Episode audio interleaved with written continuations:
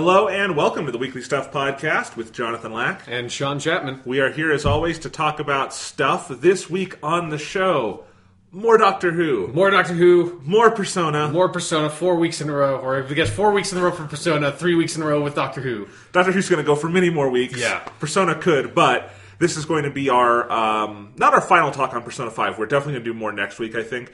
But this will be our last section of the spoiler chat because we both finished the game. Yeah. You finished it again. Yes. Yeah, and so uh, we're going to talk about the end of the game. So if you have not played through the end of Persona Five, get on that. It's good. Yeah. It's What- also very long, so Yeah. it'd be utterly understandable if you are not at the end of that game yet. But That's fair. That's totally fair. Yeah. No, we're going to talk about that. We're going to talk about some news. We're going to talk about some stuff. So much to get into. Uh, quick uh, spoiler-free thoughts on Doctor Who. I liked it a lot. It, it's I think it's my favorite episode of the season so far. It's definitely it's a good Probably. Yeah, it's like a good sort of monster of the week episode that also has a lot of really fun interactions between like fun and then also like sort of deeper, more interesting interactions between the Doctor and Bill, the new companion, and kind of gets deeper into their relationship. I like the what they sort of bring up with her being exposed now to the sort of the darker side of adventures with the doctor and like having to sort of grapple with, with that in a very direct sense and kind of the human cost of his adventures. And I think the episode takes a very interesting perspective on that. And for like the second outing for Sarah Dollard, who's the writer of this episode, and her only in like previous episode of Doctor Who was Face the Raven, which was like the almost like almost like a finale episode, not quite a finale episode from season nine, but it was like in that sort of finale trio, and that episode was great. I think that this is shows that she's just a really, really great writer for this show that does a really good grasp on how to write the Doctor and his relationship with his companions, and can also do like a more normal episode of Doctor Who and not necessarily like also like a big plot one the way that Face the Raven was. Yeah, Steven Moffat has cultivated a really good group of writers, especially over the Capaldi years. And I hope Chris Chibnall keeps some of them around. Yeah, for when, sure. Uh, when the next season starts, because you've got a pretty deep pool of talent from these six, seven years of Doctor Who, and especially, as I said, the last two or three. Yeah. Yeah, no, great episode. Best performances of the season so far from Mm-hmm. Capaldi and Mackie, and I think that's what makes this the best episode of the season so far. But Really great costumes. Oh my costumes god, are really Uh, awesome. The costumes and production design this year have been kind of out of this world. Yeah. And it's it's crazy. Like we noted that the first episode of the season looked kind of low budget. We know why. Yeah. they spent a lot of money on sets for at least episodes two and three. Yeah, they're like, since this is just set at like a normal university, like let's just make this episode as cheaply as we can, so we can give all of that money to the one set in like the space colony in the future, and the one set on the ice fairs like 200 years ago. It's crazy, but no, good Doctor Who. Um, and spoiler free thoughts on the end of Persona Five. It's amazing. It only gets better down the home stretch. Yeah, it's my favorite. I know I say this about literally every single part of this game, but it, this I really mean it this time. It's my favorite part of the game is the ending section. Oh, it's up there. It's you know I said this on Twitter. It does not quite like by millimeters hit to me the emotional impact of the end of Persona Three, but that it comes as close as it does is miraculous in so many ways. Yeah. And it comes at it from a very different angle too. You know, Yeah, it's a very different kind of ending. Like like especially from Persona 3, but even from Persona 4. And it like seems like it's going for a very Persona 4 ending, but I think it comes out like very different the other side. yeah, it's it's incredible. This game is just one of the best ever made. I was thinking about this, Sean. Yeah. this is a little like wrap up Persona talk, but it's spoiler free, so we can talk about it now. Okay. Persona Five is the best game on the PS4, right? Yes. There's no Yeah. doubt about that. Yeah. Like its only competition for me would be like The Witcher 3. Uh, good. Yeah, but I would Yeah. still put it above The Witcher Three. Yeah, I think like I those games are relatively equal quality, I will kind of say for myself like yeah, right here. I, I'd put Persona Five a notch above, but you're right. I mean, The Witcher Three up till now, I would say Yeah. would easily be the best. But then my question becomes: Is this technically also a PS3 game? Is that the best game on the PS3? And that's a real hard question because you've got Last Yeah. of Us, Uncharted, Mass Effect, a lot of the best Yeah. games of that generation. It Like still Red might Redemption. be. uh, yeah, I yeah, that's I like wouldn't count it because that's like a weird thing to do. But Right. sure, maybe I don't know. I understand not Maybe the counting it. secret best game of the PS3 comes out like five years after that console's relevant. The best game of the PS2, Persona Three and Four. That's true, but go. also those games only came out on the PS2 at, the, Good at point. that time. So. Yeah, so no, it is. It's definitely a game of this generation. Obviously, we're not going to cheat and say it's a last gen game. But I just realized, like, this is definitely easily to me. It's the number one game on the PS4. with some competition, but still. I mean, if you're going with like Sony exclusives on the PS4, then I would say absolutely yes. Yeah, yeah. So just yeah, you can go with a lot of superlatives for this game, but that was a fun one I thought of. Of like, oh, technically this is also a PS3 game. But yeah, anyway, did you see that Digital Foundry video they did comparing PS3 and PS4 Yeah. Persona? Yeah. That was really cool. I'm glad someone did that. Yeah. As expected, they're not that different, but it was still interesting to see kind of the technical ins and outs of uh, because this kind of game doesn't usually get that kind of attention. Yeah, because it's not as like sort of technically showy as something like a Witcher or like Yeah. an Elder Scrolls kind of game or something like that. That's you know huge and technically marvelous, but like the work they put into this is obviously like really exacting. But I wanted to just give a shout out to that video because it was really cool. It, just to see that for this game and to hear like their thoughts on how this game was made and that no matter what version they were saying, like it is technically an incredibly impressive game, especially when you consider at its maximum, this game had no more than seventy people working on it, Right. Which is insane. I mean, it makes sense why it took like seven years Yeah. to make it really, you know. I just I love watching the credits for Persona Five and seeing like there's a lot of people writing this game. Not nearly as many as you would expect for Yeah. a game of this size and Yeah, for the amount of text that's in that game. Yeah, nuts. Anyway, all good stuff. We will get into our spoiler chats on all of that. Let's do some stuff. Okay. I finished Persona 5 on Tuesday. Okay. And since then, I, I had a lot of other games I kind of wanted to get back to and play. I'm going to go down the list real quick. Okay. Because my Nintendo Switch has filled up with fucking games. Because it has had a pretty goddamn good launch window of like a couple of big games with Zelda and now Mario Kart and stuff, but a lot of smaller games coming out that I've really been enjoying on that system. One of which I talked about was uh, the Shovel Knight collection, which also Right. launched with the new Shovel Knight campaign that I think maybe just started coming out to other consoles, Spectre Knight. And I just I had had to put Spectre Knight aside when Persona 5 came out. And then I finished Persona 5 and I'm like, I'm going back to that and I finished Spectre Knight.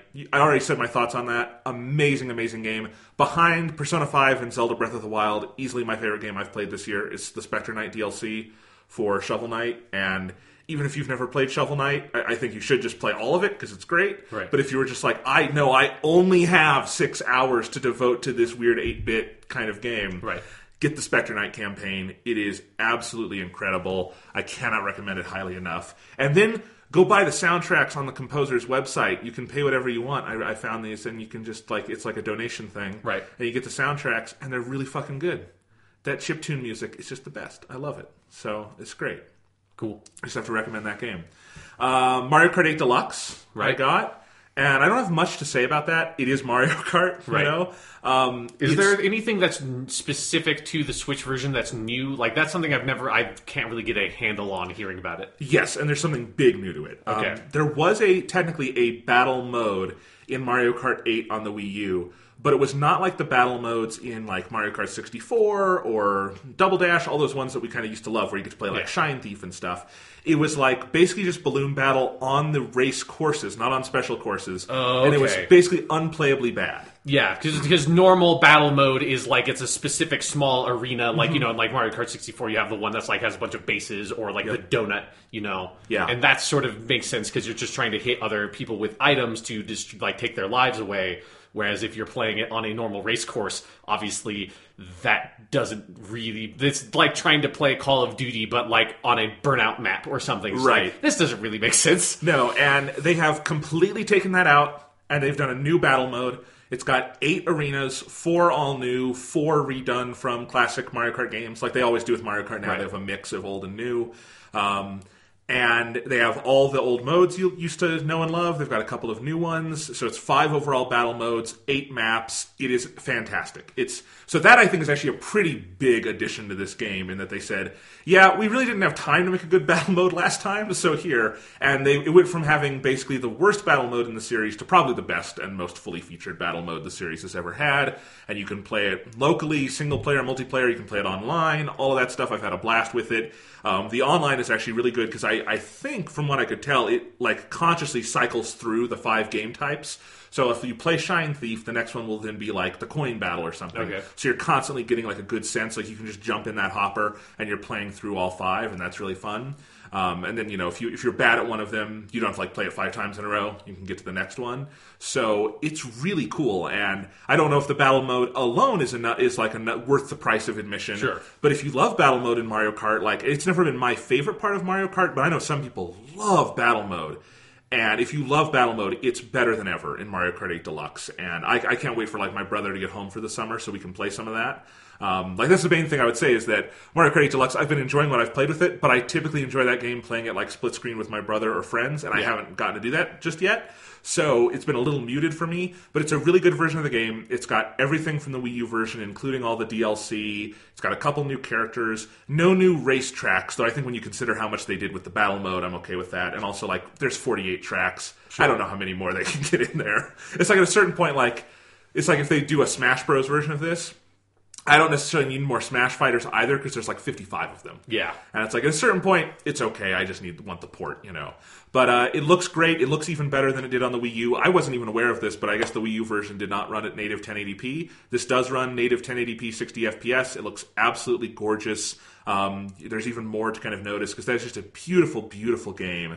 So colorful, so much detail going on in all of the racetracks, and it's a joy to play on a big 1080p TV. But then I've also, of course, played it just on the handheld device, and it looks absolutely glorious. You know, I definitely felt this a little bit with Zelda Breath of the Wild, but that's also the only way I had played Breath of the Wild. It is especially surreal to play a really great looking HD console game like Mario Kart 8 on a handheld and have it look and run that good. And it runs, you know, solid 60 frames per second in everything it does. And the only time it dips is when you play four player split screen, it'll go to 30 frames per second for completely understandable reasons. Sure, yeah. I don't know how any game could keep 60 FPS under those conditions.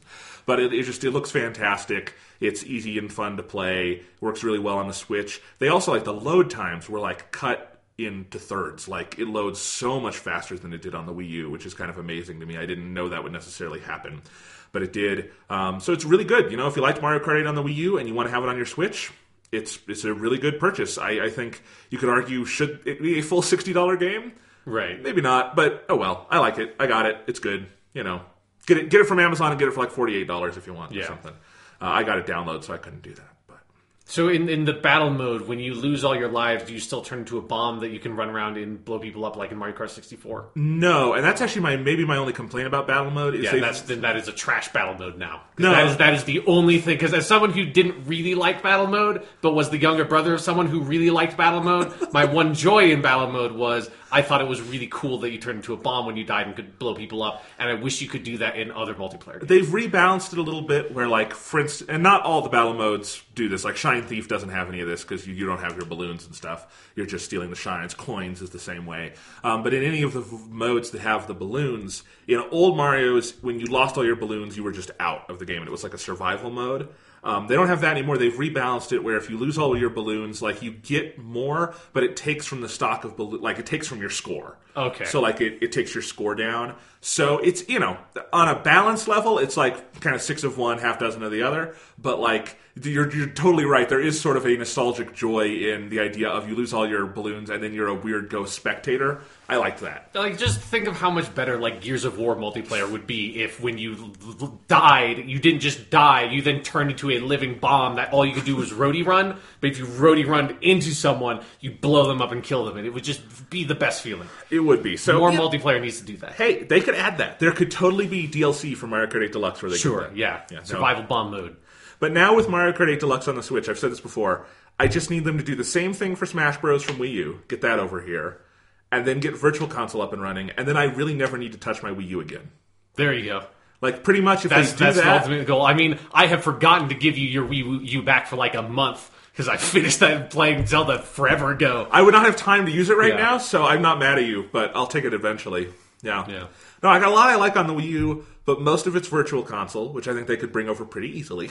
Right. and Smash Bros, which I hope they bring over soon. They must. That, that has got to be in development or something. I m- imagine they'll show that at E E3. Yeah, I. The only question is, are they going to do the same treatment where it's like Smash Bros. Deluxe, or is it? Are they doing an all new Smash Bros? I kind of doubt the latter because it's been Yeah, yeah, it would, hasn't been long enough. yeah, it would be like two or three years before another new Smash Brothers would come out. So Yeah, but it would be nice to just get those ported over. Like, given the number of hours I poured into Mario Kart 8, and especially Smash Bros., I'm totally okay with the price tag because it's like I will get my money's worth out of that. I love these games, and it's not like Nintendo's not doing anything everyone else is doing with their, you know, Right, buy yeah. it again ports. So, you know, Yeah, like like it's totally fine to release like it would be nice if it was maybe discounted a little bit, but to release like your old games and like you know give them a little bit of an upres or whatever, add your battle modes or something like Yeah. and just put it back out on a console that it seems like people are actually interested in buying.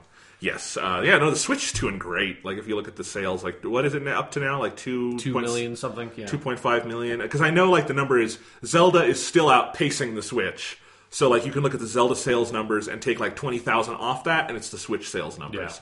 which is a weird scenario and apparently mario kart 8 deluxe is the best selling game on amazon for the year Huh. which is insane like so that game will probably also have like 100% attach rate as it did on the wii u Yeah. which that game somehow sold like 9 million copies on a console that only had like 12 million in the wild Yeah. kind of nuts. Uh, all right, so Mario Kart 8 Deluxe, real good. Uh, I got it. I just got a game the other day that was is five dollars on the eShop. It's called Kamiko. Have you heard of this? No. A little indie game. It's only on the Switch. Maybe it'll come to others later, but I don't think. I think this is like an indie developer that tends to only work with Nintendo. But it's called Kamiko. It's only five dollars. It's like it's kind of plays a little bit like a 2D Zelda. And it's an overhead view.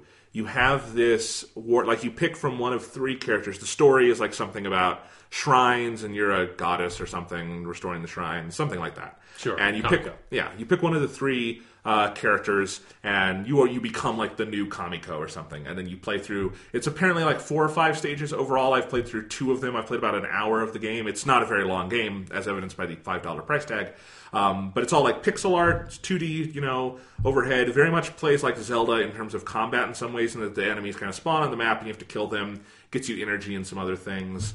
Um, all the three characters play very differently as i understand it. I've only played with one of them and it's kind of cool. She has this like kind of like captain america shield she throws and then like it comes back and it's kind of fun to play with that because you like throw it at a group of enemies then move left and it'll come back and get the other group of enemies and stuff like that. And then basically each level you have to activate a certain number of shrines and then you get to move on and like fight the boss and then move on to the next level. So sort of Zelda, like like kind of a zelda 2d overworld without like the dungeon but with overworld puzzles and stuff Okay. so it's an interesting little game. I really like it. Like for five dollars, I think if you have a Switch, you should get this game if you like that kind of thing. Especially if you like good pixel art and like chiptune music, because the soundtrack in this game is awesome. Like for five bucks, that soundtrack alone is like just worth listening to it for a little bit and uh, just play it. It's it's a fun little game, and I just I had not I'd seen some curiosity about it because there's still you know not a ton of games in the Switch eShop. So when new ones come out, people are curious about them, and I thought five dollars, I will check that game out and I think it's totally worth it for that price. I kind of I wish it was a bigger version of itself because you can feel like there's a lot of cool stuff, but inherently it's never going to get to explore this stuff all that much because it's only like a two hour game, you Sure. know. But it's still neat. You get to replay it with the different characters. Just wanted to mention that one. That's another cool little indie game on the Switch, which is amassing already a pretty impressive collection of those types of games. So I enjoyed that. But the game I need to talk about, Okay. my new obsession. I have played so much Puyo Puyo Tetris Okay, in right, the yeah. last week. So this game, Puyo Puyo Tetris, came out for both the Switch and the PS4. You can get it in either place. Yeah. This is apparently. I think this game's been out in Japan for a couple of years. Yeah, I think it came out in like 2015 in Japan. Yeah. So they finally brought it over here. I think basically for the launch of the Switch, and then they also put it on the PS4. Because I think there's like a lot of weird licensing stuff around Tetris in particular. Because Yes. I think Ubisoft holds the Tetris license in like for like Western markets or something, and there's just like a bunch of weird shit, and that's why it took so long for it to come out. Yeah, that's interesting because it is. It's funny because it's a Sega slash Atlus game, and we'll talk about that in a second because there's something interesting with that. Um, but like at the start, it does the Sega logo, and you have one of the characters go Sega, which is nice. And then it has to do a separate Tetris logo with a separate uh, like copyright screen, and the copyright screen for the Tetris screen has like six paragraphs of text. Yeah, like like as you might imagine, the licensing like history of Tetris is probably very complicated. Indeed, but Puyo Puyo Tetris, if you don't know, everyone knows what Tetris is in America. Puyo Puyo, you might not know what that is, but you've probably seen it in some form or another. Probably its most popular form over here is Dr. Mario is sort of a clone of Puyo Puyo. Sure, or like Doctor Robotnik's Mean Bean Machine. Yeah. on the Sega Genesis. But like native Puyo Puyo games are not popular over here. Yeah. Uh, even though it's a pretty cool puzzle game. Like I have, I never knew Puyo Puyo that much, but something you guys might not know about me is that I'm a really big Tetris fan. I don't think I ever talked about that on here. Everybody's a big Tetris fan, Jonathan. I play Tetris like every day. yeah, Like everybody does. like I have on my like, and the version I like because I'm specific about it is Tetris DX from the Game Boy Color. Okay, sure, That's the yeah. that's the one I can play best. Although Puyo Puyo Tetris is a really good version of it. Like I don't like the iPhone versions; they all suck. But like, so I even have an emulator of that on my laptop that I like play every day. My high score is like seven hundred thousand. I, I really like Tetris. It's, it's a game I can say I am good at, which Sure. I would not say, like I would not proclaim to say about some other games. But I'm good at Tetris, so I love Tetris. I was very excited for this. And basically, the game mixes Puyo Puyo and Tetris as you would imagine. You can play Puyo Puyo on its own, you can play Tetris on its own, or you can play a bunch of new modes they've created, like Versus, where one person is playing Tetris, one person is playing Puyo Puyo, and it somehow does some score algorithm to decide who's doing better. Yeah, these two fairly different Yes. puzzle games. Uh, you can do, or you can do just Tetris, Tetris, Puyo Puyo versus Puyo Puyo, those kind of things. Yeah. Um, you can do a swap where you have two boards going on at the same time, and so do the other players. Where like you will play for like 20 second increments. Here's 20 seconds of Puyo Puyo. Swap over to your Tetris board. 20 seconds of that. Swap back over, and so you're doing two games at the same time, which can be a mind fuck. There's a bunch of other modes I won't even go into. The most mind fucking mode is called Fusion, where you are literally playing Puyo Puyo and Tetris on top of each other. Yeah. And I promise, once you get into it, it makes more sense than it sounds. It actually works pretty well, even though I find Fusion by far the most difficult thing in the game to be good at. Yeah. Like, and I, I would love to see at some point there will be a, you know, Puyo Puyo Tetris Fusion champion out there, and it's going to be insane to see how that person even does it, because it's kind of crazy how those work together. Um, but then grafted onto all, of so you got those modes. You can do it, you know, local arcade mode with all those different game types to play. Like whatever you would want to do in the worlds of Tetris or Puyo Puyo, this game is very fully featured. It has that for you. Uh, you can do local co-op play as well, or not co-op, but like local versus as well with split screen and things like that. Up to four player versus, which is pretty crazy for a game like this. So you can have, you know, four people playing a game at once. Which, if you did that like with swap or something, that would get especially crazy. And I know that because I played that online earlier today and fucking won. Like I had thirty eight thousand points, and I think the next closest was like three thousand. so a lot of people did not know how to get a Tetris effectively Okay. which I was learning when I was playing online. But as I say, you can also play online, got all these different modes. And then the last thing is there is an adventure mode, which is basically the story mode for this game. And it might be the most amazing thing about this game because I you would not inherently think a Puyo Puyo Tetris game would be story driven. Sure. Yeah. But this one I mean, is. I, most Tetris games I've played do not have much in the narrative department. No, even though they are planning the Tetris trilogy of movies. Right. Just kidding, it'll never get made. it's- but It needs to be a quadrilogy, honestly, because it's Tetris. Come on. I mean, that's what James Cameron's actually going to make instead of the Avatar quadrilogy or whatever. He's going to make five Tetris movies at once and release them over the course. I mean, no, I mean he's going to make the Avatar movies, eh, but then what you're going to find out is part of the larger Tetris movie universe. That when it starts crossing over with the Tetris movies, that Avatar and Tetris have always existed in the same universe. You just didn't know it. the blue people really love Tetris. It's true. I mean, no, they're just like living Tetris pieces, actually. Are they the actual like straight Tetris? I mean, that's why they hook up their like ponytails or whatever. Is like that's how you get Tetrises. If you get enough of them, like a horizontal line of them all hooked up with their ponytails, they just explode. exactly. No, but there's an adventure mode, which ba- the best comparison I could make honestly is to like a Hatsune Miku game, or the best one would be like Persona 4 Dancing All Night, which we've talked about on here. Yeah. Where the the story mode of that game was a visual novel where you had scenes with the characters talking, and then at the end of each one of those scenes there would be some excuse to do a dance, and you would do a dance. Same thing here, although it's even more fully featured than that because you have this basically visual novel story going on with all these Puyo Puyo characters who I have to imagine are part of a larger series in Japan of Puyo Puyo visual novel games because the characters feel like established, like you're supposed to know who this person and this person is. I could be totally wrong on that. It I mean, just- there have been a lot of Puyo Puyo games. I would not be surprised if at some point yeah. they had like a more established personality than just being a generic mascot character. Yeah, like uh, you can just you play it and you can. It seems like there are the established characters you would know, and then the Tetris characters are like a different cast you're being introduced to. So that's how it's set up. Obviously, in America, we haven't had any of those games, so this is all new to us. But you have those visual novel scenes, and then it's split into ten overall like chapters with or 10 overall like arcs or whatever or worlds with 10 chapters each so 10 levels. And so for each level you tend to get a visual novel scene and then you have a challenge to play whether it's you know tetris puyo puyo fusion. You eventually get introduced to all the game modes through that. I would definitely recommend starting playing through adventure because you get to know everything there. Um, unlike a persona 4 dancing all night though like that game kept the difficulty pretty low throughout for like the yeah. dancing and stuff no adventure mode in puyo puyo tetris doesn't fuck around. There were definitely levels early and late and all throughout where I would be like banging my head against a wall trying to figure out this specific challenge, which they can get really devilishly hard. And I would have to like put the game away for the night and come back in the morning because puzzle games could be mentally pretty taxing. And then be like, okay, now I figure out how to do it. Especially because Puyo Puyo is fucking difficult. Like I have never gotten into it all that much, but that's the best thing about this game to me is that it's finally a chance for me to get to know that puzzle game.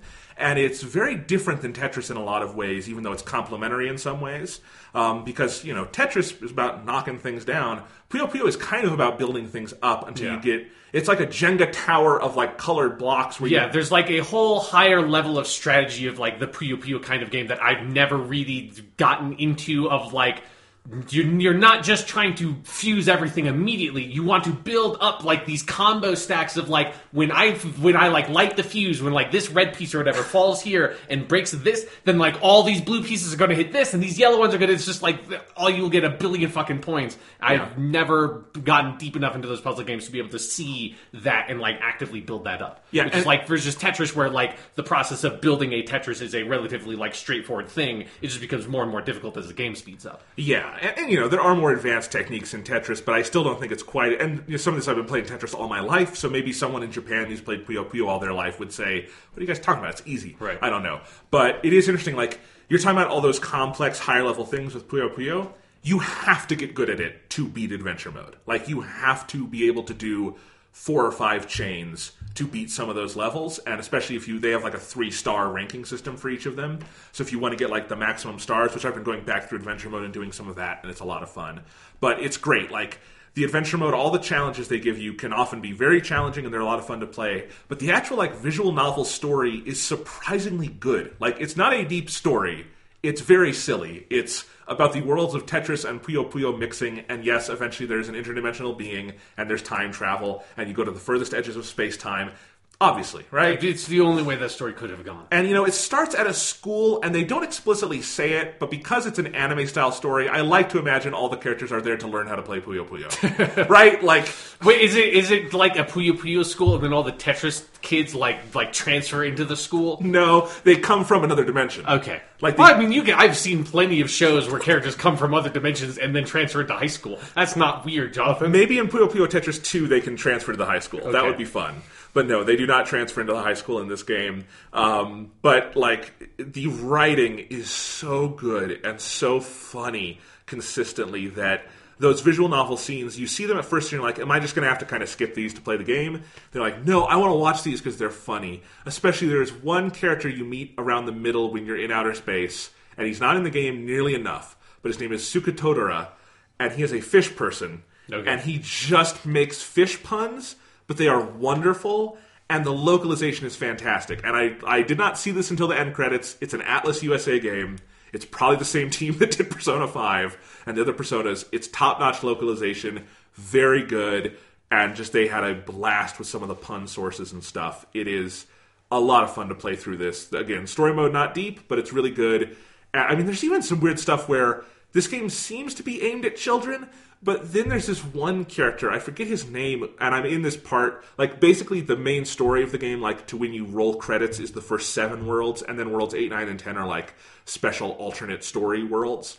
And in one of those alternate story worlds, it focuses on this character, and everything he says is a weird double entendre. But the double entendres get pretty intense, like, I want what's inside you, and things like that. And in context, it makes sense, but they are always kind of pushing this line of, like, I think even a kid would get this as a double entendre. They wouldn't get what's going on, like that this character is referencing a hand job or something, but there's something. Sure. Okay. And, yeah. and like the character is completely unaware of it. You know, it's it's that kind of archetype.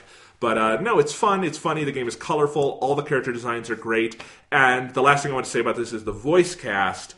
Like every other voice is from Persona Five. It's amazing. Like clearly, like they had the people in the studio. Like these games are coming out the same month. Um, Morgana, would you also voice the main character of Puyo Puyo Tetris? Okay. Yeah, so like Cassandra Lee Morris, I think is her name, who voices Morgana in English, voices the main character of Puyo Puyo Tetris, uh, Ringo. Cool. Who her name's Ringo, and she always holds an apple. So there you go. Okay. Yeah. There you go. Ringo in Japan is Apple. Um, I thought it was because Ringo from the Beatles is he's the biggest Apple fan in the world. hey, We some pe- some people have not watched Death Note and don't remember they can only hear the word Ringo in Ryuk's voice. right. No, um, yeah, so uh, it's it's kind of funny, like the game. And I actually I should say I don't know that for certain because the credits don't have the voice cast listed, which is weird. But but uh, look, I heard a lot of Morgana. It's Right, clearly yeah. her, and like it's just it's kind of hilarious. Uh, and there are other voices. I think Ryuji is one of the other main characters. I think you hear Narukami at one point. There's there's just a lot of like the Atlus USA team of players doing the voices here, and so it was kind of funny because this is literally the I bought this the day I finished Persona Five, finished Persona Five, went and cried or something, and then came back and started playing Puyo Puyo Are you sure you weren't just like hallucinating from like because I mean you played Persona 5 very quickly did? relatively speaking because I didn't finish Persona 5 until like Friday or I think maybe it was even like Saturday and so I maybe who knows? and so maybe like like all of those are just like uh, like totally different voices but in your head all you can hear when you play Japanese video games are those voices It is absolutely a possibility, so don't take anything I say as gospel, other than the fact that Puyo Puyo Tetris is a lot of fun. It's only twenty nine ninety nine for Switch and PS4, unless you buy the Switch physical version, which is forty dollars. Um, I don't see why you would need to. It's less than a gig, so just download it. Um, it's a it's a great game. If you like these kind of puzzle games, it's so good. And you know, especially if you're like kind of picky about good versions of Tetris and stuff, even if you just want to play Tetris, this is a really good full featured version of Tetris that you can have for your Switch on the go. I have played this both ways on the Switch a lot, and it, it just works great either way. And uh, yeah, I really, really like this game. It's very good. Should also put it. The music is fantastic.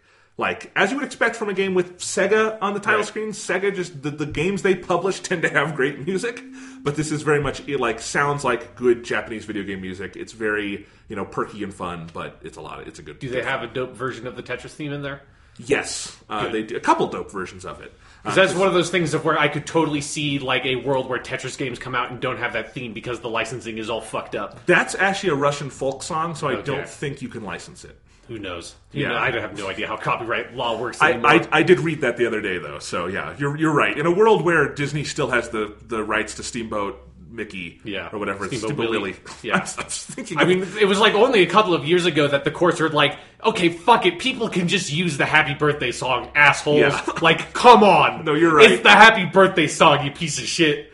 Exactly. No, uh, it is a there is a pretty dope version. Like I, I, this is the kind of game I often play with podcasts and stuff. Yeah. But I like to leave the volume up enough that I can hear the music because it's really good throughout the game. So Well, now that, that we can get more explorative with the Tetris license, I'm really looking forward to the Tetris uh, visual novel dating sim game, where you have like anime lady anthropomorphized versions of all the different Tetris pieces. that would I think there's a huge amount of potential there. Absolutely. Yeah. See how far we can push it before it gets banned on Steam. Yeah. Indeed. Yeah. What have you been playing, Sean?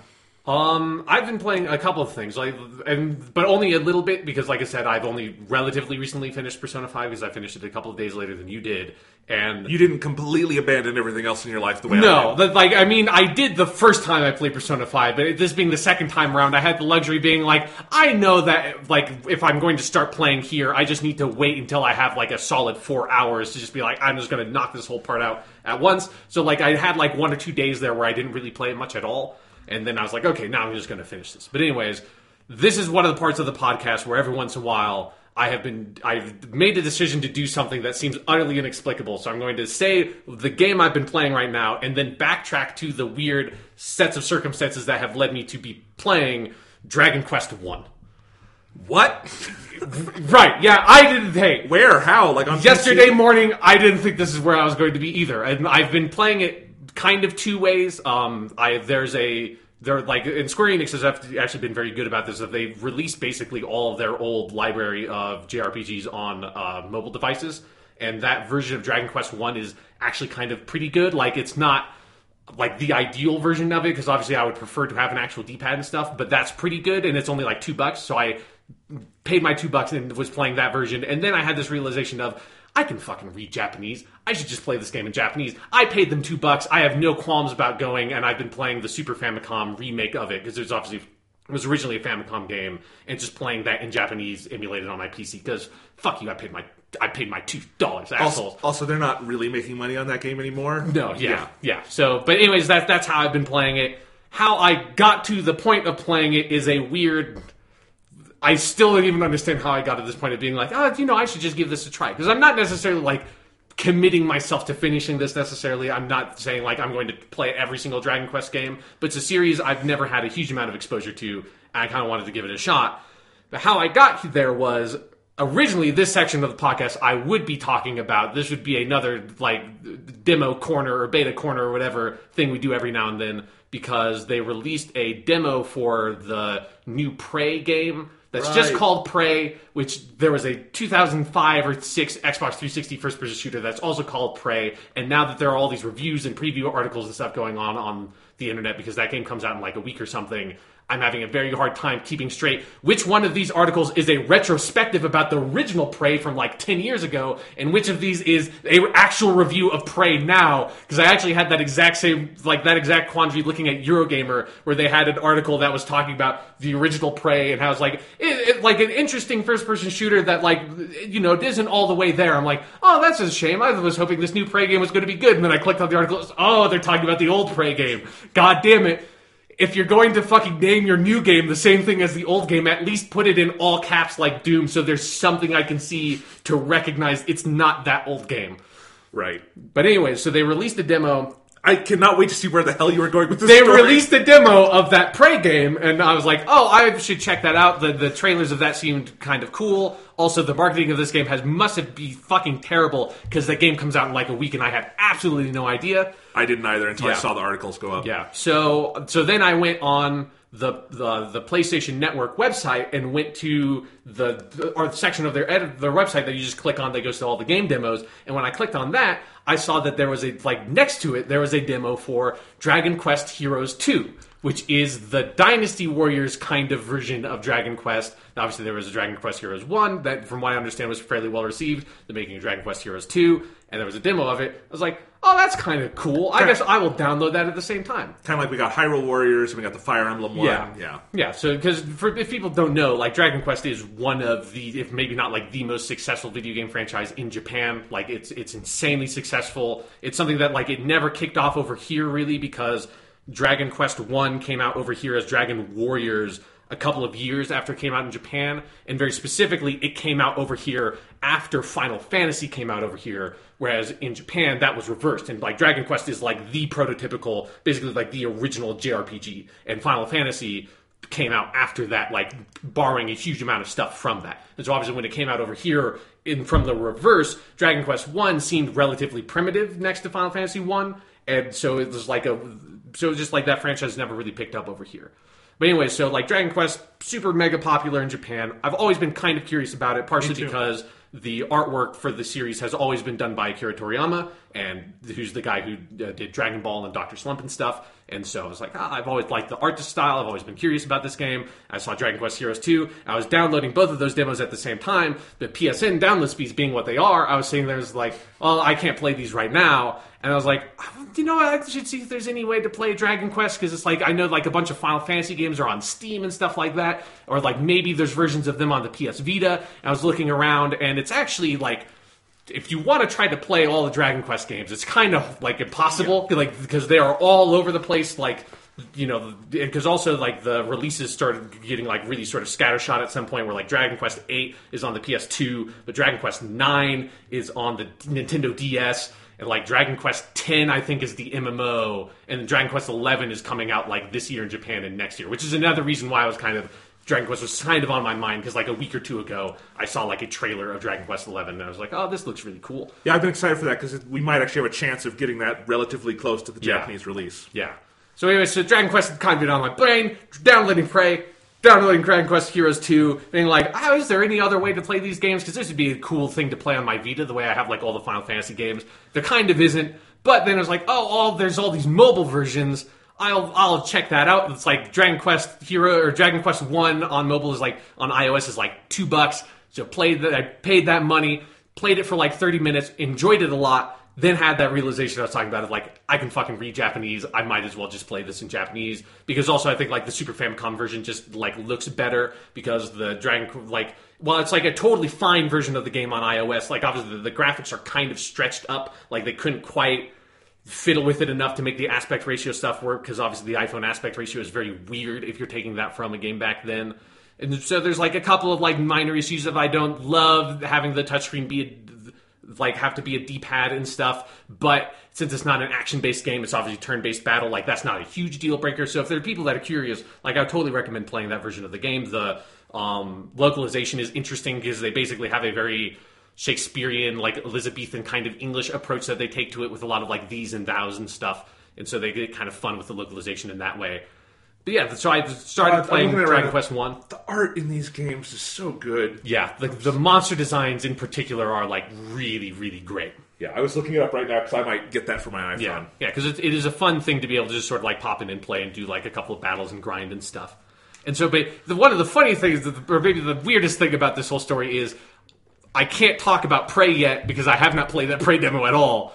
And I only and I played like 30 minutes of Dragon Quest Heroes 2 and was like, I, I should, this is like Dragon Quest Heroes 2 theme seemed kind of interesting from the demo. But it's like I should just start. I should just go back and play more Dragon Quest. So I've played like I want to say like four hours of Dragon Quest One so far. So it's like I'm not, and it does not seem like it's nearly as long as some like old JRPGs can be. Like I'm guessing this is probably like a 12, 12 hour game maybe overall. But I am having a lot of fun with it. It's reminding me a lot of Final Fantasy One in that it, it sort of is very basic. It strips away a lot of like the more like big complex elements that that genre took on relatively quickly. It's very bare bones in terms of the narrative, but what narrative is there is very evocative, you know. It is, and one of the things that's very interesting about it is that you don't have a party at all. Like it's just you, like your main character, and you're the hero. You're descended from the ancient hero Roto or Erdrick in the the localized version. And there's a Dragon King, and the Dragon King is doing evil shit, and he's in this castle. And also, like the king's, the princess, the king's daughter, has been kidnapped or is missing or something, and you have to go probably find her at some point, but like your main objective is just go take care of the, the Dragon King, and it just kind of lets you out there and you just get going almost immediately.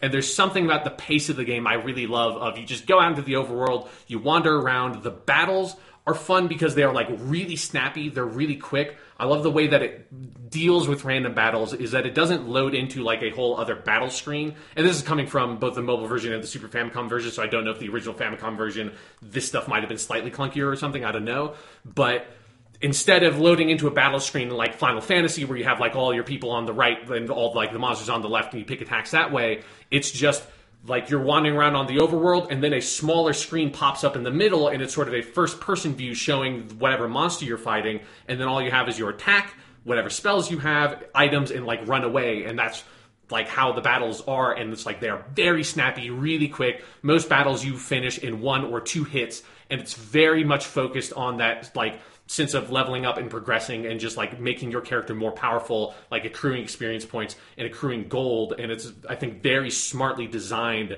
around those mechanics. And it sort of is one of those things that makes you realize, right, when RPGs were a really new phenomena, and like this particular kind of RPG, like wh- which was taking stuff from a lot of like computer RP, like Western RPGs, like Ultima, which existed before this, but like changing a lot of it and simplifying it and making it work on a console. Like these concepts were relatively new, and video game developers were sort of like making like making them the core thing that the game was built around, instead of like most modern RPGs where it's like kind of just like a thing that happens as you play the game. You just sort of level up and level up and level up, and your stats go up. But it's not something you ever really think about. In Dragon Quest One, the whole game is designed around the concept of you being sort of centered on whatever kind of town you're at, because whenever you die, you teleport back to the main castle, and the king sort of like resurrects you or whatever, and you have to go back out and go back into the overworld and explore and get back to where you were. Or like you can if you know oh i like am too low on health and i don't have any magic points i can't really venture any further. I need to go back and like heal up because the only place you can really recharge your magic points and like heal for good is at a town and so the sense of progression of the game is very much focused around you exploring the overworld, finding a town, like getting into a new area where you're not quite powerful enough to deal with the enemies. Find the town there, go into that town, like stock up on stuff, heal up at the end, wander out, and then explore around and level up enough that like now I can take out all the enemies here, no problem. Now let me go find the dungeon and deal with that. And it's sort of very smartly designed around those stages and the way the overworld is very naturally gated to you, just based entirely on your character's strength and like level progression. I think is really well designed. And it's something where you can totally tell why a game like this would have like blown up in Japan and like basically spawned this whole genre that then Final Fantasy and all these other franchises took from is because like it is really smartly designed. It's like really really crisp. The the Super Famicom version of the graphics are awesome. The like it really sort of especially the monster designs when you get those like battle screens where they pop up and you get like a good look at the monsters. Those sprites look really good and the music is fantastic. And so it's like it's just this very absorbing, fun kind of thing. But you can also just play it for like 30 minutes, have leveled up twice, and feel like okay, I've like made a lot of progress. Next time I'm going to go out and like go like southeast and see what's there because there's also not a huge amount of people like telling you exactly where you need to go. It's just sort of like suggestive of, oh, that's probably the direction I need to go. Let me go see what's down there. And it has just that really good sense of adventure and exploration that I like from those kinds of games. I feel like a lot of JRPGs, as that genre grew and grew and grew, and you can see it like in the progression of Final Fantasy games. It became full, way less about that and became entirely focused on a very linear, like storytelling driven experience, which is what, like, especially once you get to like the Final Fantasy 7, 8, 10, like 13, like those kinds of games are really focused on telling that story. Whereas if you go back to Final Fantasy One, the story's there, but it's much more about like I want to go out on an adventure. I'm going to wander around with my party. I'm going to find new weird monsters, like stumble onto these random caves that are all over the place, see what's there, get new gear, and just have like a very sort of bare bones, basic sort of fun fantasy adventure and that's exactly what Dragon Quest delivers, and I'm, I'm really enjoying it. And from everything I've heard, Dragon Quest keeps that up Yeah. over the course of its life more than it has evolved less than Final Fantasy has. But I know a lot of people like that. Yeah, like it's it's you know if you look at a trailer for Dragon Quest Eleven, like it is still like fantasy, like swords and magic spells and like slimes and stuff. Yeah, they never like tried to make it all like edgy steampunk. Like it's very fun and light. And and also like the the main team, sort of like the core creative team behind the series, like the main like writer, the art, and the music have all been done by the same people throughout the entire franchise. And, Yeah. like, that's really awesome. That's one of the things that makes this like if you see look at Dragon Quest today, and then you go back and play Dragon Quest One, it's like this is this franchise. Like it is not. It's not like Final Fantasy where at seven several points over Final Fantasy's history, it has changed hands in terms of who is really driving that franchise. Dragon Quest, it has been like the for as as far as the main series is concerned, it has been the same core team with their hands on the wheel the whole time through. which is awesome. Like uh, they did last year in Japan, an art book, like a big definitive art book of, of Akira Toriyama's Dragon Quest art, and I've really wanted to get that. I almost got it with my last order of the Dragon Ball magazine Sure, volumes yeah. we've been getting from Japan. And I haven't got. I might still pick it up, and I was just like, I don't know enough about this series, but I still love Toriyama's art, and like I have from Japan one of the big Dragon Ball art books, and it's just. He is an amazing artist. He's just Yeah. such a fucking genius. I've been rewatching DBZ lately, and anyway, but like I've actually been wanting to get into Dragon Quest lately too. It's kind of funny that you have because I, it's kind of like a couple years ago when we both started playing Final Fantasy IV and didn't Right. tell each other, Yeah. and then we found out on the podcast, which is still like the weirdest thing that's happened on this podcast. Yeah. But no, um, because on the 3DS last year they did. Well, they finally put them out in America. They'd been out for a couple of years in Japan, but they did remakes of Seven and Eight, which is a PS1 and PS2 game, and those are kind of like of the more modern games, the most famous Dragon Quest. Yeah, I think like Dragon Quest Eight in particular is like the one that kind of hit over here. Yeah, because because seven came out over here, but you're right. Eight is the one that like you'll know that cover art. Yeah, like you will recognize the main characters. He's got like the sword on his back and like the orange bandana and stuff. He looks like adult Gohan. yeah, basically, yeah. Yeah. Uh, no, but uh, I've been wanting to play at least one of those, and I didn't have time last year when they came out because like they came out the week of I mean one of those crazy weeks last year where everything was coming out, right? Yeah. And um, but I might like over this summer I might pick up. I'd really like to play seven because that's the one that's famously well over hundred hours long. Jesus. And like I'm just, especially after playing Persona Five, which is really the only hundred hour game I've ever played. I'm so curious, like, how did this game do it in the '90s? You know? Yeah. Like I'm really curious about that. So I definitely, at some point this year, have wanted to start getting into Dragon Quest, and those are probably the most accessible ones you can get right now because they're on a modern console. They're on the 3DS. Um, but yeah, I mean, I'm excited for 11 coming out because that's also apparently coming to the Switch, and that'll be a Yeah. really cool game for that console, I think. But yeah, it, Dragon Quest is such an interesting thing. You know what I'd love for them to do? And What? I'd love Square Enix to do this with Final Fantasy also. Um, you know how Capcom did that Mega Man collection? Yeah. I have that on my PS4. I got it on a sale at some point. I'm not all that into Mega Man, but I kind of wanted to see it just to get a feel for it. And it's a really cool collection the Yeah. way they did it, where it's all six NES Mega Mans. They look gorgeous, really good emulations. They also just did one with the uh, Disney Afternoon games, which Yeah, I'm which def- is the same team. yeah, which I definitely want to pick up because those I loved the Disney afternoon shows as a kid, but I never had an NES as a kid, so I'd love to play those. And of course, Ducktales is famous and stuff. But um, um, anyway, I would love for Square Enix to do that kind of collection for Final Fantasy one through six, and like get the like Wonder Swan color remakes, which are also they used for the GBA and stuff of the original games, like all the like you know original pixel art games, get them in one collection, and they should do the same thing for Dragon Quest. Yeah. and just and it would be harder for Dragon Quest, I know, because not all of them have been localized. But Final Fantasy, you just gotta if they've got the text. You just got to put it together, like put a team on that. That would be an awesome thing to get on the PS4. Would be like Final Fantasy one through six collection, Yeah. and eventually maybe the same kind of thing for Dragon Quest. I would love for them to do that because you're right. Like Square Enix has made some of their classics available, but sometimes in weird ways. Where Yeah. and like some of their mobile versions are okay, but some of them you shouldn't touch with a ten foot pole. Like if you've seen any of the screenshots from like mobile Final Fantasy six, Right. They did something really weird to the art. Yeah, they like completely changed the art on that one. Yeah, so it's just they're they're not as accessible as they should be, and of course it's again tougher with Dragon Quest because I know not all of them were localized at the time, as far as I know. Yeah, but I think maybe all of them have been localized at some form. I for feel like English. yeah. Um, but anyway, that would be really neat, and I, I, I mean, I'm glad the 3DS has those specific two, seven, and eight, and then nine you can you can still get on the DS. Of course, you just have to get the cartridge, but Yeah, but it, but it is something where it's like at least with Final Fantasy, not all of the versions are like maybe the optimal version, but like you can play all of those classic Final Fantasies on a PSP or a Vita, you know, Mm-hmm. and it's like it's nice that like like again, it's not the best way to play some of those games, but like it is a way you can totally play these games is like on one device. Yeah, like Dragon Quest, even if you're in Japan, that's not possible. Yeah, I mean, Final Fantasy also had like the, the Game Boy Advance remakes at different Yeah. points. Like they've done pretty well by that franchise. It's just on the most modern devices, it's harder, uh, other than the Vita, as you say. But yeah, that's cool. I, I'm glad to hear that that's so good. I like I might pick that up on the iPhone and just give it a try because I've always wanted to kind of look at those early ones too. I didn't even know they were out on iPhone. Yeah, yeah. Yeah, that's cool.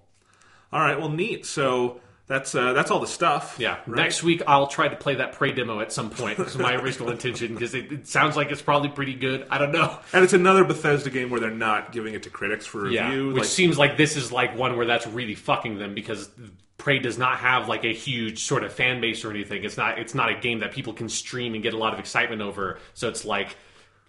If this game is really good and got really good reviews, then I would have heard about it like a week ago or something and be really excited about it, maybe. Right. Instead of being like, oh, maybe I should check out this demo. I only heard about it because I follow enough people who like play and like review video games on Twitter Yeah. that they were talking about. I was like, oh, okay.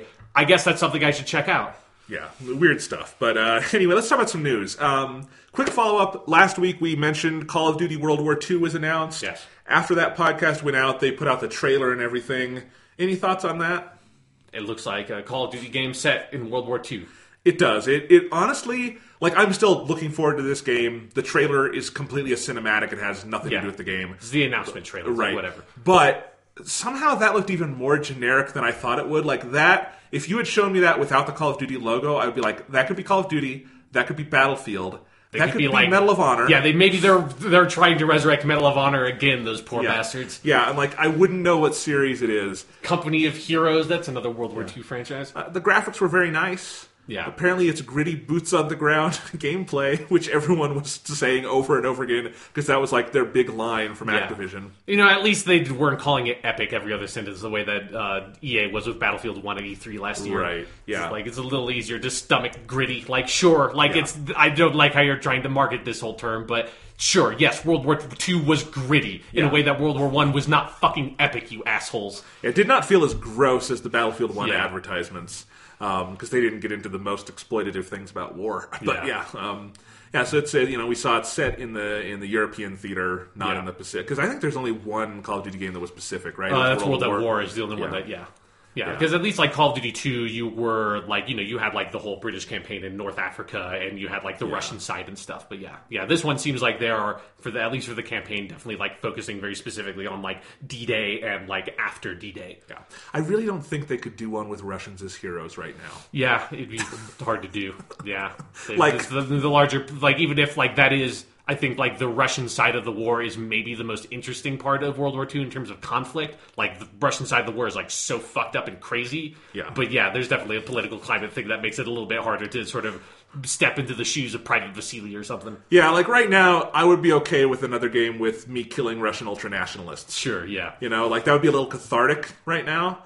But you're, you know, you're right. I'm just joking about that. So yeah, Call of Duty World War II. We'll see more when it comes out. There, you can pre-order it. There's going to be a beta. Yeah. I mean, one thing that one bit of information that I thought was interesting that came out of this is that at least in the campaign, there's not going to be regenerating health, and there's going to be health packs. Really? Yeah, I didn't know that. like- that sounds like yes. hey, they're like yeah, they're like doing something with it. They're like really thinking about how do we like try to make this different and separate it from other Call of Duty games and like that. Yeah, like Call of Duty has not had health packs since Call of Duty One. God, even Halo. It's been a while. Like Reach Yeah. brought it back. Am I right? Yeah, like a little bit, but even But that was ODST like, was the one that brought it back a yeah, lot. Yeah. yeah. But yeah, you're right. So it's, it's been a while since I feel like any first-person shooter did that. Yeah, That's well, cool. we had Doom, Doom, but Doom was also so Right. like such a throwback kind of thing that made sense. Doom. there. I also like. It's a different category. yeah, it is. It is a very different. It is, might as well be a different uh, genre than Yeah. what Call of Duty is. That's for sure. Yeah, the, the other games also don't have shotguns the way Doom has shotguns. You Yeah. know. No, uh, God, I want more Doom. I, I hope. Do you think sometime this year we'll get like a Doom standalone DLC campaign like they did with Wolfenstein? I would. I love would that. love that. I would not hold my breath for it though. I'm not but, holding my yeah. breath. I just I want it. They, they should make it. I'm not totally confident that they will though. Yeah, Although no. I think maybe probably at this E3 we'll should we should probably hear if they're like going to make that rumored sequel to their Wolfenstein game, which I like that game so. yeah, if if they do a sequel, I'll go back and play the first one Yeah, it was good. because I can and probably you- get it for a dollar. Yeah, and and it's you know, it's probably even better to play it now because that is the game that is all about how Nazis won World War II and have taken over the relatively modern world. I guess it's still period piece when it's set, but it's like after World War II. And so you just go around killing Nazis in like the future from World War II perspective. So that's probably even more cathartic now. I'd love to kill some Nazis right now. You, the, the Jimi Hendrix is a character, a side character in one of the campaigns. So like, like because there's like it's a split timeline thing, and there's one of the side characters is you find out it's like, oh wait, this is Jimi Hendrix, but instead of being Jimi Hendrix, he's a resistance fighter because history got all fucked up in this version of the world, and it's really good. That game is really fucking good. Nice. Uh, PS4 announced this week that their worldwide shipments of the Yeah. console have reached 60 million units. That's a lot. We are only in the third full year of this console's lifespan. Yeah. That's insane. Like that is not sold through, but they will be sold through. Yeah.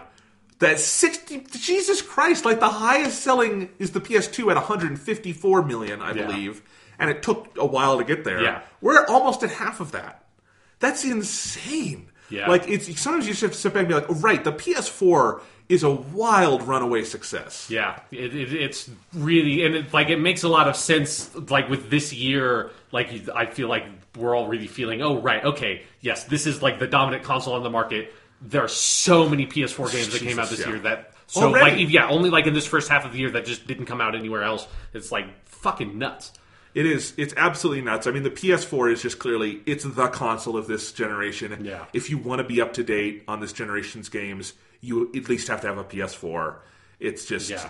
and I, I even in a way where the 360 was sort of the dominant console, you know, during its generation, but not to the degree the PS4. No, is like they time. were like the 360 had a good head start also because it came out a year before the PS3. But Yeah. that generation ended with the PS3 uh, like worldwide selling more than the 360. Obviously, the 360 was fairly dominant in North America for the whole time. And I think the 360 drove things like the, the technical and kind of Yeah, like the- user side. Of Yeah, like all the online systems and stuff, like achievements and Yeah. friend systems and everything on the But 360 was just- definitely the standard. I, I it's really interesting because I, you know, I was around obviously for the PS2 generation, but wasn't covering games this way. Yeah. I wonder if it felt this dominant. That probably with the PS2, because but it is it's an interesting thing to be with. Like, right there is just there is clearly a dominant console right now driving everything, Yeah. and I'm glad we we got the right one. Yeah, like I am very glad that with this generation started, like had to sit down and be like, okay, fuck, because I I'm, I'm not going to be able to buy both of these consoles right now. Like I really need to pick one. As like I was definitely like a 360 dude, and it's like. But the fucking Xbox One launch thing was so bad, was just so unbelievably bad, and the PS Sony did such a good job, like counter messaging against that. I was like, okay, fuck it, I'll get a PS4, and uh, I'm glad I made the right choice and did not have to be like, okay, fuck, I'm gonna have to get both of these things. It is, you know, I have an Xbox One. It is interesting, like how little I use it. I use it for some media apps because for some reason people will put media apps on Xbox One and not on PS4, and I'm thinking that's 60 million people you're not reaching, you idiots. Yeah. but whatever. Um, and then, but like. I, I honestly don't know the last time I played an Xbox One game solo and not some kind of multiplayer. Some of Forza Horizon 3 I know, but I also tend to also play that co-op online with my brother. Like mostly that's my online multiplayer machine I play with my brother. Other than that, who's at college, because he has an Xbox One. Dick, Yeah, he has an Xbox. No, I'm just kidding. There are some of those games. Obviously, we like Halo and stuff, Yeah. so it's nice to have an Xbox yeah, but One. but, but, it's like- he doesn't have a PS4, which is Right, why you right. specifically need the Xbox One. Right, exactly. So it's just other than that, like I I would kind of just unplug it and be like, if one day they get another exclusive, if Forza Horizon Three gets more DLC, then I'll plug it back in. But it is like Xbox. I think i- you know, and I'm not trying to be mean. It's just you look at those sales figures. It's it kind of tells you the story. You know. Yeah.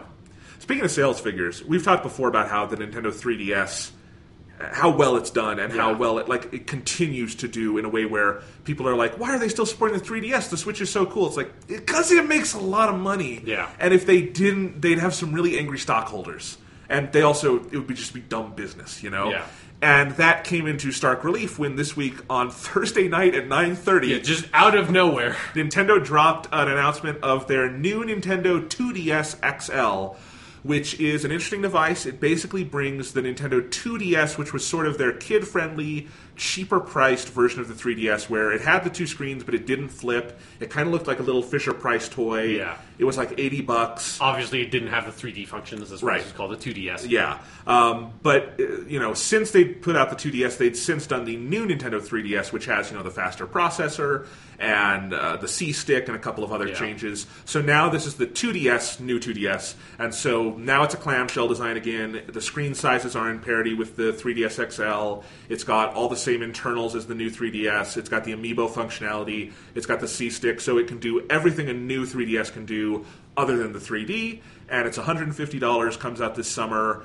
I think it actually looks like a really cool product. Yeah. But it's just you're right. I mean, it was the weirdest way to announce that thing. because it's just it feels it felt like such a joke. It took me the longest time to like really believe that like okay no this is the official Nintendo account. Like this is not some like somebody's made up like fake trailer that they made that like was so like impressive and like technically difficult to do that they couldn't get it out in time for April Fool's Day. So it's like they slipped for basically a whole month because it is like when you. The the Nintendo 3DS line of consoles or handhelds is so weird at this point because you have the Nintendo 3DS, the Nintendo 3DS XL, the Nintendo 2DS, the new Nintendo 3DS, the new Nintendo 3DS XL, and the new Nintendo 2DS XL. With no new Nintendo, just 2DS. There's only the new Nintendo 2DS XL. yes. It's like that's that is hard to keep straight. Also, the new Nintendo 3DS has been out for like two years, so it's not Right. as new as, as maybe it used to be. No, I've, I've had mine for a while. I, I yeah, I really love that the new Nintendo 3DS is not the most recent iteration of the 3DS anymore. It's now the new Nintendo 2DS is. It's true. No, I mean, but yeah. So putting aside, it was a weird announcement. You would have expected this to be part of a Nintendo Direct or something. Yeah. Like they did that Nintendo Direct like earlier this month that was about 3DS games. Why was this not part of it?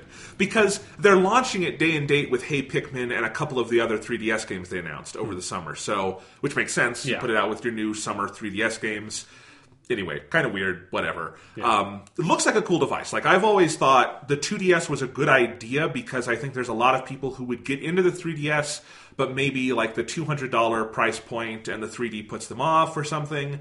But the 2DS is like it's cheap, which is nice, but it also is look, looks like a baby's toy kind of. Yeah. So I don't think a lot of adults would want to get it. But this is super sleek. It actually looks really cool. I think it's got this neat kind of like blue and black color scheme. Um, it's got absolutely everything you would get from the 3DS. It does not feel like a downgrade or anything, other than it doesn't have the 3D. But if you don't care about that anyway, same Yeah. screen quality, screen sizes. I particularly like what they've done with the top screen, where because you don't have to have the sliders or anything, it just it's basically just the screen, and the bezel is a lot smaller than on other 3DSs.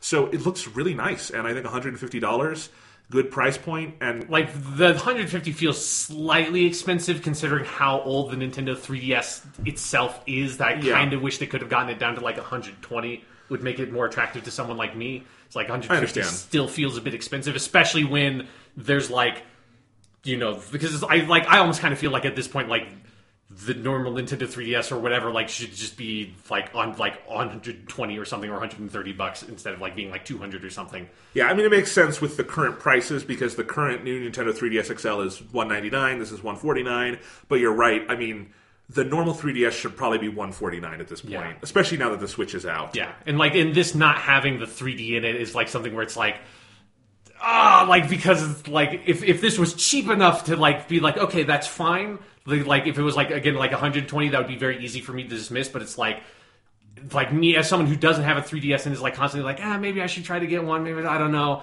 It's like there's still that part in the back of my head is like, well, I know that like for a lot of games it's probably not a big deal, but I still would always be like playing some of these games. Like if I wanted to play Super Mario 3D Land, and it just in the back of my mind would be like, oh, fuck, this would probably be way better if I bought the 3D version of this. Yeah. So you know what I was going to say though is that if that price point is amenable to you, the 3DS of pretty much any currently supported console has like the best games library. It's fantastic. I say it over and over again the 3DS is, is just as a miraculous games library, especially when you consider you can still play every DS game on it. It's got Virtual Console. It's even got SNES games now. That's actually one of the cool things about the new having the new 2DS is that uh, SNES games that you can download don't work on the standard 3DS or 2DS because they need more processing power. Huh. So you have to have a new 3DS, and now you can play those on your 2DS too, which those don't need 3D, so that's nice. Yeah. Uh, that'd be weird if they needed 3D, but yeah. Uh, so no, I you know it's cool, and, and I think if you haven't gotten into the 3DS yet, there's there's no time like the present. There are a lot of really phenomenal, phenomenal games on there. Uh, and then when you add in the ports like you know your Zelda ports like Ocarina of Time and Majora's Mask and those Dragon Quests and it's got fucking Persona Q which you still need to Yeah. play so which you don't need the 3D for. It's okay, Okay. but uh, you don't need it for Persona Q. Maybe maybe now like the 2DS, like the original 2DS will be so cheap, I could just get that for like 20 bucks and say like fuck it. I'm going to make sure nobody sees me playing this thing because it looks like so cheap and so childish. Feel like I'd be worried about how people would think of the, me. the thing about the 2DS I love is that whenever I go on like forums or Reddit or anything and read about this, everyone says the same thing about the 2DS who has one is it looks stupid, but apparently it's super comfortable. Like it's a really like ergonomic so. design. But they're like they're embarrassed. It's like I really like having my 2DS, but I don't want anyone to know that. And it's like it is weird. Like they made something that probably like Nintendo makes really solid devices Yeah. you know they're they're always good ergonomically and everything, but that one just looks so silly. Because like I feel like you know because sometimes I go down to Denver because we have this whole like light rail system uh, in Colorado that's relatively new, and so that's like a good opportunity to read or play something on your phone or, or if you had a handheld game console. And I kind of feel like looking at like what the 2DS is, I would feel the same way sitting on the train playing a 2DS as if I was sitting on the plane and playing with an Etch a Sketch. Like it's the exact same. Like I don't, I just can't do this. No, I get it. I can't handle the idea of like all these other people looking at me, knowing this like this thing looks like I'm five years old playing on this. No. But yeah, I uh, I'm glad they've they've got another you know more affordable 3ds Yeah. out in the wild. Even though, as you say, could be even more. But look again with the number of great things that system has, uh, 150 is a small price to pay, and it still comes with they give you a four gigabyte SD card, which is nice to start off. And uh, forget if they give you anything else with this one. They uh, do. Oh, the- they give you the AC, adapter. That's what I was going to say because other 3DSs for the last few years, for inexplicable reasons, have not come with an AC adapter. This one does. So if you have never owned a DS or 3DS, and for, therefore you don't have an AC adapter, this is the one to get. Still, like it's one of the most bizarre. It would be like if they sold PS4s and didn't give you a fucking HDMI cable. It's I know. Like, Fuck off, assholes. It's worse than that. It's Yeah. if they didn't give you the power cord, literally, like you have to use your power cord from the PS3 Yeah. and then sell it. Like that's the thing is, I remember when I got my new 3DS XL, I sold my old 3DS, but I had to sell it without the AC adapter. It was just weird, like making my eBay listing and being like, doesn't come with an AC adapter. I hope that's okay. You know, Yeah. like I don't know what else to say. I'm going to keep mine because I need it, but I I'll don't want not to have to like go fucking like petition Nintendo to be able to send me a fucking AC adapter. yeah. Anyway, so that's uh, Nintendo. They do Nintendo stuff. Uh, finally, piece of movie news: James Mangold, the director of Logan, the excellent Wolverine film Yes. from earlier this year, announced on Twitter that there will be a black and white version of Logan that he has made. It'll be apparently on the DVD and Blu-ray, which is coming out in May. But also, he has intimated it's not an official announcement, but he said on Twitter, "Be ready on May 16th." Apparently, they're going to play it in theaters that night, and if that's true, I will be there because I love that movie, and I really that that is one where I instantly yes, Yeah. black and white would work with that. Yeah, like I can just see so many movies. There are so many scenes from that movie in black and white in my head, and be like, "Yep, yep, that makes total sense." The same way with like Mad Max. Yeah, so this is very much obviously echoes the Mad Max Black and Chrome edition, which I reviewed on this podcast earlier this maybe last year.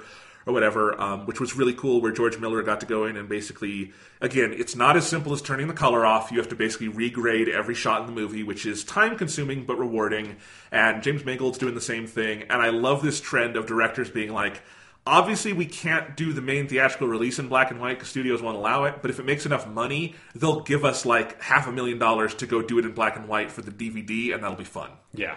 And that's just a cool trend that's going on. Yeah, it definitely like yeah. If I ever like, and I probably will watch that movie at some point in the future again. I would want to watch it in the black and white version to see it. 'cause Yeah. it seems like that'd be really cool. Yeah, and just just knowing how rewarding that was for Mad Max, I feel like that's awesome that we get to do it again. And this is this has kind of been a trend. I remember Frank Darabont's The Mist, the Stephen King movie. He hmm. did the same thing where he made the movie in black and white and really wanted to put it out that way, but the studio wouldn't let him. So in theaters it was in color, and then on DVD it's in black and white. I remember uh, the movie Nebraska a couple of years ago, um, which was like a big, you know, Alexander Payne movie, got some Oscars. Good movie, and it was it did come out in black and white, but I remember reading interviews where they said they actually did have to shoot it in color, basically for insurance, because the studio said you can release it in black and white, maybe, but like they were never confident on it, Right. And l- eventually they did allow them to release it in black and white. But I like that this is this trend is growing. And again, we're probably never going to get to a point where we get an actual blockbuster come out in black and white. But if we can get it as a DVD extra, it's good enough for me. Yeah, So I like this. yeah, me too. And Lo- Logan had fantastic cinematography, and just seeing that cinematography, you know, under a different lens is cool. So looking forward to it. Yeah, for sure. Uh, Stephen Merchant's character should be even creepier in black and white. that's a good point. All right, uh, you want to talk Doctor Who? Let's talk about Doctor Who. Doctor Who, you're talking about uh, episode three of series 10, Thin Ice by Ms. Sarah Dollard. Yep. Last year wrote Face the Raven, where, uh, Two years ago, last last year on the show, but two years ago in real life. Because I there's a and I'll just do a shout out for this because it's something that's cool to watch. The Doctor Who YouTube channel puts up some like interviews after each episode with like some of the people involved in this. For this episode, it was with Sarah Dollard and the costume designer, and like it's a fun interview. But at the beginning of the interview, the the, the woman doing the interview said, "And you previously wrote 2015's Face the Raven." I was like, Right, right. That episode came out two years ago because I've been full on Doctor Who mode. I feel like seven, season nine just happened in my head because Right. I'm just like in the middle of Doctor Who. Exactly, no. Uh, two years ago is Face the Raven, which is, spoilers, uh, that's where Clara died. Uh, very impactful episode of the Yes. series. An excellent episode. Thin Ice is a very different episode because it's not a climax. It's an early season episode. It's the, the prototypical companion episode where they went to the future, now they get to go to the past. Yep. You know, kind of like, this is actually very much mirrors like season three, I feel like, of the modern series, where we had Martha. You meet Martha with a fun adventure, then Yeah. they go to the future, then they go to the past. It might be the opposite with Martha, I forget. But Yeah, know I don't remember which ev- order the Shakespeare one comes in. Right, but I know there's the one in the future, which is like the traffic episode. Yeah, I think, Gridlock. which I, I love that episode. Yeah, it's and then the Shakespeare one, which is kind of fun. So same kind of thing here. Although again, I think this season has been doing a better job at these kind of archetypal episodes Yeah. than past seasons of Modern Who. So we go to the past. Um, what we thought might be a weird sci-fi scenario at the end of last week is actually a historical thing where there were these. I did not know about this. Yeah. On the Thames it would freeze and they would have these festivals, which seem dangerous, but whatever. Have fun with it. They put up a sign that said like "Be careful, thin ice." Like I'm sure that's like well, what's a couple of beggars that that plunge into the depths of the fright like the frozen Thames and freeze to death and then get eaten by a giant sea monster, Jonathan? If you had said that in a British accent, it would be the most British thing anyone ever said. Yeah. Anyway, um, no, but so we have that real thing, but there is a sci-fi concept because there are some lights going on under the ice, and uh, it's interesting because again, the, kind of like last week's and kind of like the premiere, this is uh, like on the on paper a very typical Doctor Who story where there's a monster, there's some orphan kids, the doctor has to figure it out, and you know, there's a rich guy behind the scenes, blah blah blah. The execution of it though is just so good, Yeah. and at its core, it's not exploring the same idea as every other version of this story. In fact, this one is very much interrogating the idea of what does a, a doctor adventure like this look like to a new companion and to a companion who knows the Doctor pretty well at this point, but doesn't really have an idea of what his day to day adventures look like. And it leads to some absolute dynamite scenes. And Peter Capaldi and Pearl Mackie in both funny moments and in serious moments, and often in moments that blur the two. Like all the stuff with Pete, the companion who never was, but might have been because Peter Capaldi's Doctor does not really make jokes. Yeah. Uh, fantastic stuff from them. Uh, kind of like last week's episode, I thought this one didn't have the greatest ending on Earth, but I liked the episode a lot. Yeah.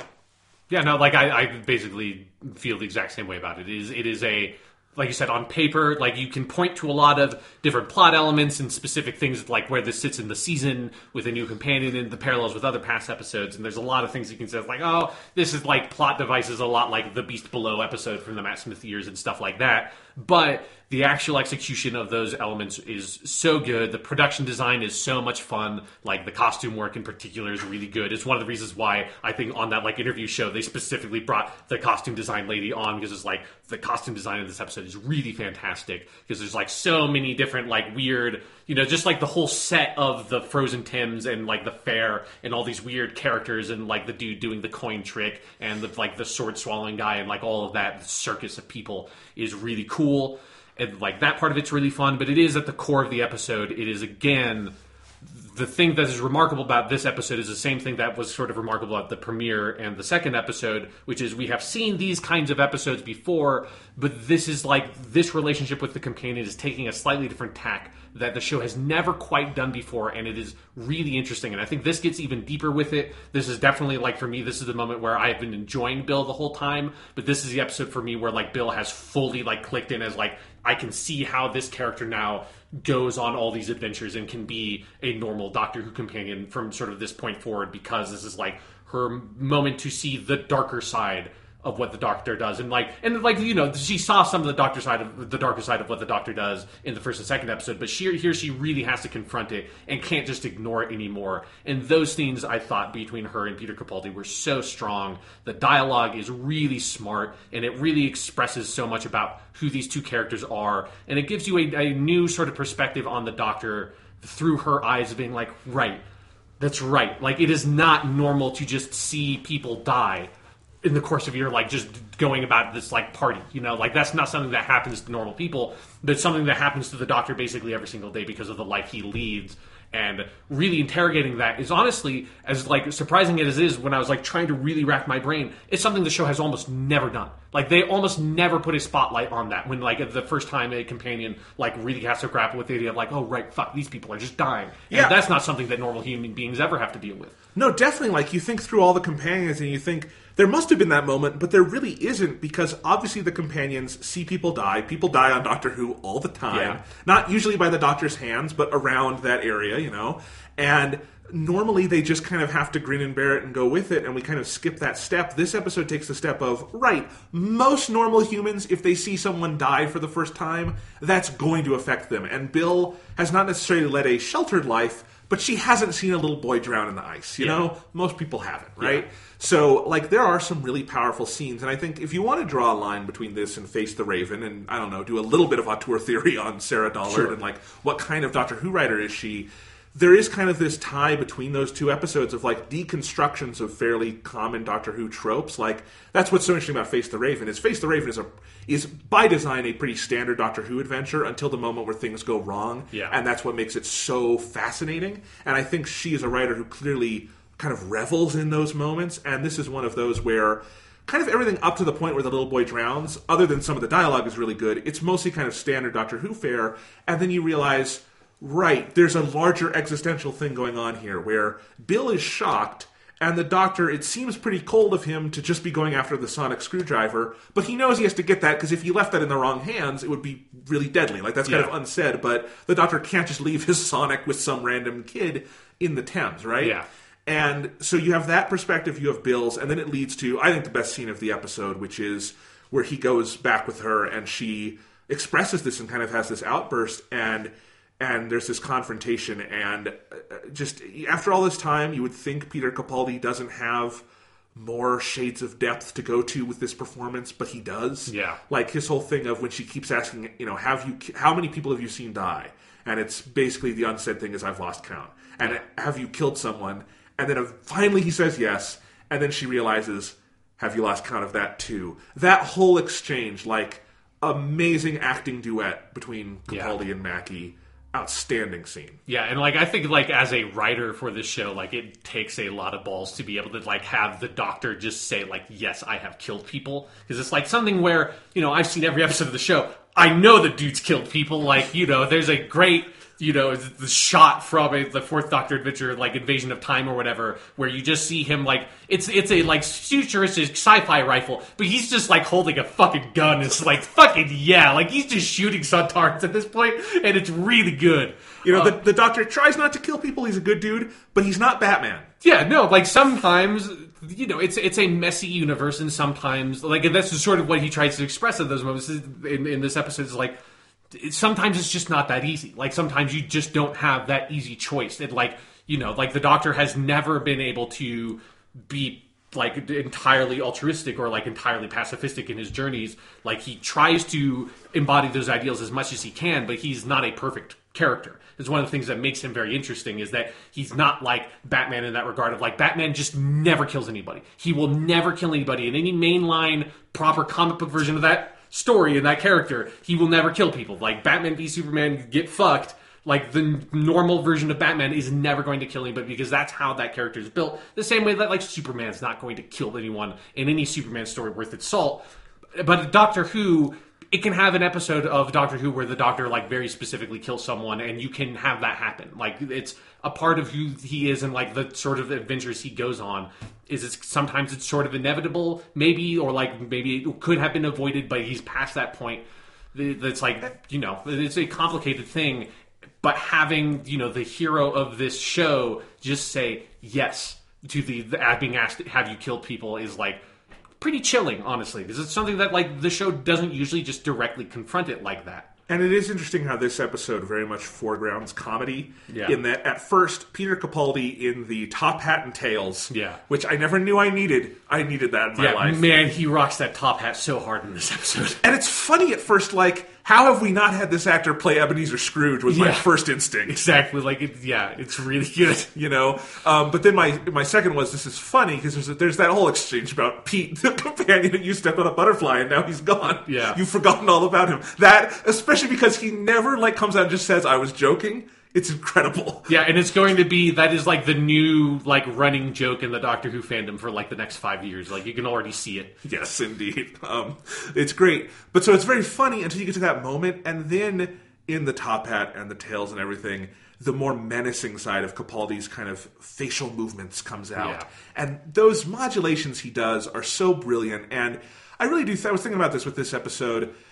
I really do think the story of the Capaldi years, in terms of its approach to Doctor Who as an, an entity, is its deconstruction of Doctor Who tropes. Like, Yeah. Series 8 did that in individual episodes. Series 9 did that, I think, as a full season arc of a deconstruction of the Doctor and his companion. Yeah. And you can tell Series 10 is, is still doing that, where because you have a performer of Capaldi's caliber, because he looks more like a classic Doctor Who, because of all these things, they're able to kind of shed new light on the Doctor by, I think, going back and questioning some of the most basic things about the show. That's what this episode does. Yeah. And it's very powerfully in those moments. Because what I love after that is it's able to modulate back where that you're right, very dark moment to just have the hero of your children's show a lot of the time come out and say, Yeah, I killed people.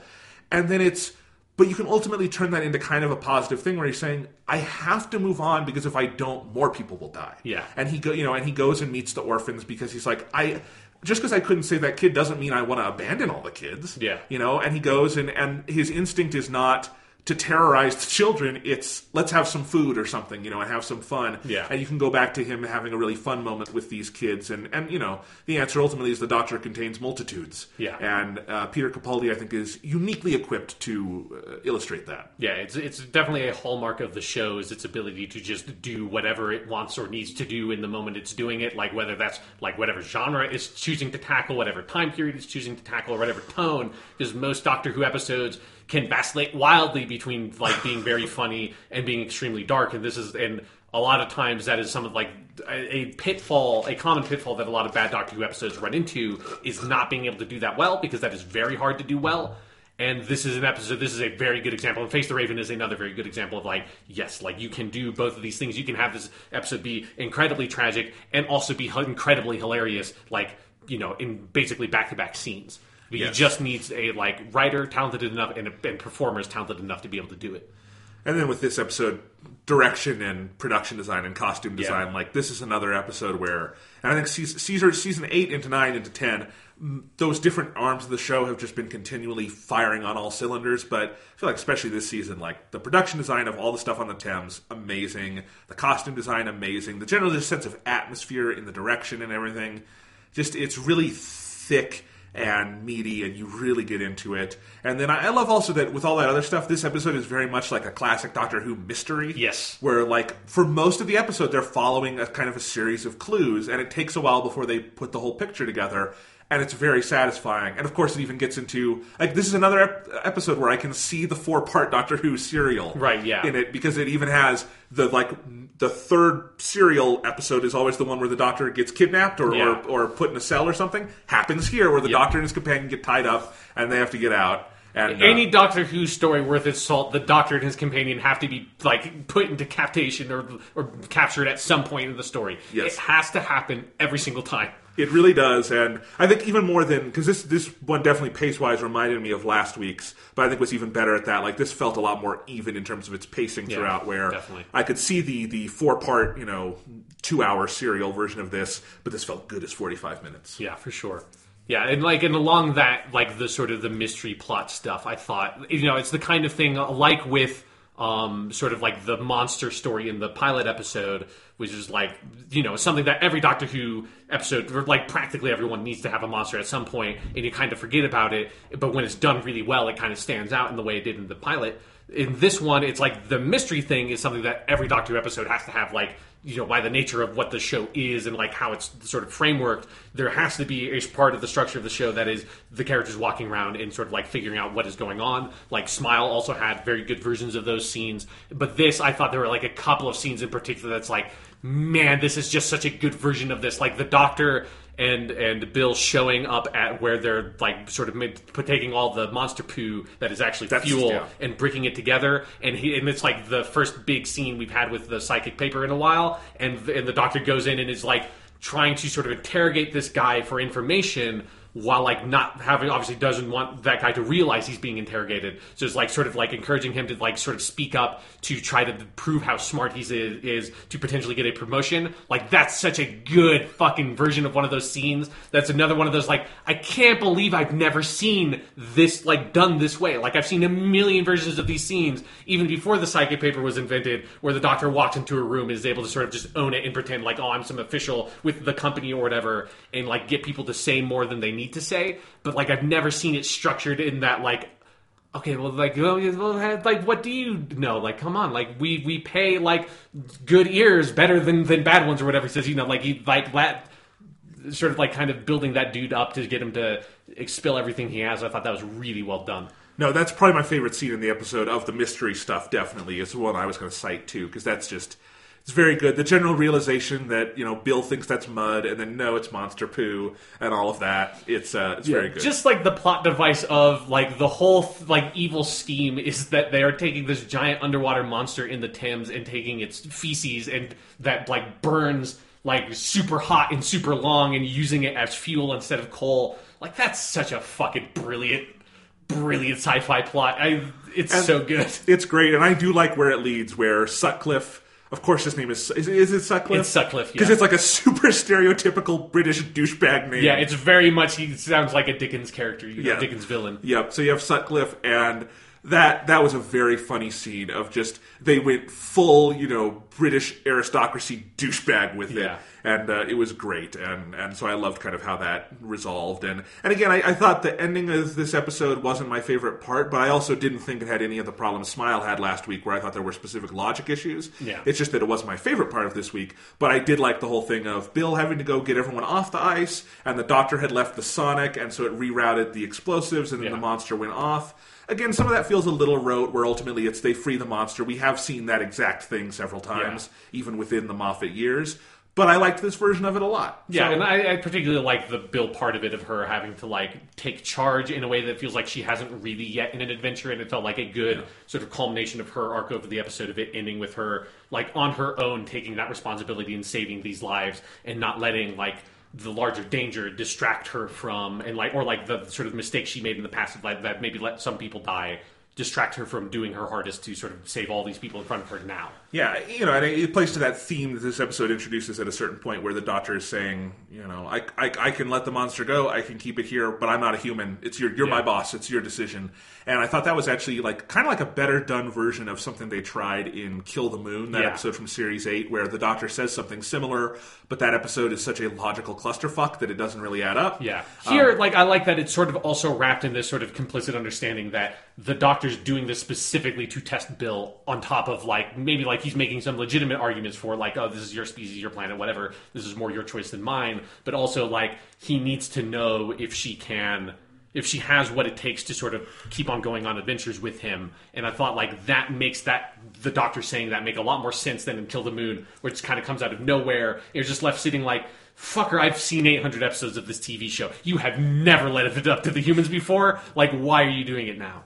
Yeah, no, but it was it was really well done here, and I, I liked all of that. And you're right, you know, seeing Bill take charge was good, and, and I like how simple her you know reasoning was. Was right, we just tell them something was wrong with the ice, and they get off the fucking Yeah. ice because people really shouldn't be walking around on ice. It's Yeah. dangerous.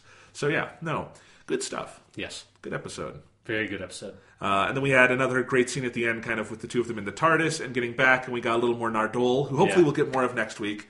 But um, Nardole had a good scene interacting with them, and the Doctor trying to reason with Nardole, and then a very creepy ending down in the uh, in the cell room where they Yeah. have the big mystery box or whatever. Yeah, the door. and it's knocking a bunch. Yeah, like I thought, like they have still they've kept doing a good job with that mystery of like it's not so much that it's like obviously like it's not distracting from the core episode. Like it very much feels like this is its own sort of separate little bit at the end of the episode, sort of setting up that mystery, and it continues to just be you know it's not like they're not dropping a bunch of like hints or something about like oh this is blah blah blah blah. blah. It must be fucking Susan trapped behind it because of course it must be Susan that's trapped behind the door. Because how could it possibly could not ever be anybody else? It's either Susan or it's Ian Chesterton. The signs are so obvious. Um, but so it's it's not doing it's not trying to drop any of those hints. It's just trying to be evocative and like that's all it needs to be. And I think it's effective at that. No, absolutely. This this season kind of feels to me like a really super well done version of a Russell T Davies season. Sure, yeah, You know, it's following kind of a similar pattern. It's got that kind of, you know, these pretty separated episodes, but with, you know, the character through lines, just all of it done better than I think it was in that era. Yeah. So, but it's really good so far. yeah. Also, like I want to take a shout out for like the part of the episode where they like address the sort of like the racial dimension Right. of it, Yeah. which is something that because we have only really had one other like black sort of primary companion Martha before. That's something that like they kind of did a little bit in that Shakespeare Code episode with Martha. That felt like like does didn't really justify enough of like th- this is should be more of a thing and you just kind of hand waved it away here it's like it is not what the episode is about so it's like it's not sort of a dominating sort of force in the narrative or something but it is something that like because bill is black and like they are going back to you know early 19th century England where slavery was still a thing. Like those people were racist as fuck. I mean, this is where like all the scientists were coming from that were saying shit that was like, no, like obviously, you know, the Negro race is, is like inferior to the white race because you can look at their fucking skulls and like look at this bump. That means that they're stupid. Like that's where all that science was being done, like in this era in that city. So it's like something you definitely need to address in some way. I thought that like they did a good job of addressing it like addressing it in like a way that didn't feel like they were dismissing it, but also not having it overpower the other elements of the plot. You're right. That's actually this, the the really other really good scene I was forgetting is you have a couple of those where they're about to leave the TARDIS and Bill is aware of that, and the Doctor being caught off guard with that was I thought a really well played moment by uh, both of them. But kind of Capaldi, you could kind of read on like the Doctor feeling bad for not thinking about it. Yeah. because like. He obviously does care about Bill, and he feels, you know, embarrassed that he didn't think about that, and that's an interesting one. But then later on, when he's like, "Let me do the talking," you get, you know, you're a little too hyper right now, and then, um, you know, the guy says something super racist to Bill, Yeah. and the doctor just sucks him. Function punches him in the face. It was a real Jon Pertwee moment I liked a lot. We don't get enough of the Doctor just like breaking out his Venusian karate on people and just taking them the fuck out. no, it was it was pretty fantastic, and it's a good turn to the episode. Uh, did reinforce for me that I hope the next Doctor is not a white guy. There's just something Sure, about yeah. that that like, especially once you've addressed it that directly in an episode, there does come a point where the Doctor should be something other maybe than a white guy, just because it becomes harder to keep justifying it if he's only ever you know middle aged white dude. I don't know. There's just something about that where I thought about that like because they have the opportunity You know, Yeah, and i think time. making him blatantly Scottish is the first step. You know? yes, indeed. So uh, no, another good episode. Yeah, for sure. Another interesting preview for next week. It seemed like a preview for the kind of episode that doesn't preview well because I had no idea what was going Yeah. on in it. But it's like it looked like very much a haunted house sort of episode, which I've always enjoyed those. Like Hyde from season seven was one of my favorite episodes from that season, and this had looked like the preview had a similar sort of feel to it. Yeah, haunted house Doctor Who's are, are all, and they're not always good, but they're always interesting. Yeah, it's, it's not a genre that Doctor Who tackles, I think, as often as it should, because it is very equipped to doing very good versions of those stories. Yeah, oh, Peter Capaldi's going to be really good at it. Yeah. He is with every you just cut and paste with any Doctor Who story, but I can't wait to see him in a haunted house setting. Yeah, So this is a good season so far. definitely. Very, very excited to see where we go. They they have had a, a hell of a streak so far. Yeah. So go from like season nine to here, it's like, uh, and the two really good Christmas specials. It's a lot of good Doctor Who. yeah, uh, Steven Moffat is his run is kind of only getting better down the long home stretch, and that's amazing in so many ways. Yeah. That's not how TV in Doctor Who or other areas tends to work. Yeah, So- it, it makes me happy that like he's not ending on like a down period, like if the show had stopped or if he had left after season seven or something like that. Right, where I think we would view his era very differently. Yeah. But yeah, instead he's had, you know, two full Doctor runs and one was better than the one before it. That's amazing. Yeah. So, speaking of things that were better than things that came before it, Persona 5. Persona Five. Persona 5. Spoilers from here on out for all of the game. Yes. If you haven't played it, if you haven't seen that Morgana is actually Pikachu in disguise, I mean, obviously, it's the voice actress. It's why they cast her, and I can't believe I didn't see that the whole it, it really is amazing. If you haven't figured out that giant spoiler, uh, stop, go, keep playing the game. You might have to wait to listen to the rest of this podcast for many hours because who knows how far you are in the game. It is very long, um, and you might not be as obsessive with it as we are. but uh, yeah, Persona 5, spoilers in uh, 5, 4, 3, 2, 1.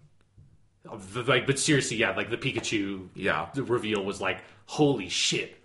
I do kind of want to start at the end. Okay. And I just want to say Yeah. one thing was I I thought there's so many components of the ending we could talk about from Yeah. evil Igor to Oh, yeah. the scale of what happens near the end of the game Holy fucking shit! The last boss fight. to some of the just the emotional moments near the end but I love what a small note the game decides to end on. Yeah. I uh, after this podcast closed last week, after we finished recording, uh, Sean and I always often keep talking after the podcast is done. As you can imagine, we don't like restrict ourselves to just talk on the air. That'd be weird. I think that's maybe we should do that. Just like you know, the podcast is over. Like we have a series of hand signals in case we need to communicate something specific in that way. But other than that, we never speak to no. each other. But uh, we kept talking, and one of the things I said to Sean was because I was pretty close to the end of the game, even though we we only talked to the end of the sixth palace last time, but I had already gotten through the seventh and everything.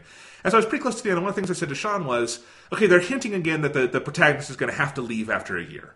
And I was a little worried about them bringing out that plot device again because it exists in Persona 3 because he dies. Yeah. And it's one of those things that I look, I love Persona 4 and I'm going to compare it negatively to other things in this episode a little bit just because I think 3 and 5 do things better. Yeah, me too. Persona 4 is still one of the best games ever made. I'm not disparaging it. Yeah. Just don't don't tweet at me why do you hate Persona 4 now? I love it. There's just some things it doesn't do as well as its peers. Yeah. But one of the things I don't think it justifies as well is taking some of the Persona 3 things and grafting it onto the Persona 4 story. And one of the things that I think doesn't work super convincingly in Persona 4 is that he has to leave at the end of the year. It makes sense, but it's also like he's forged such incredibly strong bonds with his people. Expecting us to view this as like this hyper emotional conclusion is a little weird when clearly he's going to come back and if you played persona 4 anytime after it originally came out there was so much other media where yes Yeah, I mean, he's just like yeah. If you count like it's Persona Four the Golden with the epilogue scene, which is like a good scene on Stone, but does not fit at the end of that game. And then you have Persona Four Dancing All Night, Persona Four Arena, Persona Four Arena Ultimax, all of which take place like over the course of like they're not all like concurrent. It's just like series of different months after he has already left, and he keeps on fucking coming back like like at least for like a couple of weeks every single month i feel like after he leaves he keeps coming back because more shit goes down like look realistically in the arc of Yu Narukami's life what he does is he goes back he gets his stuff he talks to his parents and says can I go live with Dojima-san Yeah. and they would ultimately probably say yes because they're traveling the world Yeah, and he I, I have like seven girlfriends. It's a whole thing. It's going to be really messy if I just pack up and leave right now. Yeah, Narukami goes on to live in Inaba, and I think it's an awkward part of Persona 4. And I think there's a lot of awkward things at the end of Persona 4 that Persona 5 5 does a much better job adapting to a new story. Yeah. Because Persona 4 was ultimately taking the archetypal layout of Persona 3 and but again, Persona 3 is a special case because while that stuff happens is you fucking die. Yeah. You know? And so Persona 5 starts going in that same direction. And I expressed to you that I was worried about that because I especially don't buy it with this protagonist, with the whole theme of the game being rebellion. He's not just going to up and leave and abandon all his new life and just go back to live with his probably douchebag parents who abandoned Yeah. him in his time of need.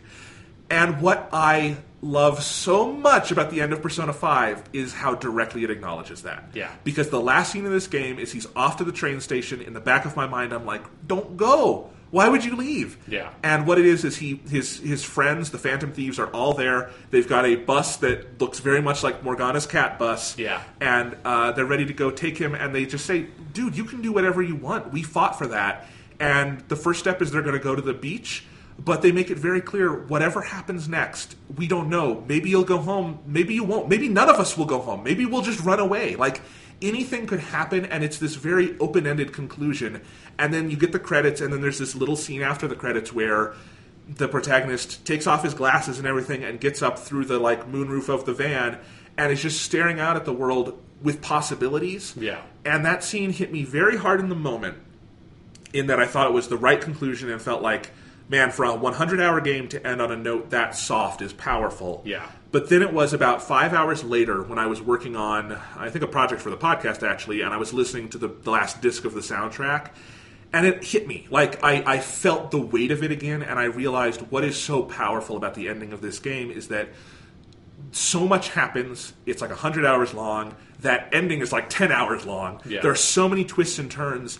But what the game ultimately boils down to, and what the game is so clear headed about from moment one to when the credits roll and you get that last scene, is that this is a game. It's what it says in the theme song wake up, get up, get out there. Yeah. It's about fighting tooth and nail for the ability to decide your own path and realizing that that is genuinely one of the hardest things we all have to deal with in a world where paths are chosen for people at birth for a hundred different reasons. No matter kind of what class or stature you are in, there are specific chosen paths, and it can be really tough to find happiness and to find direction in life when that is the world we live in.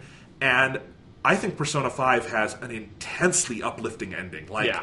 as dark as this game starts, I think the game, the ending is like the inverse tonal of that, like the tonal inverse of Yeah. that, where it is an intensely inspirational ending because it's saying, look, it is hard, but you can get to a point in your life where you are that protagonist in the van with your friends looking out at the sea and saying, the greatest gift I can have in life is possibilities.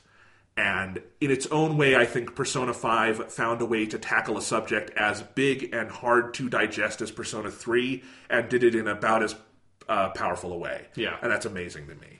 Yeah, I agree, and it's something that like if you go back and listen to the podcast episodes we did where I had finished the game and talked about a little bit of the ending and like non spoiler stuff there, and then also in our like special politics episode after the election where I talked about the ending there because like holy shit how topical is this fucking game? Um, especially when you're playing it in October before the the election. Um, but yeah, like like I had so like I'll kind of recap some of my reactions there and then talk about like my evolved reactions now that I've played it again and had like a lot of time to think about it. Is yeah, my first time through, like I enjoyed the ending and I liked especially and I still I love that it has as protracted an ending as it does. You know, mm-hmm. like th- this is actually there's a really good piece on Waypoint by Austin Walker about, and this is more specific about open world games, but I think like long games in general have this issue of not having denouement. That like they don't have this element of like that lots of stories have, and particularly like books do a, good job of this, and it's something that's a normal part of the plot structure of a book. Is after the climax, there's like that the period of falling action, and then like this like softer resolution than that is like the action climax or whatever even if it's not an action story it has like these sort of like big climax moment or whatever of like the sort of culmination of the tension in the plot but then you have to have that falling action especially if it's a long story. And if it's a long story it needs to be longer. And like that's something that like legend of zelda breath of the wild i think has an issue with like when you in that game it just stops. And it feels like give me time to like go into the world or something and see the world after I've defeated Ganon. You know, like in lots of games like it feels like give me time to sort of like digest what I have done through this game, like in the plot, and don't make me don't like dump me out after the credits and just be like, oh, I guess I have to like sit around and kind of process my relationship with this game, where it's like Or- build that build that element into the structure of the plot. Or another great example of this, not in the realm of games, is the reaction people had to Lord of the Rings: Return of the King. Yes. where that is, I think, a phenomenal movie ending, but because it is committed to the idea of denouements, a lot of audiences were not prepared for it. Yeah. frankly. Yeah, because if you look at it as the ending to a like nine hour movie, which is what it is, including Fellowship and Two Towers, it makes a lot of sense. But like obviously, when you just go see it in the theater, and if maybe you only ever saw the other two movies when they were in the theaters, like that, it just feels like it goes on forever. But like it is, you need this sense of like. Let me like unpack everything that has happened. Don't just sort of like throw the ring into Mount Doom, then like, oh, we're gonna die. Oh no, we're in Rivendell. We all lived like and then cut the credits like that would be like so just sort of like I don't know what to do with that because you haven't let me sort of like unpack my feelings about these characters in this world. Is, is why in the in the book, the scouring of the Shire is such an important part of that book, Yeah. and, and why Tolkien was so smart to include that because it's about, as you say, going back to the world you you saved, you had an impact on, and, and what was that impact I had? Yeah. Um, so I think in terms of literature, that's one I always think of. Yeah. So like and I think one of the things that Persona 5 does really well and it's one of the issues with Persona 4 is that it feels like Persona 4 is about to have that and then it has like a whole other dungeon and boss fight out of nowhere where it's like well, fuck. Like, and then it just ends after you do that. And the epilogue they had in Persona 4, the Golden, doesn't serve as that at all. And- But in Persona 5, it's like you've beat the boss on Christmas Eve, basically. And then you have like this whole stretch of time that, like, you, you know, you don't go back to normal gameplay. But like, you go from Christmas Eve to then spending Christmas to then having like, like, you know, I think like December 26th, like, there's like a lot of cutscene stuff there. And then it starts skipping to New Year's Eve. And then like, you get all these little scenes with all these other characters and stuff that will impact like how they're doing all of that. But you have like a good like hour and a half basically of like story and like little tiny things that happen from you defeating the last boss to the end credits rolling and then to the the last scene. So I've always I really loved that the first time I played it. Loved it even more the second time. But like the first time I went through the game when like at the when it hit credits, I had this distinct feeling of like is that it? Like because it feels like like it's a good like sort of like I like the sort of larger framework of the ending, but at first I was like, it, but this feels like it's too soft of an ending. Like it just sort of like stops. And, but then after you get all the way through the credits and it has that ending credits scene, like the after credits scene, it's like okay, that's the ending. Like that's like you need that moment, and specifically, it's the the protagonist coming out of the top of the the uh, van, looking forward, and then he looks into the camera for like a solid three seconds, basically, and that's the end of the game. And it's like there's something about that acknowledgement of like you looking at the protagonist and the protagonist looking at you and this like recognition that happens there it's something that you know mild spoiler but it's not a big deal like it's something that for witcher 3 uh, blood and wine that dlc the ending of that dlc has a tiny moment that is a lot like that where Geralt very mildly for a brief second like breaks the fourth wall and like looks into the camera and acknowledges the player and has a little smirk. And it's like kind of almost the exact same thing they do in persona 5 and that moment is like really did so much for the ending and left me like oh like and it wasn't like I, I had everything figured out but it felt like that like just gave me what i needed. But it's not like you know it's not a big sort of dramatic moment like the conclusion of persona 3 that is played quiet but like what is happening in that scene is like so intensely tragic But I, Persona 3 moves like a freight train. Yeah. I mean, Yeah. it's, it's one of the amazing things about Persona 3, and actually, as much as I love Persona 5, and I'm not saying there's anything wrong with it, perfect ending, but it did make me even respect Persona 3's ending more of just like, they crammed in so much to Persona 3. And that game does kind of have that quality where after you beat the boss, you do have those last days at school, but even then, it's all so of a piece. Yeah. That game just from the time you go into Tartarus the last time, it is a fucking freight train and it ends with such precision. It really is amazing. But Persona 5 is kind of going for something even more kind of thematically complex in a lot of ways because it's Yeah. harder to pinpoint and that they ultimately get to that same kind of point is amazing to me. Yeah, and it's just that sort of realization of also like because when he stares into the camera, that was the moment where I realized he's not wearing his fucking glasses, and like there's like which is something like a bit of symbolism they use in Persona Four, obviously because that's like the whole you know you need the glasses to see through the fog, and then at the end of Persona Four, a very good and like last boss fight in cutscene that is put to fucking unbelievable shame by the end cutscene of the last boss fight for Persona 5. The way that fight ends in Persona 5 is so fucking good. But at the end of Persona 4, you know, he takes off his glasses and throws them to the side, which is a really good moment in that game of like just symbolically saying like, no, fuck you, I don't need these anymore because I can just see through the fog. But here, like, like I like they just call out that very subtly and it's something that I feel like like that's one of the reasons why he stares at the camera is very specifically to get you to notice his eyes because you're staring right at his eyes and being like, oh, he's not wearing his glasses like he doesn't like you know t- sort of borrowing that metaphor as this game like borrows a lot of specific elements from all of its predecessors in the Persona franchise, which it like wears on its sleeve up front with like the 20th anniversary logo that goes through all the games. Like especially if you you know have played all the Persona games or even just some of them, I feel like this game is very specifically wants you to think about how it exists in relation with those games. Oh, absolutely. And so it's like it's borrowing some of that symbolism, which I, I like a lot, but it's also just like I, I love like the musical note, note it ends on that it brings back up the original theme, the opening theme song, "Wake Up, Get Up, Get Out There," and then like it has like the fin like pops up at the very end, and then you get the uh, in a game with this much French, you have to end with Finn. yeah, exactly. And then it has the little trophy pop up that like is I love the trophy um, screenshot is his like head like staring out of the top of the the van, which is also it's just like a really good image. And there's just something about that, like you said, of the sort of the tonal flipness of it of the beginning of Persona Five or like the beginning of Persona Five after the Admetus stuff is like so cold, so harsh, so lonely. And this is like the warmest any of these games have ever felt. And this is like a franchise where like Persona 4 is like one of the warmest feeling games I've ever played of just like the game is so comfortable. Like the sense of friendship in Persona 4 is so just it feels like, you know, when you go back to Inaba and it, like in playing Persona 4 again, it feels like you're going home because that's like the, the sensation they try to build there. Because Persona 4, that's the status quo. Yeah. Is warmth. It's, you know, and that game has a very specific, and this is common in Japanese literature and stuff, uh, and, and media, of a theme about the countryside as a pure, more natural place where Yeah. warmth is the status quo and friendship is not hard fought. But this is about the city, Yeah. and it's about, you know, modern life in a way where it is making a statement that these things are not automatic. They are hard to fight for and hard to keep a hold of. Yeah.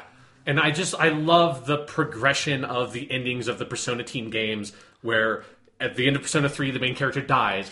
At the end of Persona 4 the main character goes home alone. At the end of Persona 5 the main character goes like is quote unquote going home but is really going on a road trip with all of the friends he's made. And there's something about that progression of like getting to this point where it's like not only has the protagonist won but he's he gets to keep what he has won. That feels like so powerful. And like and the fact that it feels so earned like it's just like yes like even more so than the protagonist of persona 3 persona 4 like this dude needed to fucking fight everything. Like he had to fight society he had to fight his parents he had to fight you know like like his peers in akechi and he had to fight fucking god in a way that felt like what is to me the by far the best. Even though I, I generally like how persona 3 does it i still think like this is the best version of the supernatural giant ridiculous shit at the end of these games because it feels the most justified and makes the most sense of like you know like fuck you like god because it's like we've been like every with like the whole process of the game is you going up the ring of all the rungs of the ladder of like your teachers and like you know your mentors and like you know like all this stuff like your family members that are abusive to, to like the dude who's going to be prime minister like who's above that? Like god. And like when we're going to defy that to the very end and having your like last sort of waken persona basically being lucifer like like who's the last you know the great trickster of all of history of like the, like biblical history. Like that progression is so beautiful and earned and makes so much sense and is such a like it feels so satisfying for this franchise to finally like i think 100% perfectly execute on that aspect of it. That has always been something that like they've done kind of well in some places but it's always felt like not you didn't quite 100% justify maybe the full scale of what you're doing here. Like none of this maybe not 100% of this makes sense. Here i felt like yes this all makes sense. It all works. It all fits 100% thematically with everything you've been doing. And is like feels like the only way this could end is going in that like whole direction of like breaking out the ceiling and going like as weirdly abstract as it does at the end. Because that is like the last boundary you have to sort of break out and sort of being able to commit to your own path path is that last boundary of like the thing that's like inside of you that's like deep deep inside of you the way it's like deep deep in mementos that prison of the velvet room like that's what you have to break out of. And that's what is like the spiritual element that they break out at the end a couple of things. One, I, I would stand up for the ending of Persona Three, and I like I, I stuff there, like again, No, it's I- the same thing with Persona Four. Like it is, you know, amazing. But when you're comparing it with like these are like three of the best games ever made, one some one of them has to be a little bit better at that stuff than the others. No, sure. I just I would put Persona Three roughly on the same par with its God stuff, but I agree. Like, I, I love how Persona Five does it, and you're right. I mean, I, I I've seen some criticisms of this game of like the God stuff comes out of nowhere. Fuck you. They build to it so precisely in this game, Yeah. and I was kind of amazed at how well they they they lay the groundwork for it, getting up to that point. Because look, that's being laid from the first moment you meet Igor in this Yeah. game, and I think you know we didn't. I, you could tell something was up with Igor, right? You know, Yes. it's it's something that is hinted at and things like that. So anyway, I, I think they do that perfectly here. But um, oh man, I had a couple things I was going to say. Now I've forgot forgotten. But no, no. Here's what I was going to say. It goes back to the very first piece of key art we ever got for Persona 5 back in I think 2013 or something when this game was officially announced, and they had that little trailer which was all the um, like ball and chains tied to the school chairs, Yeah. and it said "You are slave, want emancipation." yeah. that is the theme of the game. That is Yeah. the idea of going from a state of being kind of enslaved to the system and to your own senses of limitations to genuine freedom, which is internal. It's about an internal battle. And, you know, I think that's where this game thematically is just so amazingly on point is everything in it is about that internal strife where it's an expressionistic game. It is about taking the things that are going on inside this main character and inside of society and making them externalized through the aesthetics, through the narrative, through everything that happens uh, until they kind of fuse at the end. And you know, Yeah, and to me, that's the most important thing about the ending of the game is you have that like unbelievable scene where like Morgana's floating away and gives his last speech. Tears. Like, yeah, like Oh my God. there is no such thing as the real world. The real world is made by your perceptions and your relationships with the people around you, and like gives that speech as he fades away, and then like you know, Mementos and the quote unquote real world is fused because they were like never meant to be separated in the first place because like the subconscious world is the conscious world and vice versa. And that's sort of like one of the sort of like philosophical points that it takes from you know Freud and Jung and stuff like that.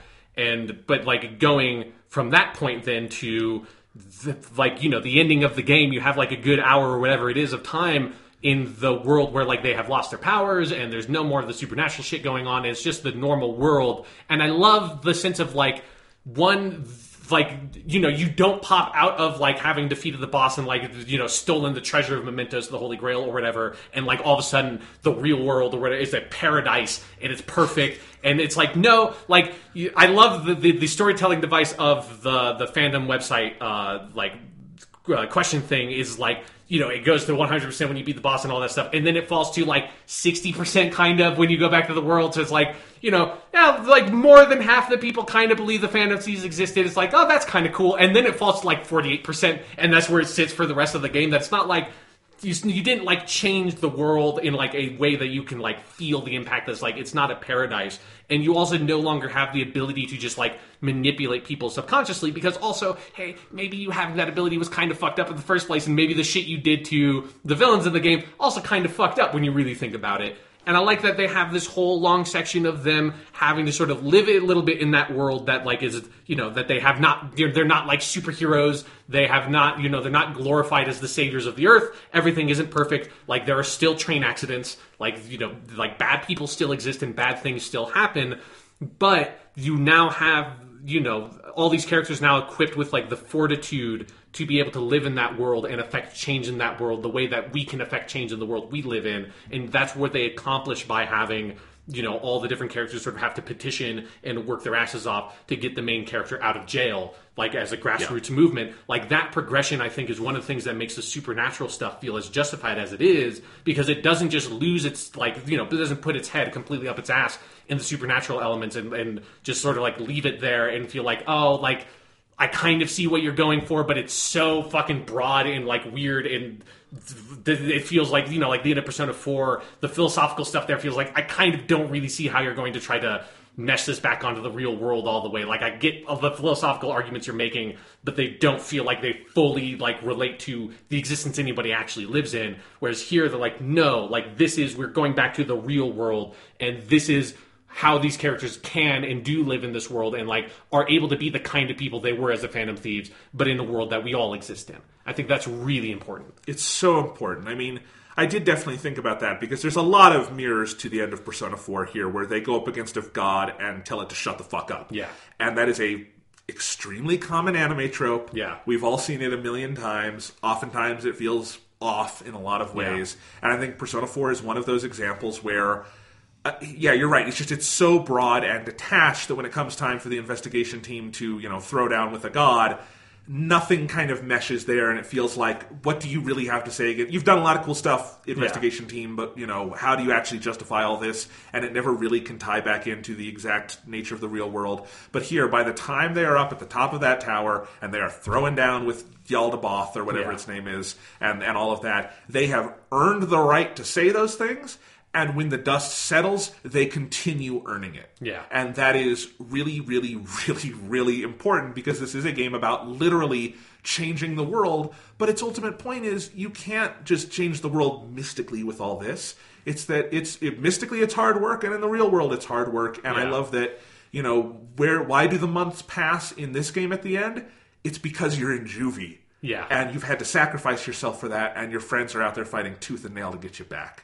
Yeah, yeah, it's something that it reminds me of the, the um, people who listen to the podcast. If you've been listening for like the past couple of months, know that I'm, I'm have become a big Gundam fan, and there's like a interesting thing that happens. And there's this one Gundam series from like the turn of the century called Gundam Seed that is really good and an interesting like update of the series. And then they made a sequel show of that called Seed Destiny that is like probably the worst Gundam show there is. And one of the reasons why it feels like that is at the end of Mobile Suit Gundam Seed, as the, at the end of most Mobile Suit Gundam series, like there's a giant, massive conflict because it's just, you know, it's a franchise built on war stories. It's like two sides fighting against each other. In Gundam Seed, like the main characters all sort of create a third party that's trying to just end the war and isn't fighting for any specific side because they find the ideologies of both are bad and they're just fighting to like create a peace. And at the end of Mobile Suit Gundam Seed, they succeed and the story's over. It's like, oh, that kind of makes sense. And then they it was so successful they had to make a sequel. And one of the reasons why the sequel is as fucking annoying and bad as it is is you like it cuts to like 5 years later or whatever and you find out that like the ceasefire between the two factions has been kind of standing, but obviously uh, it starts to dissolve and, and conflict sparks up again. And one of the reasons why conflict starts up again and one of the reasons why it's so annoying is because all the main characters from Mobile Suit Gundam Seed you find out have been doing nothing in the interim and have left up basically everything to like both sides to just sort of like exist with the ceasefire and literally the main character and his love interest are like living in some like backwater fuck off nowhere place like like raising orphans. And it's like you fucking assholes. Like this that's not the point is not you win the battle and then it's over. The point is what happens after the battle is you have to work hard. You have to like work hard to keep that peace and to like make it so that the change you have affected is a lasting change. And like that is it's something that like that show never addresses. And it's so insane that like like they make all the, the original characters utterly hateable because they ruined everything that they worked so hard to gain. And that's one of the things that like persona 5 i think accomplishes that so well of like yes you you won the battle but that's not what's that's not the end because it never ends. It's never just done. Like when the credits roll it's not just over. Like all this work has to be done with the fallout of the story. And that's where you know the denouement structurally comes in. And here you get that in we are going to have to fight hard to keep the change that we have made in the system. You know, like Sae, Makoto's older sister, like she's going to have to fight hard now becoming a defense lawyer to keep that change a thing. Like all of your confidants are going to have to fight hard to make sure that justice is upheld and the society is the society you want. And you get that sense at the end of the story because you have seen them fight that way like with this grassroots political movement to get you free, you know that like after the credits roll and after that in cutscene, you know these characters are keeping going to fighting for that stuff because they've shown that that's what these characters know to do.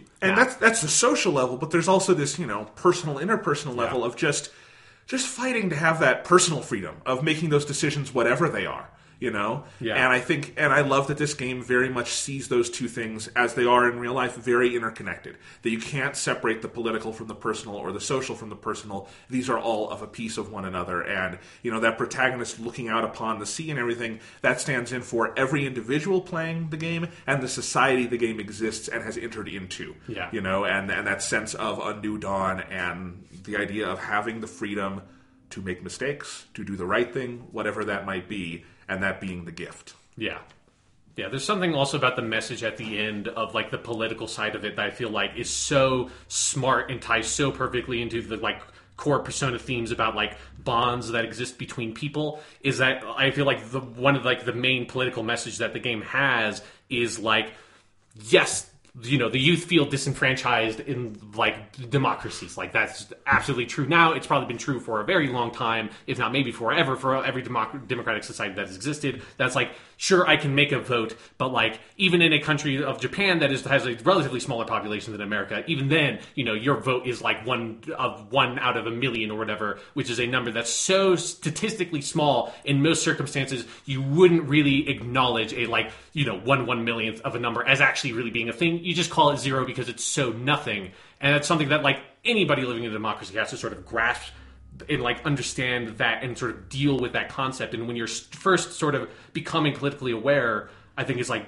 very easy to become completely sort of disenfranchised by that feeling and disempowered by that feeling and choose to sort of ignore politics. One of the reasons i think is probably the core reason why most young people just don't vote because they don't feel that they have any sort of agency in the political system. And I like the thing that Persona 4 sort of puts there is Persona 5? or yeah persona 5 sorry what it puts out there is hey like yes that maybe kind of is true in a way on an individual level but like democracies aren't actually built on an individual level because no no one man is an island. No person exists on their own. Like these systems and like society is built by the connections that exist and the bonds that exist between people. And what you need to do to have power in that system is to have those bonds in that system. And that's like what you do as soon as you get into tokyo and you have nothing is you start making those connections with people that that all over the place all from people of all different kinds like walks of life and you help them and they help you. It's one of the things about the confidant system I love is that you get just as much out of like helping people in terms of like mechanical benefit as in a narrative sense they gain from you like helping them through their issues with your Phantom Thief powers. And you create this whole group of people that the game keeps on bringing up at the end of like you keep on seeing all your confidants in all these different scenes and they're doing all the, this stuff and they're all working towards similar goals. At the end you see the full fruit of what you have accomplished is that you have enough of this like sort of power base of people that are connected through this common cause which is you to help you get out of prison. And like you've created this whole grassroots political movement just through the connections and bonds you've made with the people you've connected through your journey in the game. And that to me is such a like powerful uplifting message of the game that is something that I also feel like in this political moment in America feels like especially oh. true when you see like how hard people like like the ACLU are fighting like against Trump and how like m- how desperately we need things like the science march and like the women's march to like We to fight against that sort of like power base and to express what we what we believe in and what we have. And it's like it all starts with like you know you and one other person and then one other person and one other person and creating that group of like like-minded individual individuals all motivated towards a similar goal you know, we've talked so much about how this is culturally such a Japanese game. It is so engaged with modern Japanese issues. But boy, could it not be any more relevant to the current American political situation because one of the most fat, you know, we're, we're recording this on the 101st day of Donald Trump's presidency. Yeah. But because we passed that 100th day marker, which is, you know, stupid, but it is something all presidents are judged by, so it's worth talking about that reflection period. The most fascinating thing about the 100 day marker, these first 100 days of the Donald Trump presidency, is how healthy democracy is Yeah. in a lot of ways, in ways that I think despairingly we thought might not happen.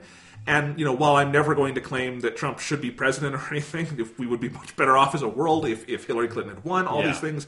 However, there is an upside, weirdly, to this horrible monster winning the presidency, in that I think it has reconnected American people. I certainly feel this way with the core tenets of what we are as a society and Yeah. what democracy means. And you talking about like the confidant system and all that, that's exactly the lesson I think we have been relearning through the first hundred days of this presidency, like beating the Trump Care initiative Yeah. and stuff like that, which is that if people come together and they voice their viewpoints and they put pressure on elected officials, things will, you know, go the right way. And they have so far. And Yeah. We're not that far into the presidency, but that enough good things have happened and that uh, as few bad things have is so amazing. And it is inspiring on some level. Yeah. And you know, I do think there's there's a very good possibility that as long as he doesn't nuke anybody, we could come out of this a healthier democracy. Because we might have had to purge that from our system. And there is something I think that all the Persona games share, but this one does too, of that idea that the you know the night is darkest just before the dawn, that kind of thing. Of that you kind of have to go through a ringer to find out what's important in life,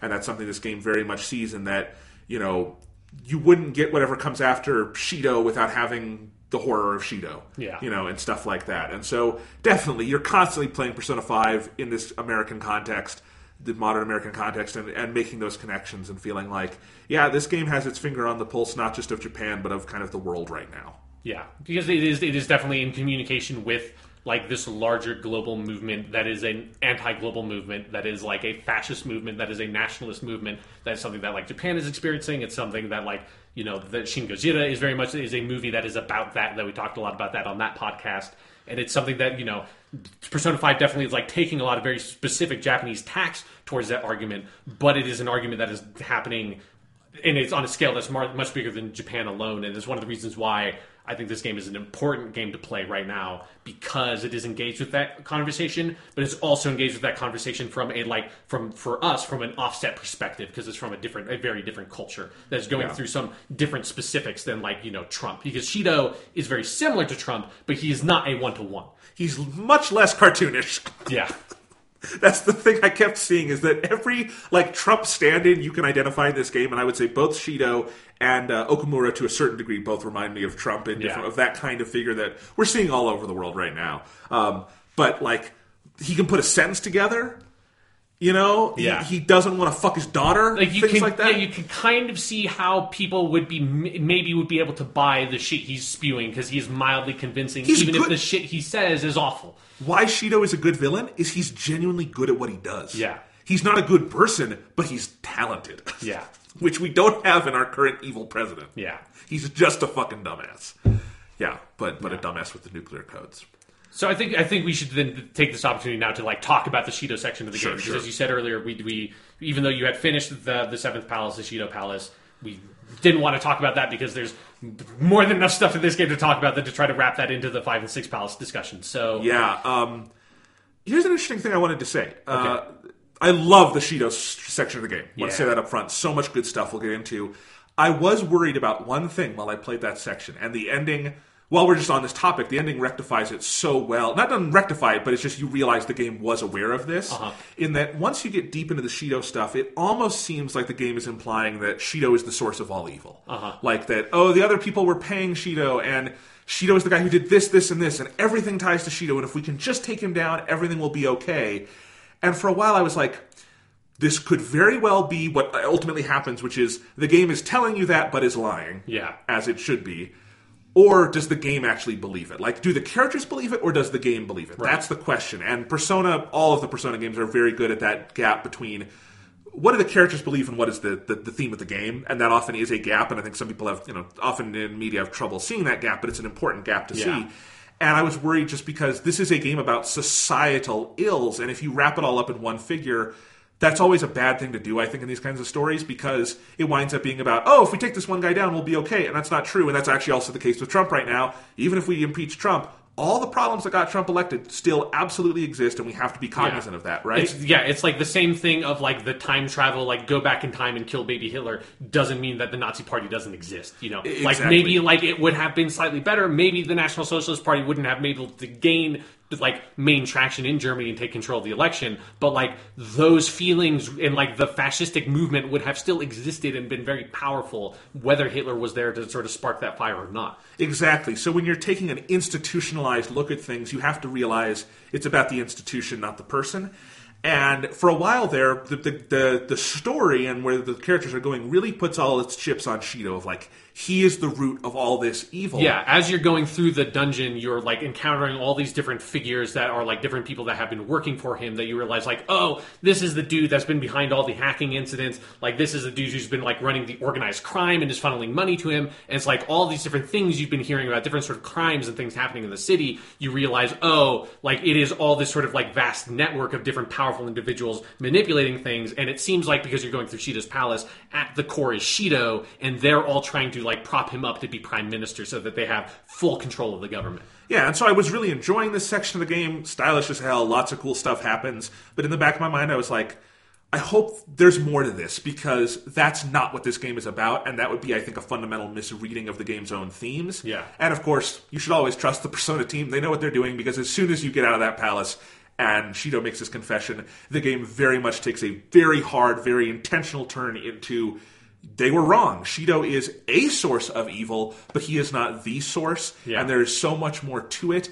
And you cannot fix it by taking down one guy. You cannot take it fix it by taking down a hundred guys. There is so much more to this issue, and that is the thing that protagonists ultimately have to grapple with. So, in context, I think all the Shido stuff is brilliant, but it's kind of like what we talked about with the uh, Okamura section, where or, or other sections of the game where um, the game or uh, the Akechi section I wanted to say Right, yeah. of like is Akechi good, is Akechi bad, all these different things where um, it's keeping you on your toes, where it is keeping you in thematic conversation with the game and making you ask. Is this going in the right direction? Is it not? And it wants you to be asking those questions.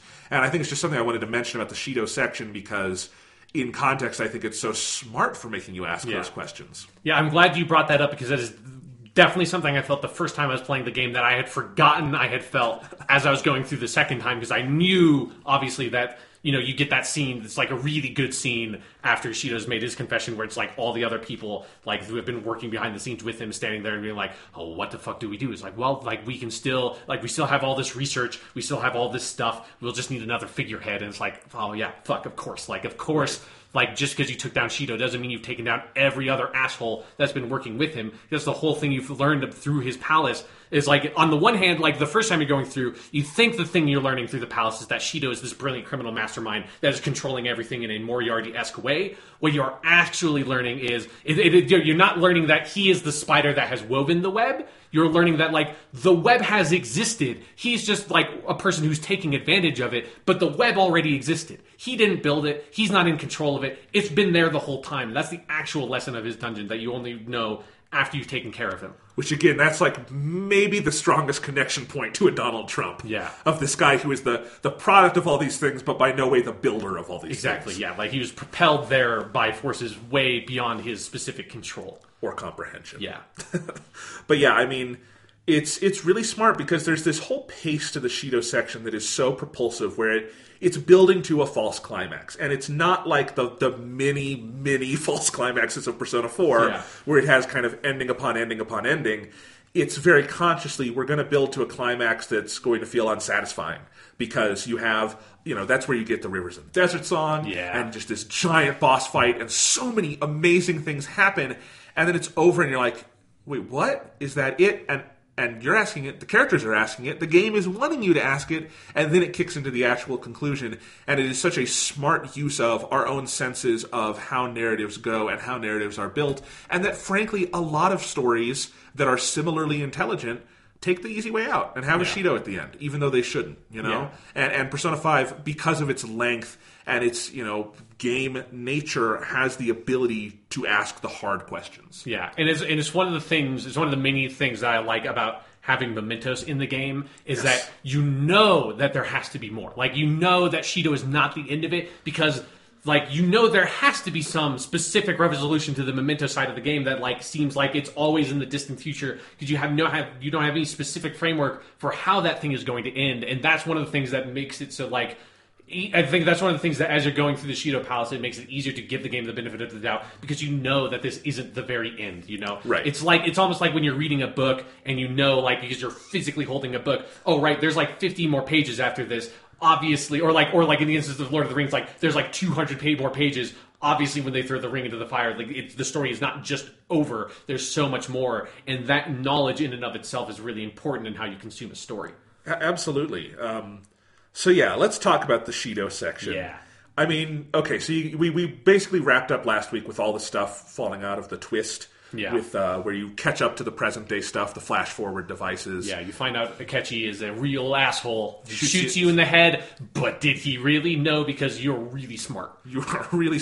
I said this on Twitter, and I totally believe it. If the Persona 5 cast went to Inaba at the same time Yu Narukami did, they would solve that mystery in a week flat. Yeah. They are so smart, they are so capable, that would, like, oh. Persona 4 would be a much shorter game. That's I, they need to make like get the animation team to just make a cutscene of it's like the same like it's sort of like cutscene stuff of the beginning of Persona 4, but it's the Persona 5 main character. And when he gets to the gas station, he's shaking the gas station dude's head, and there's just like the, or hand, and you, this reverse shot of just like close up on the main character's face, and he just gives a smirk and goes. Hmm. and you know he fucking knows, and it's like it, maybe it's like the whole game is the exact same, but the entire time you know that he knows, and he's like building this whole elaborate plan in the background because from the fucking second one he knows what's actually going on. Oh, absolutely. There would be a huge heist movie twist Yeah. halfway through the game or something like that. Yeah, I mean, because it is, I mean, it's worth noting, like, not everyone on the Persona 5 cast is Naoto, but they're all really smart. Like, even Ryuji, who's sort of like the punk of the group, he's a really smart dude. Yeah. He doesn't, he's not like book smart, but he gets what's going on. Like, compare him to Yosuke. Ryuji, I don't think would be sold in by the, the copycat killer thing Yeah. you know, in Persona 4. Like, it's just, it's fun to compare. Like, the Persona 5 team is so ludicrously capable. Yeah, but they're, they're like insanely effective at what they do, which is one of the things I love so much about them is because they need to be for the structure of the plot because they are so proactive in the plot of the Yeah. game. But it's like it is fun to think about like man, yeah, they would have the Inaba shit like just solved immediately. Like Makoto would just like look at it and be like, yeah, of course, obviously it's this dude. Like, of Yeah. course, no shit. Young detective, my ass. Indeed, it's kind of like having a whole team made of Naotos. Yeah. No, I would actually, if they ever do their Persona 5 spin off, I want Naoto and Makoto to get in a room together and realize they probably love each other. I mean, I mean that's like my like ideal fan spin-off is like Naoto has to like try to track down and catch the Phantom Thieves. Like that just like would be so brilliant, like of like a spin-off novel or something. Indeed, she's she's a better detective than Akechi. He's Yeah. really just a dick. No, but um, there's more to Akechi, which we'll talk Yeah. about. But anyway, well, you get through all the twist stuff, and then it starts building up again, where it's like, well, what do we do next? How do we turn? We've turned the tables effectively. This guy's dead. All of that. What do we do next? It's we're going to go after the source of this. They realize it's Shido. The main character realizes, oh, Shido's the one who fucked me over. Yeah. Which you, as the player, I mean, I assume you were the same way, been aware of it from the moment you saw him. Yeah, yeah. Yeah, I mean, and in fact, to the degree where early in the game, before I kind of realized what the larger structure of the game was going to be, I thought Shido was going to be your second target because you meet him at the restaurant Yeah. while you're looking for a target, and I'm like, oh, that's the guy who did that. Maybe that's the next thing you do, and, and I didn't realize the game had much grander plans for Mr. Shido than that, but uh, it did. So anyway, you get to that, you're going to go after Shido. It's really tough to figure out his palace. And when you figure out what his palace is, that it is the ship of Japan. Yeah. That is an amazing reveal. And the music on the Ark, it's called Ark on the soundtrack, which is just, it is, what I think of it as is the getting fucking pumped song. Yeah. Of like, we have gotten here, this is the bad guy, we are going to fuck him up, and this guitar lick is telling me that. Yeah. It Yeah. really does an effective job at that. Yeah, it's a very, very good dungeon music, and yeah, I loved that reveal of it's just is you the whole time you're thinking like like there's got to be something fucking crazy because you know the, a lot of the dungeons have been like kind of going up in scale as you go through it to like this just being this giant fucking casino in the middle of Japan, and then now it's so you're like, well, what is it? What is it? What is it going to be? And then it's at first it's like, oh, it's just the National Diet Building or whatever. It's just you know it's basically Congress, and then you feel realize oh it's Congress on a giant ship like sailing through a like sunken Japan, and I feel like it's another area where the game has done such a good job up to this point of like the sort of hammering home all the rules of the supernatural stuff that when you see that when you see Japan you know flooded you know instinctively what that means and what that represents because you've been through this enough times and you understand enough about how the the subconscious world works. That's like okay like this means this dude is like bad on a scale we have really not dealt with up till now like because of his his distorted desire or whatever encompasses the entire country it's not just you know this one building it's it's it's it's way more than that Uh, yeah, I mean, get another connection to Trump. It's the narcissism thing of Yeah. this guy. Literally, his only way of seeing the world is as his ship he sails through. Yeah. and it's all sunken, and everything else is fucked. But he and his rich friends are okay because they're on the boat together. Yeah. And you know, obviously recalls Titanic and things like that. Of like, the ship's going to sink one day. Yeah. jackass. But yeah, no, I mean, let's talk about that palace because I think that palace is really interesting to me. Yeah, me too. It's very different than the other. one. I mean, they're all different, I guess. But you finally get to. They kind of keep bringing in more and more like people into the palaces until the fifth. There, this the seventh palace is sort of all populated. Like there's people everywhere. It's a ship. There's all like you're very you- you're in some back rooms and stuff, but most of you are just in the the customer hallways and stuff and talking to the people. And there are shadows just kind of intermingled. Yeah. And you do a lot of fighting, but it doesn't feel like kind of the main thrust of everything because so much of what you're doing is going around talking to people, getting information, moving on with the story. It's really interesting, and I, I just I, there's so many of them. Is this the one with the mice? Yes. Yes, this one, by, right. And so that is where you get the puzzle thing. Is you know Shido is so narcissistic, he views you all as mice, and so there's specific puzzles where you have to like turn into mice and stuff like that, and that's kind of interesting. Yeah. But I still think the most striking thing about that palace is how much of it is just your intermi like the shadows and the people and the dialogue are all intermingled together, and there's no clear boundaries between them. Yeah, and, and it's something that I love the dungeon sets up like the first time you go in is like the scouting run before you can really tackle the dungeon, and it sets up at the end of that like okay, we need to go track down like these five people. There are these five people in the dungeon. It's like you know this tech dude, blah blah blah, like all these people, and then you leave, and then you come back and you know okay, like you have a clear objective of what you are trying to do and it's like this because this is the longest dungeon in the game and so it's like it has these staged objectives that sort of mark your progress through it that also means you're doing a lot of different stuff through the dungeon and one thing i like is that like you will sort of like you know, go through an area, sort of like find the person that sort of controls that area, take care of them, like get a little story scene because there's also a lot of story scenes in this dungeon that revolves around all of those, and take care of that, and then move on to the next bit. And like connecting each of the bits are those like big hallway sections where the mice thing comes into play. So it's like you're doing one of those puzzles with the mice thing, and then you go to a like another section that like is a little bit different that is revolved around like the swimming pool or whatever, and then you go back and do a more complicated version of the mice one. And like the structure of it, I think is very like deliberate and interesting. Especially I like could I think appreciate a bit more my second time through of like okay yeah like this is really different than any of the other dungeons and how like it is paced and structured and that it like by the end of it you know you have the i really love the like grid room with like all the different mice the like holes and stuff that's like the mice puzzles boiled down to like it's like barest essentials where it's just like basically like nine rooms all assembled, assembled in a grid. It's like it's a very smart smartly constructed dungeon It is. I, I thought it was maybe a little too grindy at points because like there's a there are some portions where like I, I leveled like 15 levels in this Yeah. thing 'cause it's there's a lot of enemies. They respawn a lot because you go through doors and stuff. And I ultimately enjoyed it very much. It just it is very long. I, I mean uh, honestly, it's because I like binged the fucking thing Yeah. and it's like eight hours long and I did it in like two days. So you know I probably played a little too much of it all at once. But you know, and, and I thought ultimately I liked the way they laid it out. My initial instinct was, oh, is this going to be kind of like Breath of the Wild esque, where you have five things to get and you can kind of do them in any order? It's not ultimately No. like that. And I think it's okay. I, I think there could be a version of it that was maybe a little less linear that could have been interesting. But I like the way they did it, and that, as you say, it keeps kind of varying. And some of the scenes you get are so great. Some of them are dark, and some of them are so funny. There's the you know there's the, the each each of the characters kind of gets a big moment in this Yeah. area. Like there's the one where all the girls have to get in the bikinis to go talk to the pervert dude. Yeah. And then An has a big moment there. But of course, the best moment on the whole fucking boat is Futaba's scene. Okay, where yeah. she, she goes in and she's basically she's trying to convince the the who is who's her target. I Uh, it's the the dude, the hacker dude, who's basically like the fake Medjed um, Yeah. during the Futaba's Palace section. Right, and she's basically bragging to him and building herself up and all this stuff. It is one of Futaba's best scenes Yeah. in the game.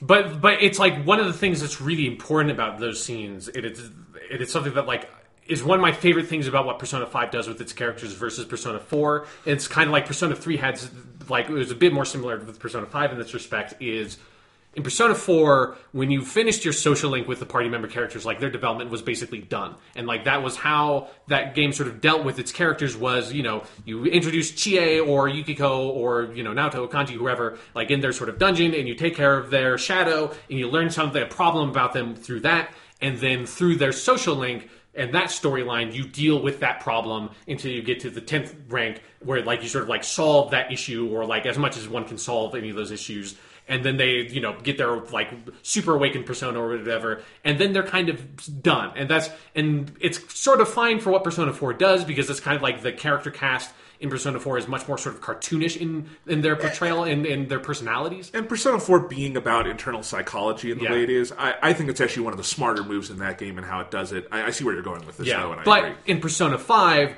you the way it sort of builds the character development is kind of tiered. That where like in Persona 3 it is much more about like the characters developed through the main story because not every single especially in like the original version of the game not all the party members have different social links. It's only the female ones. And even then their their social links do not necessarily resolve their core issues like it sort of like helps some of like their core issues but it's not like the same thing as the Persona 4 social links. So in Persona 3 it's like their character development is almost entirely through the main story with like little like sort of additional elements through the social link. Because you know it's like in Persona 3 you have the social link with um, Yukari that where you kind of help her deal with her dad's death, but it's way more focused on her relationship with her mom, and but her relationship with the death of her father is her main character's sort of turning point, and that is accomplished through a scene with Mitsuru in the main story. And so all the Persona 3 characters awaken to their, their do their second awakenings through events in the main story. And that's how Persona 3 set it up. Persona 4 was it was way, way more social link driven, which worked for that game. Persona 5 kind of does both. That you have the you get introduced through any of the characters through a palace section that is focused that is built around a villain but also sort of relates to a core issue that that character has and then once you resolve that palace they become a party member and then through your social link with them you sort of follow up on the issues that were raised during that palace and kind of bring them to a bit of a conclusion and that's like dealt with through the second awakening happens uh, like with persona 4 through your social link. But they continue to also develop through the main story because your your relationship with them in the social link doesn't necessarily take them 100% of the way there because something that's really important about all of the characters is how they function in the Phantom Thieves and their role in the Phantom Thieves is a core part of their identity. And so one of the things that the Shido section does is I think it really brings that approach to a head and each of the characters through their moments like they have to grapple with something that they've been dealing with that like is something they sort of have to deal with in the main plot, but is also something they really have to deal with in their social link. And so with like Ann, it's her like a big part of her storyline is that with um, Kamoshida, her entire life was being with him was sort of she was being objectified. She's being objectified by everyone at school because she's very attractive and she's exotic because she's a foreigner. And so everyone sort of like her life is defined on everyone else's terms based on how they see her and she can't really like move in that framework and they just kind of put her in that box. And then she's slowly sort of breaking out of that and a lot of that is her sort of in your social link with her taking her modeling career into her own hands and sort of deciding you know like this is the kind of person i want to be. I want to be successful. I want to pursue this pursue this seriously. You know i want to be like attractive. I want to be sexy. I want to be sort of like commanding. I want to be like you know the villains and superhero shows I watched when I was a kid is basically the line she says. And you by the time you get to the Shido Palace and her scene here, she it's a resolution to that character arc where she now is able to put on a fairly convincing performance, like sucker this guy in, get what she needs from him by being like attractive, foreign, and sexy, and then dumping him immediately once she gets what she needs, which is exactly you know what the the sort of rival model was doing in her social link arc that she was sort of like anger about but also very envious of how powerful this woman was compared to her. And she's able to achieve that in this scene in Shido's palace.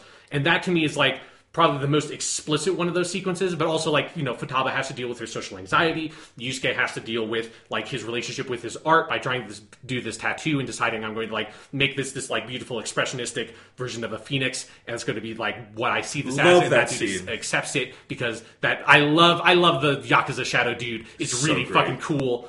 And then, and then you also get um, one thing I love, and then Makoto's is obviously she learns to be able to stand up to adults and is able to sort of like, you know, because her whole arc was how everyone just sort of like tells her what she to do, and she just does it because she's the nice, kind, like calm honor student, and in her story arc, she gets to stand up to that dude. And then Ryuji, one thing I love is that his is basically in the cutscene at the end of the game, Yeah. where he decides like we need someone to go run to this boat.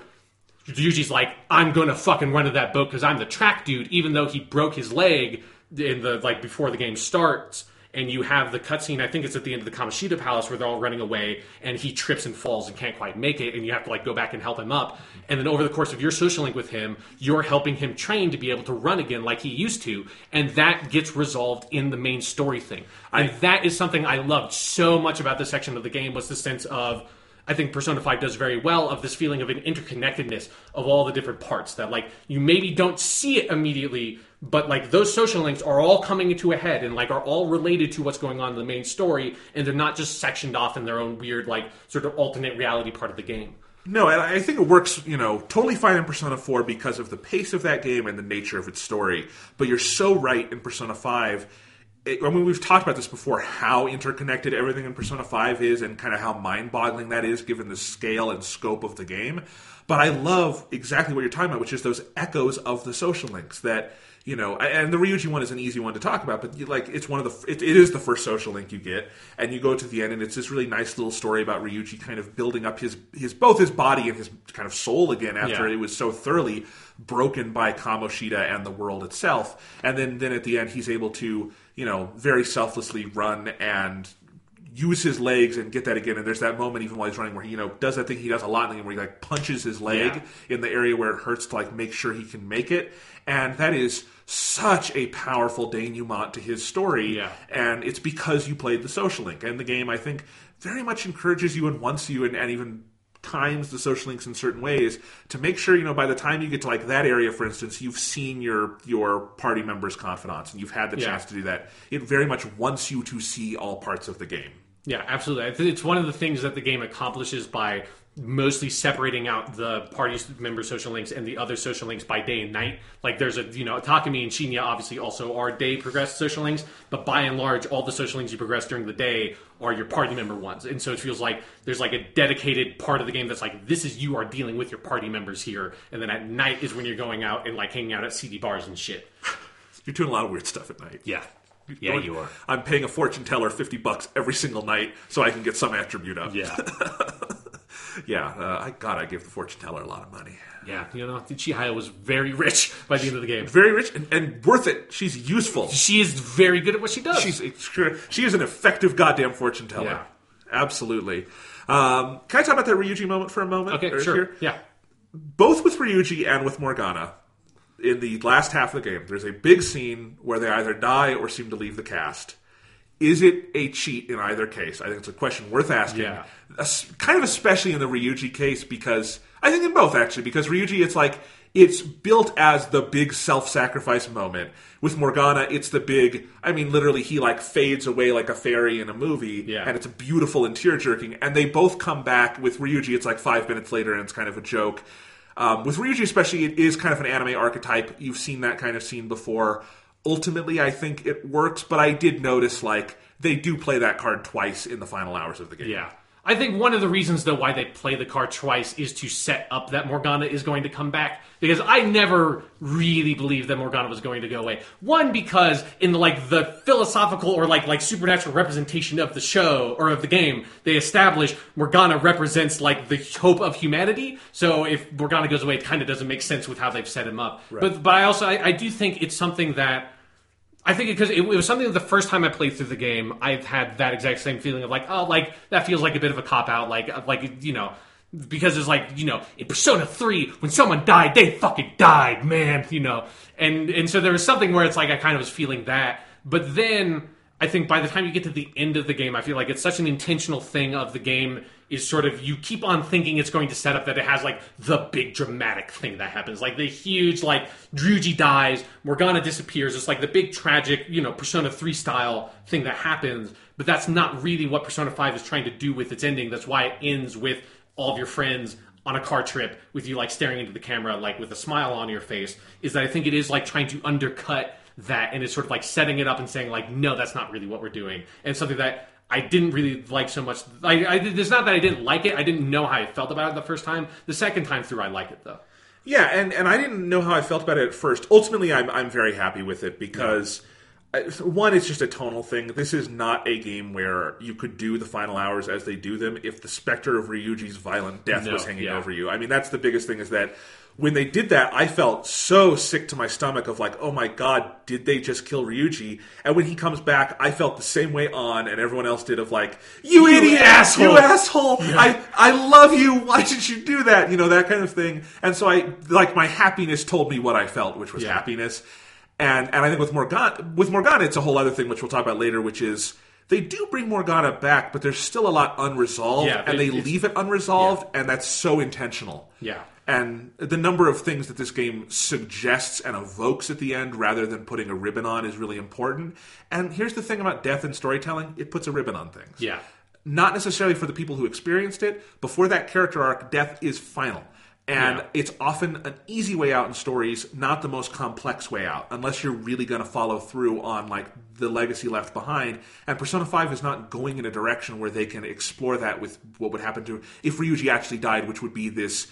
I mean, it would fundamentally change the arc of the game. Oh yeah, absolutely. Like the whole ending of the game would have to be completely different in a way that wouldn't totally make sense. I think A- another, As okay. Persona 3, when Shinji dies, it fundamentally changes the arc of the game. Yes, it is like it needs to happen at Yeah. that moment because that is the story that game is telling. Like his character, there's no way his character like lives past that point. Like that, I don't even know what that story would look like if he didn't die there. Exactly. So, I mean, that's the comparison I would ultimately make is I think, again, the game probably wants you to ask the question. Yeah. I don't think the game is unaware that it is intentionally copping out on something. Yeah, I think it also definitely helps that I found both of those scenes very funny. I, I think like it's they are very Oh, well, they're hilarious. Yeah, they're like really well constructed. Like the time, even though it's a kind of scene I've seen done a billion times, the timing on them is really good. Especially Morgana's because you get the cat portrait for the Yes, first you time. get the cat portrait, and I just also like like they get a lot of effect out of the bell ringing when the door opens to the coffee shop in a way that almost like by the time you get to the end of the game, basically feels like it's a sitcom. That's like that's something that like sitcoms do all the time. Is you hear like the bell or whatever, someone coming into the bar in like Roseanne or something is like, okay, yeah. This, I was going to say, it's where Kramer's coming in. Yes, exactly. It's like it's that sort of thing that they do. is It's just like, okay, yeah. Like I, I love I love those little moments. Think piece. Morgana as the Kramer of Persona 5. Let's write that think piece. Fuck you. No. No, that's terrible. You know, Haru is obviously the Kramer. Just look at her hair. if Persona 5 sold like 10 million copies, Polygon would have three different versions of that article already. Yeah. Let's just let's just admit it. Absolutely.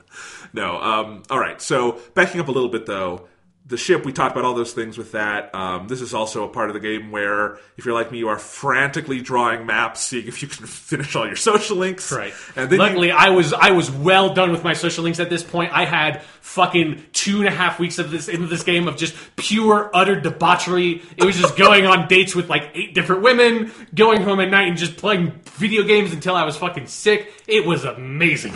it's funny because I had like a half and half where I had very few social links left.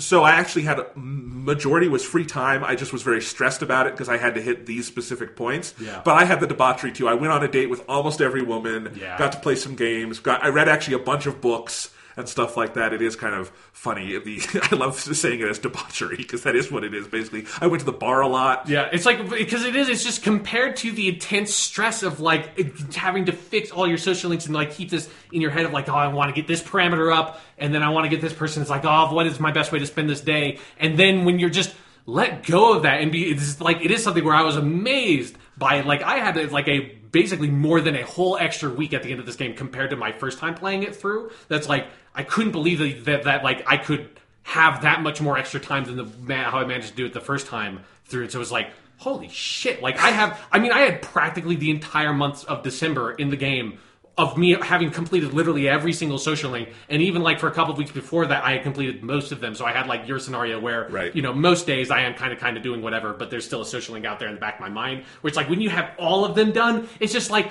I can do fucking whatever. I can just go fishing. I can just go watch movies for no reason uh, because it's just like I've already ranked everything up. I'm just going to go to the batting cage. I'm just going to go to this maid cafe because I almost never went to the maid cafe. I cafe. never went to fun. it. I I can go work out now. Like it was just like I could just the world was my oyster because I've never played these fucking games in New Game Plus because I've just never really had the opportunity. It just it was so beautiful. Just I can do anything here. I, uh, I did not discover the maid cafe until my charm was all the way up and I was kicking myself because Yeah. that would have been a good tool to have. Yeah, it is very good. If you use that along with Chihaya's uh, ability, you can get like two in charm and two in something else, and it's it's a very good way to level Nice. things up. Yeah, I this game in maids. It likes its maids. You know, Japan likes its maids. I was playing a little uh, Fire Emblem today, and it does have a class that's maids, and it makes it. It's a very different kind of maid in that Sure, game. yeah. But like, I, I saw the maid character who I love, and I, I like saw her in a very different light after playing Persona Five. I'm like, you're the Kawakami of this game, and I'm not sure what that means. Yeah. no, um, but yeah, I mean, I I think the day that the confession happens is the 19th, so the last day effectively is the 18th, and that is I finished the Shinya social link on the 18th, and like was so fucking happy. And uh, then I just just played through the end of the game, and it was beautiful. But no, um, so let's talk about you get to the end of the of the palace, and then Yeah. it's time to send the calling card. The cutscene when you Well, send the well, before that, we haven't wrapped up. oh, I this forgot. because yeah, Okay. because we only talked You're about so the right. first half of Akechi Goro's story in Persona Five. Here you get, and this is something where the first time I played through this game, I was like, I knew I was basically at the end of the dungeon because you like basically what happens is the last dude left is the Yakuza dude, and, and he's a lot of fun. And you go, and so like I knew, okay, like I'm gonna beat that guy, and I'm gonna save. I'm gonna go to bed tonight because it's like two in the morning. Like I've already pushed this past the point of it being reasonable, but it's like I'm just gonna because I know that's the last dude. I'm gonna beat him, save, and I'm gonna be done. And then you fight him, you beat him. It's like, oh, that's great. And then the game immediately, without any opportunity to save, rolls into this whole huge section where Akechi comes in, and it's an awesome part of the game. And it was also like, oh fuck, it's good. It was. I did go to bed till like three forty-five in the morning. I- it's night. a long, yeah. Like there's, it's almost like a boss rush. There's so many Yeah. stages of all that. Uh, yeah, no, the the end of the Akechi arc. It is interesting, and that is very much the last time you see a Akechi. They don't even do like, unless I miss something, the ghost echo you get with other No. characters in other games. No, Yeah, yeah, no, he's just he's totally gone. yeah. It's uh, really interesting. So everything. I mean, I kind of, I, I thought the Akechi thing was coming when I played it because you. I thought it was going to come up at some point, but I thought it was going to come up like after you sent the calling card and went back into the dungeon. Okay. Then he would show up on that day. Okay, so yeah, the, the, the Akechi scene, big scene in the game. Yes. exciting scene.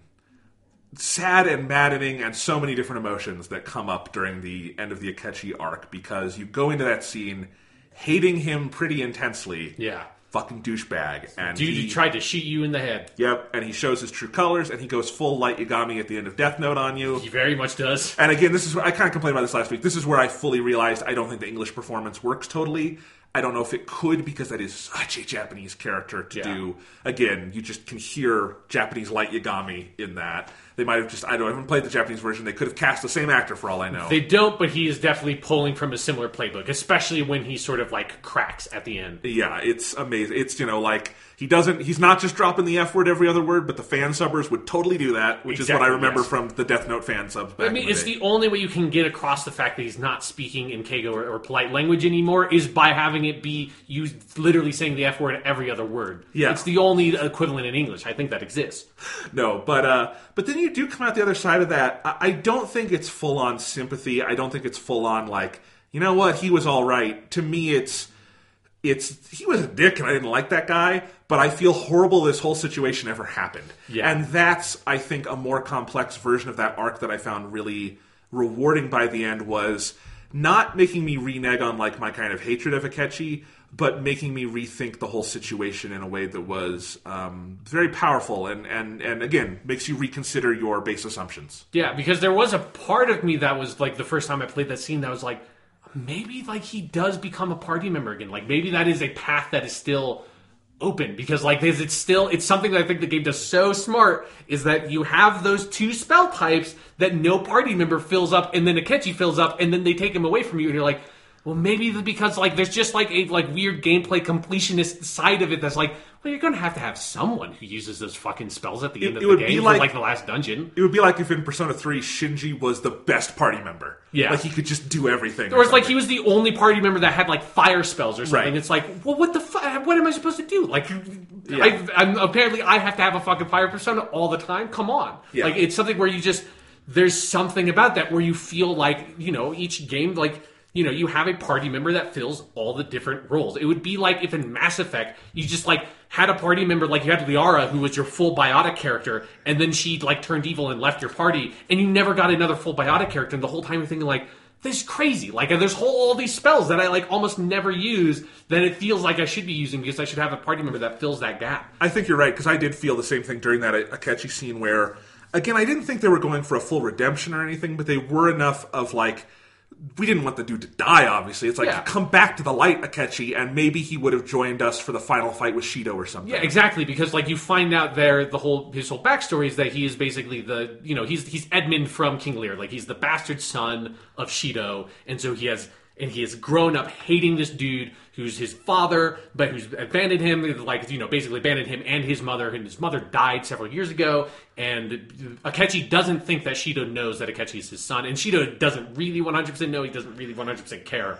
And but so Akechi has been trying to sort of using his powers to warm himself up to Shido, get close to Shido, to then ultimately be like, "Hey, bastard, I'm the bastard. I'm going to kill you." And that's his whole plot. And so there is this moment where you're like, "Well, maybe like we know we're not going to kill Shido, but maybe you can like we are both working toward the same objective here." And it's like you and and like Morgana has that really great line uh, in this section where she says like, I mean, the way you feel about like him, like the main character, that's not a lie. Like, come come on, like be honest with yourself and and like come over because it's like obviously that that you know you have two personas you have two outfits that can exist here and like you can try to make the argument that oh like that i have my powers make it so that i really can like have a fake persona or whatever. It's like but you know deep down that's bullshit. Like that's a part of who you are too and like come on. But like of course like and like you know if they make the right choice like it would be a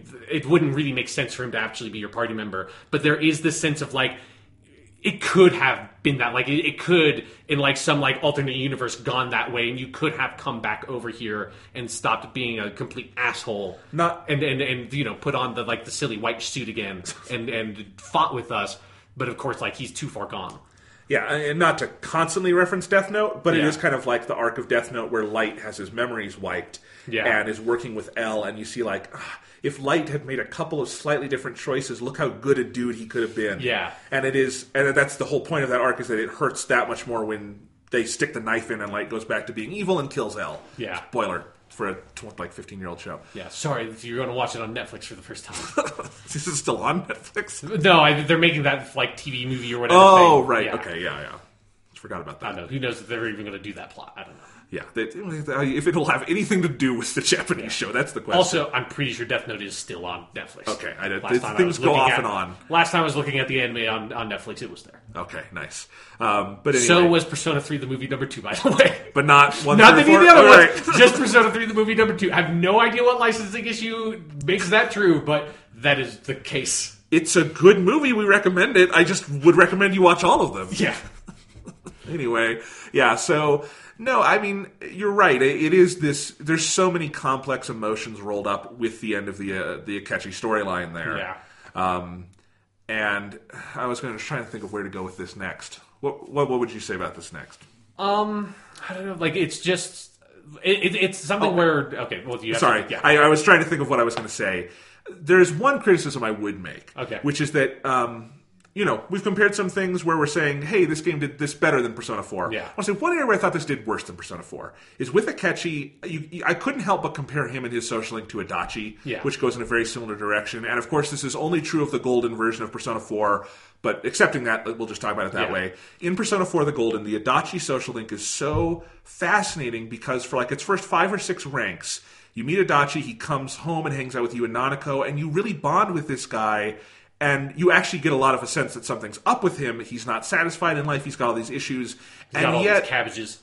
Indeed, but you do see this side of him where, like, hey, there's something here that resonates with me, and I think we are friends on this level. And it makes the final levels of the Adachi social link just dynamite because Yeah. what you see there is that, like, it's again, it's not about redeeming Adach- Adachi, but it's about seeing this side of Adachi that, like, you could have been this, Yeah. and and I am this part of you is the same as me, and like there's this kind of thin line between us, and it leads to this one scene where you go meet him like in the TV world at night, and it is the creepiest, most atmospheric scene in all of Persona Yeah. 4. It's like if David Lynch made a social link scene in a Persona game. It, oh, absolutely, it's like that. It's like something on a Fire Walk with Me, Yeah. and it is chilling in so many different ways. And I think part of it is because you had that active interactivity on the social link, and I think they put some. And again, it's because one of two social links they added to Golden. They could do this, but they put so much work into honing that social link, and it adds so much to the Adachi character if you manage to play it with that. Yeah. And I think I wish they would have done something like that with Akechi because I think the automatic social link they do with Akechi is the most throwaway social link I think in any of the Persona games. It's I don't even remember what the specific scenes are except for like the last two ranks which happened during the final confrontation and I think they leverage that pretty powerfully. But because it comes in fits and starts and you never really even remember you have it, it's automatic, but even the scenes where it goes up automatically aren't like Morgana or even Igor in some moments where they feel like meaty scenes. They're just kind of like Akechi was in this scene. Uh, that's rank three, and I think they could have done something where maybe Akechi was out in the world because again he's introduced very early in the game Yeah. compared to when he becomes important to the main plot. And I think you could have had something similar to Adachi where like there's four or five ranks that you do with him and they leverage that and it would make I think that last scene resonate a little more if you felt you had some kind of agency over your friendship with Akechi because as it stands I think I don't know if I bought 100% the amount of sympathy we wound, wind up feeling for Akechi because I don't I never it was all on rails with that character. I never felt I had any agency in that relationship and I think they could have done more with that. Still a, a, a interesting character and a really powerful final set of scenes. Everything that happens with, you know, he has that Robin Hood persona and then finding out his true persona is fucking Loki Yeah. and everything that happens with that. Really cool stuff, and I think the final move of him basically sacrificing himself for you because Shadow Akechi of Shido comes and they like basically kill each other Oh, yeah. and all of that. It's really, really good stuff. I just kept thinking, man, this could have been even more powerful to me if this was a little more Adachi esque in how they handled that social link. Yeah, I agree. I, I would have like I would have liked it more if they had done that with the social link thing. Like, it is, but it is also something where it's like you know the Marie and Adachi social links in Persona Four: The Golden are like the most highly produced social links in any Persona game because they are like like they obviously they put so much effort into those because they're the only two ones they had to make for that version of the game. But there is something I really like about with Adachi. There's like this sort of Akechi or Adachi? Uh, sorry, Akechi. They have very similar names and, do. and they break down in very similar ways. Like I kept on waiting for Akechi to just start talking about the bitches. Uh, but um, but like there's a, there's like this weird connection between you and him that that is something that if they had been if they had found a way to sort of like reveal maybe part of this earlier or something, you could do maybe more of a social link thing with it.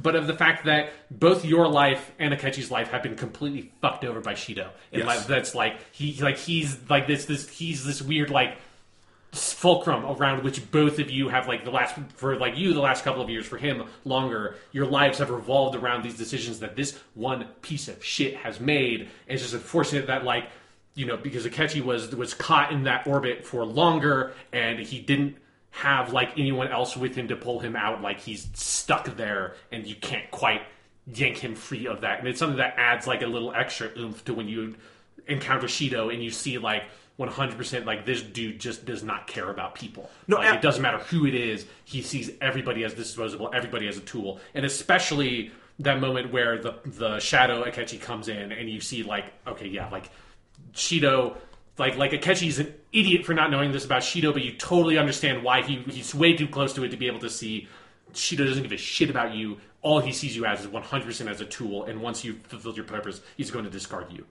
Absolutely, and, and you know, there's the other thematic parallels where they both the protagonist and Akechi are the number zero. They Yeah. get their they have unlimited personas theoretically. They are both chosen by evil Igor and all this stuff, and awakened, and they both get the app that way. But the, the the issue is. All of those things are themes and ideas the game tells you rather Yeah. than showing you.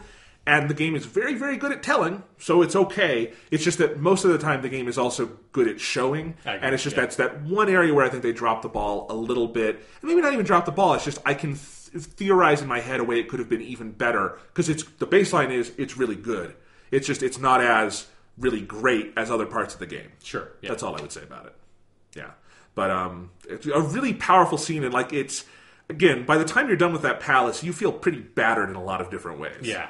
It's like seeing all the different sides of, of the fucked up part of society and like the criminal, like social political influence that that Bushido is a part of. It's definitely it's, it's one of those things where the game has been building up slowly and slowly from the beginning, and it's something I've kept on wanting to mention on these podcasts. Of something I love about the beginning of the game is there's this sense of like impending disaster on like a larger social scale that is always like kind of on the horizon and the the mental breakdown cases are a part of that of like every time you go home like like if you're talking to people or like you like random people on the street or you like go like listen to what is going on the TV like it's just constantly you're hearing about murders and train accidents and like rapes and it's like it's just like the world feels like it and specifically Japan feels like it's completely falling apart in a way that feels very like real and modern and here of just like that was that's what it feels like every day. Like it just feels like if you are turned tuned into the news or media at all, like you are constantly getting bombarded with so much information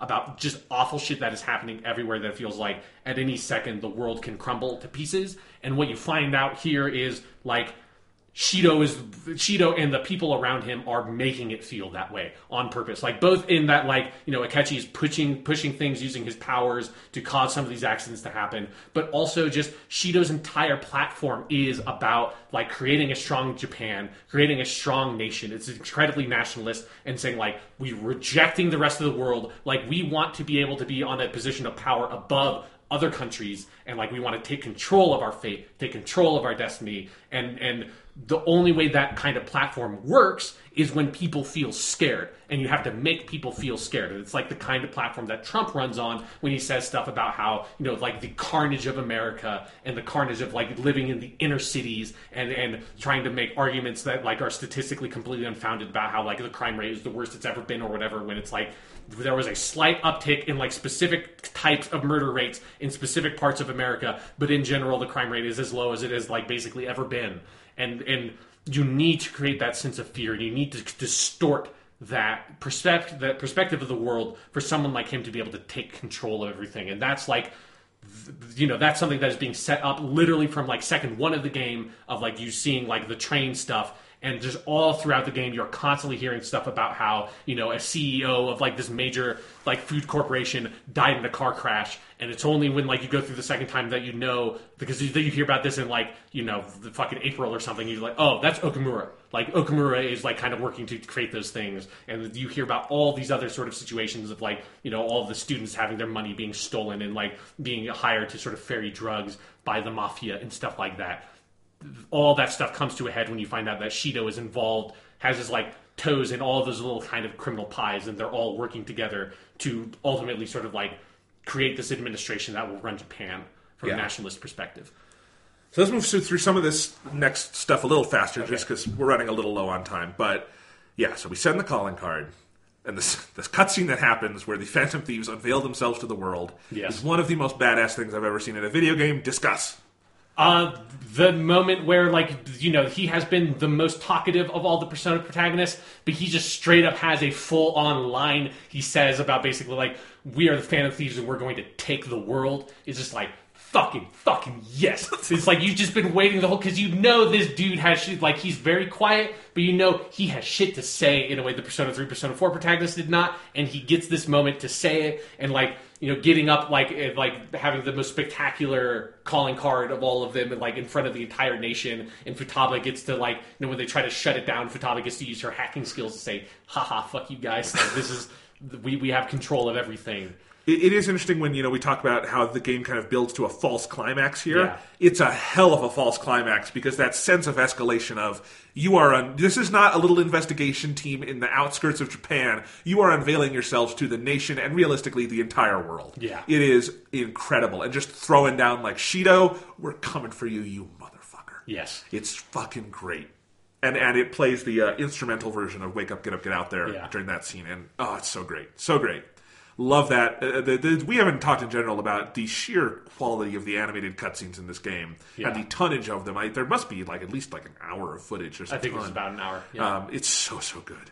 Yes. Um, I wish. Does this game? I don't think this game has something like Golden did of like a viewer of all that. Uh, No, it does not have a cutscene viewer. It- yeah, that'd be a great DLC to add or something. It, that would be really cool because I would love to just be able to go into the game and see some of those again. Yeah. Because Atlus isn't letting them get uploaded to YouTube. That's yeah. for damn sure. You can find them if you want. I know, but not easily necessarily. Anyway, um, that's really great. And then, yeah, we talked about it a little bit already, but when you go back onto the ship and you fight Shido, the progression of everything that happens in that boss fight is incredible. Uh, first, he's on this giant golden steed made of like, you know, corpses and people, you know, writhing in pain. And it, it's a giant golden lion, Golden lion, specifically. right. Yeah, and yeah, it's it's like a giant golden lion built out of like the massive humanity that he's going to ride on the election, basically. Pretty, yeah, exactly. And once you beat him once, he just throws down, rips his shirt off, and it's like, I'm just going to punch you guys to death. And it's incredible. It's amazing, and he basically he gets like as the fight goes on, he's using these abilities to make it so that he can take multiple turns in a row. Yep. I think is a really fun mechanic. But it's it's yeah, and, and then like once you like beat him in that stage, he has like a further stage that's like if you have ever watched Yu Yu Hakusho, there's the Toguro character from that show that like as he like keeps on power, he's that kind of anime character that says like I'm at sixty percent of my power level or whatever. He does that, and like as he powers up, he gets like more like bulked up and like crazy looking. And Shido very much has like that kind of look to him at this point, and it, it's something where. Shido is I think this is probably my favorite from like a narrative like constructed in like framework perspective my favorite boss fight in any of these games because they build up Shido so well as a villain that, and then when you get to this point and you find out like the kind of dude this guy is where it's like he's not quite 100% a Trump figure he reads way more to me like Vladimir Putin of like he is as much as you hate him, as much as like an evil motherfucker this dude is, like you can't help but respect a part of him of like he started from like nothing. Like he was not handed a fortune. He was not handed anything. Like he worked and like fucked everyone over along the way and just destroyed everything to climb up of from his of his own power to the very top of the nation to the point where he's about to be the prime minister. And there's something about that that like you kind of have to recognize when like you know his whole boss fight is about him discarding everything. Like he just he throws away the masses that are helping him. He throws away like his uniform and everything. It's just him as a man like fighting you and there's something and like you need to have like this whole team of people with magical personas to take down this dude's like distorted view of his own like ego is so kind of like impressive in a way and and backed with what is like definitely the best boss fight music that Persona has had, which means it's like basically the best boss fight music that exists in video games, which is Rivers in the Desert, that starts from the instrumental version, and then when he casts off all the stuff around him and like rips his shirt off basically in a very Yakuza kind of way, then the, the uh, lyrical full version of the song starts playing, and it's just the most like just pumped up, excited fucking boss fight in a turn-based game I've ever seen. It's amazing. It is so. It is definitely my favorite boss fight in this game. I'd have to think about comparing it to all the other games, but like. I remember when, when Rivers in the Desert started, I was like, this music is so good. I grabbed my wireless PlayStation headphones and put them on just because, like, I normally I use those when like there's other people around and I don't want to make noise. This was the house was empty other than my dog, and I was like, I just want to hear this as close to my ears as I can. And so I had the headphones on. I was getting pumped, and you're totally right. It is that like you and Shido kind of meeting each other in this moment as equals, and it's like we are gonna throw the fuck down, and it is just this long, dragged out, down and dirty fight with that amazing, amazing song playing. Yeah.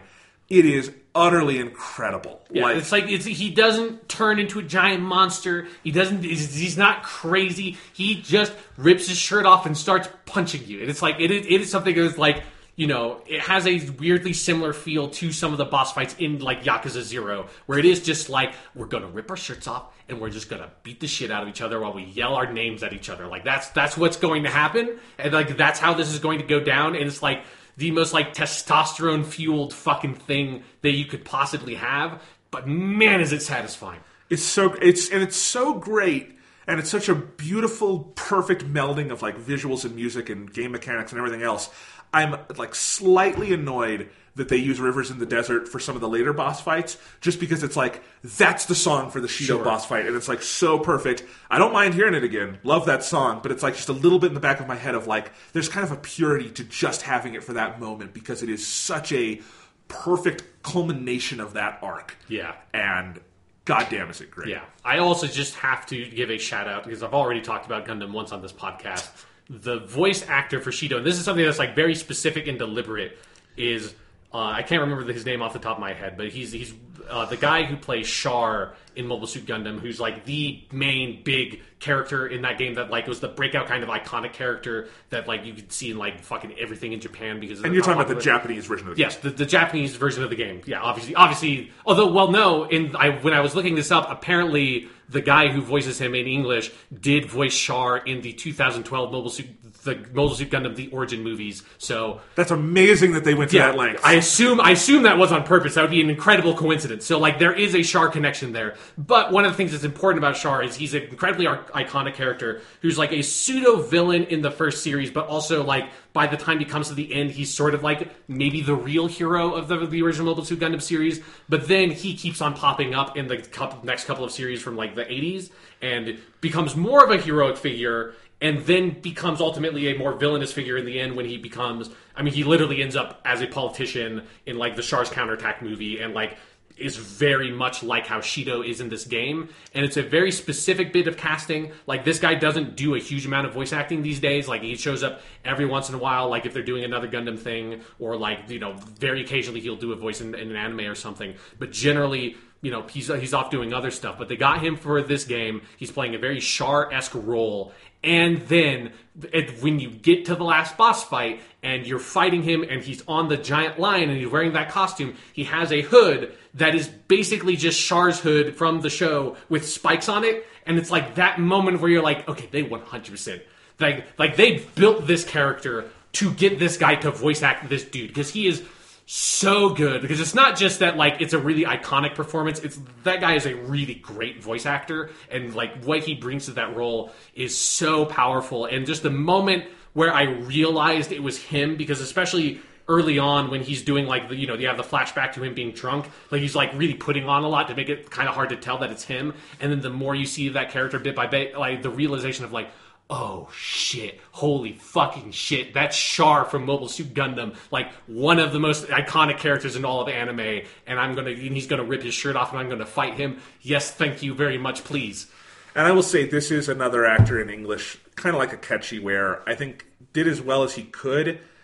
Just, I'm sorry, English, uh, American, you know, English speaking actors can't cut loose the way Japanese actors can. Yeah. It's just a thing in Japanese voice acting I don't know. I don't think there's any English actor who can quite do it. He did. I mean, there's certainly there's there's no other actor on the planet that could give that performance the way the Japanese voice actor did. Yeah, so uh, I would love to. You know, one day maybe I'll play this game in Japanese, and I'd love to hear that. But uh, also, I just a brief shout out. I love uh, Shido's character design. Also, he's, Oh, he's got like it's a really minimalistic look, and I think his like orange sunglasses are such a nice touch. It's like it's the detail that makes that character just like there's something that like yes, this dude would wear orange sunglasses. This dude's that's the kind of guy this is. It's it's a good it's a really good character design. yeah, uh, fantastic. Yeah. fantastic. All right, um, so you move, we move on from that, and as we, we've talked a lot about a lot of this section of the game before, where you know you move on past that, and suddenly people aren't paying attention to Shido's Yeah. thing, and you're kind of going back to school. And you can kind of do that because no one's paying attention to you or the Phantom Thieves, and everyone's ignoring you. And it gets to December 24th, where the majority of the ending of the game takes place. So much so that the ending of this game, really, given how much happens around Christmas, should have been the Phantom Thieves going to get KFC. Let's be honest. Sure. Yeah. Just a little cultural thing. The Japanese people love getting KFC on Christmas. Yes. It's a it's a long story. if you Look go out with Futaba on Christmas Eve, she specifically shouts that out. That's awesome. Yeah. Yeah, I went with uh, Haru, so that's funny. Anyway, um, but yeah, so December 24th, shit gets real because like you you go that's when you decide I'm going to we're going to go to the mementos and we're going to steal steal the public's cognition. Yes, because obviously something is off. Like nobody is reacting to what has happened, and it's something that like is another part of like where the game feels like really current is like it doesn't matter that Shido confessed all his crimes on live fucking television in the way that it didn't matter that we literally had a video recording of Trump admitting to sexually assaulting women. The dude still got elected to be president of the United States.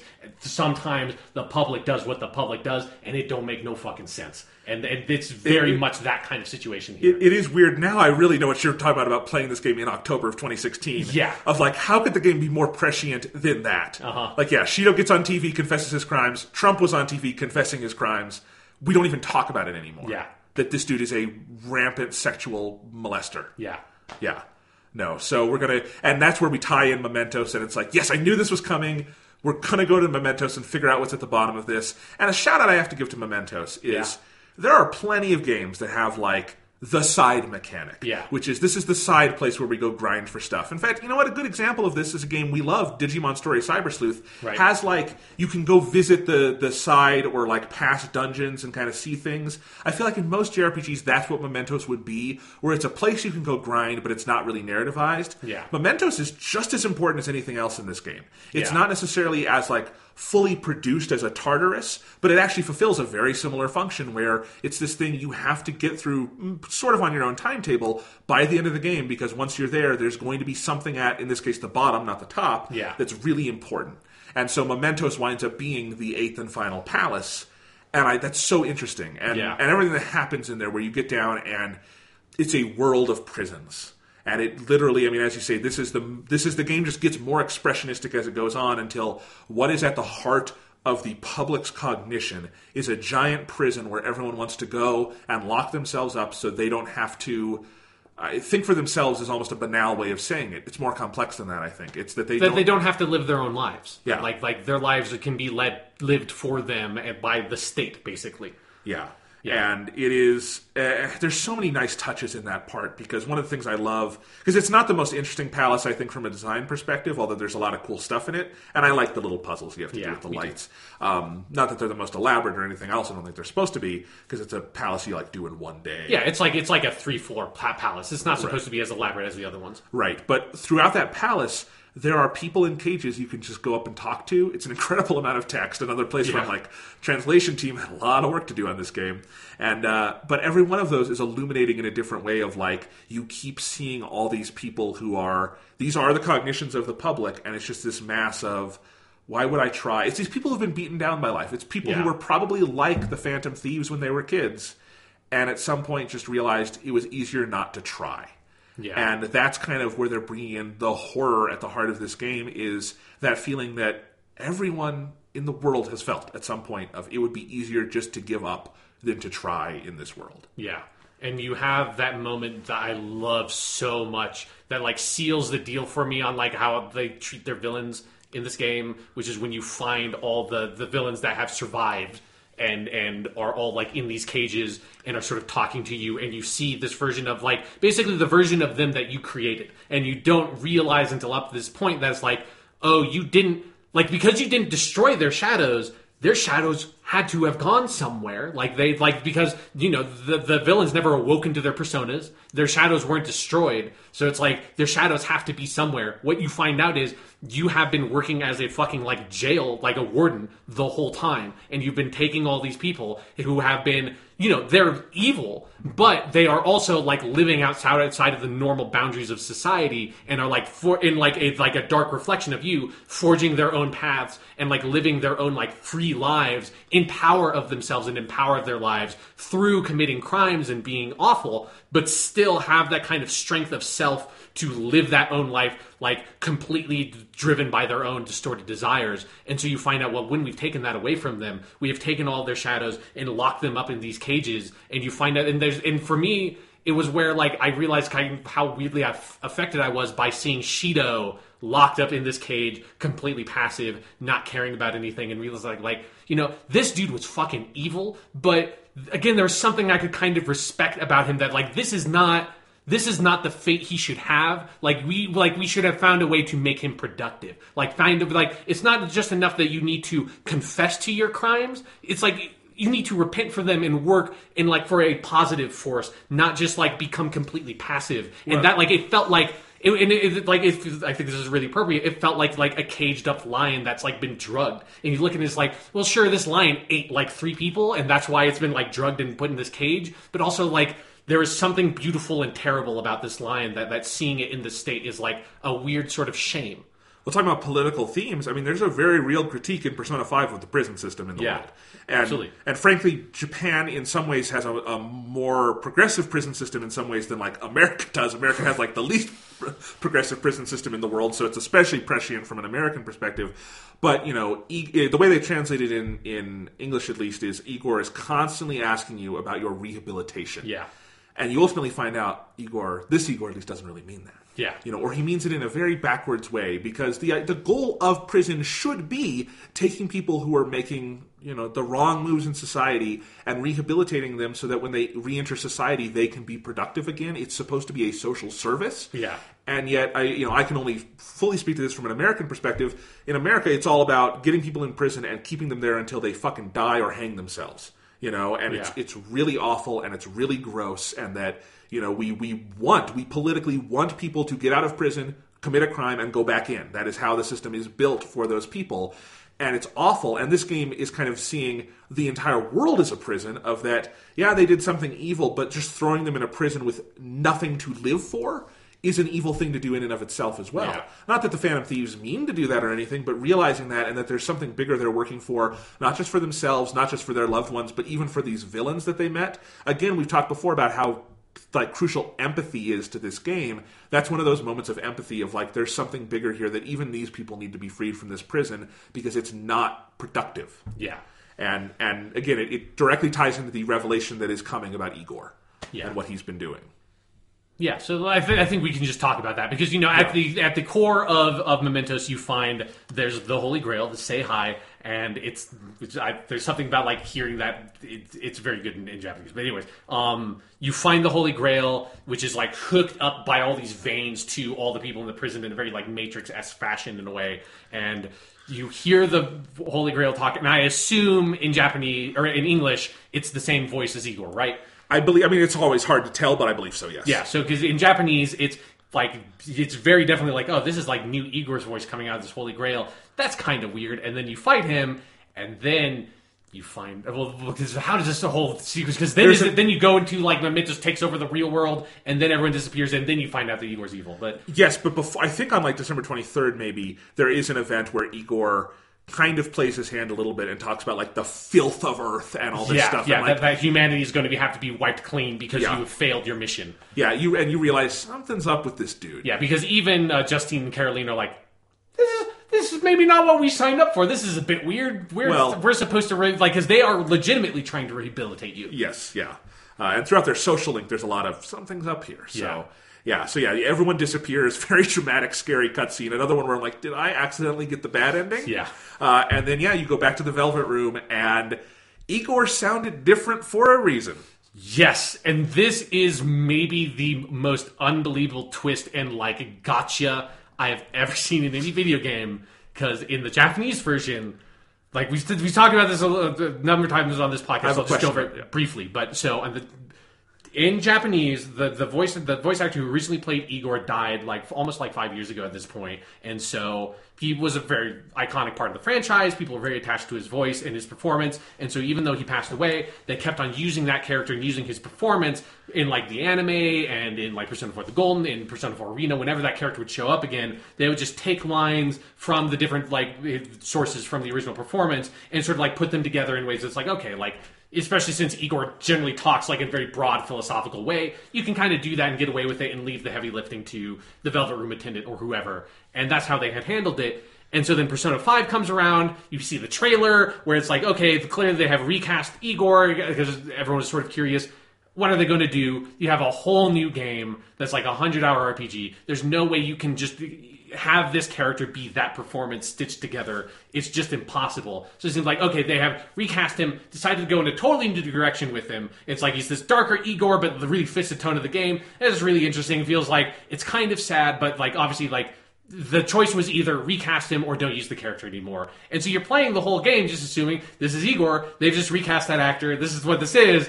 And then you find out, no, this isn't Igor. It's like the it's the evil god you're going to find at the end of the game that he's been taken the form of Igor. You find out he's evil. He floats up, disappears, then actual fucking Igor comes out of the nether, rematerializes in the Velvet Room, and it's the original fucking voice actor, and holy fucking shit. Okay. How crazy is that? It's, it was, it blew my fucking mind that they did that when I played this game. This is this was going to be my question though. I, it blew my mind too. I loved it, but what I was excited for is I thought they were going to use original Igor's voice. In English, they don't do it. They don't. No, they Oh, recast it. sucks. It really muted that moment for me, and I wanted to ask you if in Japanese they just used the old lines. They, so they it is it is one hundred percent the old lines, and that's one of the reasons. Like uh, Lavenza, your new we'll have to talk about that too. Oh, your God. new fused together Velvet Room attendant has like all like a lot of lines compared to like Igor has just like a, like sigh all and stuff Right, like that. and he spoke little enough that I thought that must have been the case in Japanese. But no, um, it's a totally different actor. It doesn't even sound much like English Igor, and it broke my heart a little bit because that I, they, look. This whole stretch of the game is amazing. All the stuff that happens in the Velvet Room, it did not mute it overall for me. But that one moment, I was so ready to hear original Igor because that dude's not dead. It's an English actor. They could have just brought. They could have used old lines. I mean, in America we have SAG and things like that. I know it's harder to do that, but you could have paid him and Yeah. gotten the lines and stuff. But for some reason, it's someone else, and he sounds kind of like Igor. But it it definitely that that is probably the biggest point where I think the dub dropped the ball. No, that yeah, that really sucks because I just assumed that it would be original because that's like the whole point of that moment. Yeah. is if you're a fan of this franchise, like holy fucking shit. Like obviously it has a whole other dimension to it. Also, when like the original actor has passed away and realizing they have found out like they've come up with maybe the most ingenious way you possibly could to keep that performance alive. It's like yes. really sort of beautiful. It was like it it was amazing. It was like maybe the most mind blowing thing that happened in the whole game. Even though, like, compared to some of the other shit that happens with like Akechi and stuff, it's a relatively minor plot twist. Like, it still is like, oh my god! I've just never. I, I don't think I've ever seen something do that before. No, and I think there's tons of things I still loved about it. I think the whole idea of turning Igor into the villain and that there was this evil god who basically used the archetypes of a Persona game to fuck with the world. Yeah, and, like, and to be that like because of course like your whole thing in the game is you're like fighting against power, like you're fighting against the power systems that exist in the world. What higher power system is there in a Persona game than motherfucking Igor? Like he's the dude who runs the Velvet Room. Of course, at the end of the game, you have to fight him. Like of course, that you know they have to find their like way to make him evil and stuff. But yeah, you have to fight that guy because he's the he's the biggest power system that exists in this universe. Like or like in these kinds of games. Obviously, you have like the earlier Persona games where he's working for Philemon and stuff. But Yeah. Um, so yeah, I'm really disappointed that the dub did not use um, our Igor because I also love the performance of English Igor. Yeah. And you know, look, it has been like eight years since Persona 4 was dubbed. I don't know how much that guy has even done in the spin-offs. So maybe there just really was a contractual issue where they could not get him back and use his lines. And I understand maybe they tried their hardest. Whatever the case, it's still disappointing. yeah, So, but let's talk about all the other awesome things that happened. yeah. The scene where Caroline and Justine realize what's going on, and you are they. I mean, Igor full on says you're going to be executed, and they tell he tells Caroline and Justine to fucking cut your head off, and they realize what's going on, and they say we need you to do one last fusion, and you decapitate Caroline and Justine and create Lavenza. That's the point where I tweeted. Persona 5 goes to some fucking places. yeah, huh? I mean, the payoff to the Persona fusion in this game that it's through these fucking guillotines, and then it becomes there is this attendant. And actually, I thought because this, this might even be Caroline and Justine might be voiced by the woman who does Elizabeth in English. Like it just it sounds close enough that I thought the reveal was Caroline and Justine might just be fucking Elizabeth from Persona Three. It's not that, and that's totally Yeah. fine. But like Lavenza's first line before you see her sounds a lot like Elizabeth. Um, so for whatever reason, and there's so many twists coming. I was like, I was ready for anything. Like Yeah. you know, uh, but no, that you Caroline and Justine were originally one person. They have to be reunified, and now you have this character Lavenza. All of that is just Yeah. incredible. And Who's then- also like that has been the voice you hear every time that like you start a social link or complete a social Right. link reading. I assume in English they did that as well, reading the thou art and I art thou thing. It's the voice you hear at the very very beginning of the game in like the confession room and stuff. So it's like it's a something that again like there are so many things building up to it. Like obviously then also Caroline and Justine's character designs that when it happened I couldn't believe that I did not see that coming. It seemed like of course this is what they're going like if, like maybe not the you're going to cut their heads off part but like of course that's what they, that's of course that's where these characters end up is they were the same person because they haven't give told us like where that voice is coming from and stuff Yeah, and, and that voice is in English at least. It sounds enough like both Caroline and Justine that I wasn't sure. But then as soon as you hear Lavenza, I'm like, yes, that's exactly the voice Yeah. I've been hearing all this time. So yeah, I really that really nice touch there. And then of course one of my favorite parts of the game is after Good Igor comes back, and he's. I love that Good Igor is sort of like out of it at this Yeah. point. You know, he's like, something happened, I'm not sure. And then uh, you have this, Lavenza says, Your friends are here too. And one of my favorite stretches of the whole game is going through the dungeon of the. Velvet Room and the Velvet Room music playing. Yeah. And you have to go find everybody in their separate prison cells and talk to them. And like the music and the dialogue and how the last line is voiced for all of those, absolutely incredible. Yeah. So much good stuff going on there. Absolutely. It's it's something where it's I love when this game breaks down the weird barrier between the Velvet Room and everything else that happens in the game. That's like Yeah. it's something that almost never happens. Like you get a little bit of it with Elizabeth interacting with other characters in Persona Three. You get uh, it in a much bigger way in Persona Four: The Golden in the Marie dungeon section. And here it's like I love everybody is brought to the Velvet Room and is in their own dungeon or in their own cells, and you have to go back. And I like it. It's just like a brief little scene where you have to go up to them and give them this extra little push, and they like transform back into their their Phantom Thieves clothes great. and blow off the doors to their prison while the, the song plays. It's sort of building up to the ending. They have to reaffirm what their arc was. They have Yeah. to reaffirm their reason for fighting, and and again, it's expressionistic. That's how they get out of their prisons, both literally and figuratively. Yeah, and just like the whole thing of you know you have literally been playing this 100 hour RPG like every time you go into the Velvet Room you're stuck in this little tiny box that I and it made so much sense once you get to this part of the game of why you can move your character in the cell when you go to the Velvet Room where traditionally you just go to the Velvet Room and it's just basically a menu with like a cool background, you know, but here you've like physically exist in the Velvet Room, can walk around, you talk to you know you have to walk up to the left side of the bars to be able to talk to the warden or and then you have to walk up kind of like in the middle to talk to igor and you can go sit on the toilet if you want to or whatever it doesn't really do anything much but like you know you have this little tiny cell to walk in and then of course the reason why that is is at this part of the game that door gets blown off and you get to just walk around in the velvet room and just if you want to go walk to igor and just go walk up to igor and say like hey man what's up and he's like oh, what's up dude It's such a wonderful mind Yeah. fuck. yeah And then uh, then you're back in the town. Life will change is playing again. Yes. You got to climb this tower. The the I love actually. There's a bunch of good fights on the way up there. There's the the boss fight like rush you have to do, but then also just like the enemies they pick is like a good challenge, and you can do a lot of leveling here. Yeah. and you're getting your way up to fight Yaldabaoth or however you say Yeah. it. All the sort of mini bosses you're fighting along the way are going up the, like basically the chain of the justice arcana Yeah. personas of like all the different sort of like top level angels like Gabriel and stuff. And uh, then the final boss fight in this game, in this fucking game, Man, is is something else. it's so good. It's so just everything about it. The music is amazing. The the boss design is amazing. I like the like the the both the boss like character design and the design of the boss fight. I like of like the different stages of bringing out all these different items that sort of represent different things. It's a clear callback to the Persona 3 final boss where Mm-hmm. it goes through the Arcana and it keeps changing, and this game finds another way to make the last boss interesting where it also has this repetitive structure, but things keep changing in the fight. It actually took me a while to realize I could attack the individual arms because I just kept going for the main Right. body, and I'm like, oh wait, I can attack everything. And so it's a good challenge, but it's more of it's like a puzzle again. Yeah, because all the different arms have different like resistances and stuff, so you can't just Yeah. like cast a spell that hurts all of them at the same time.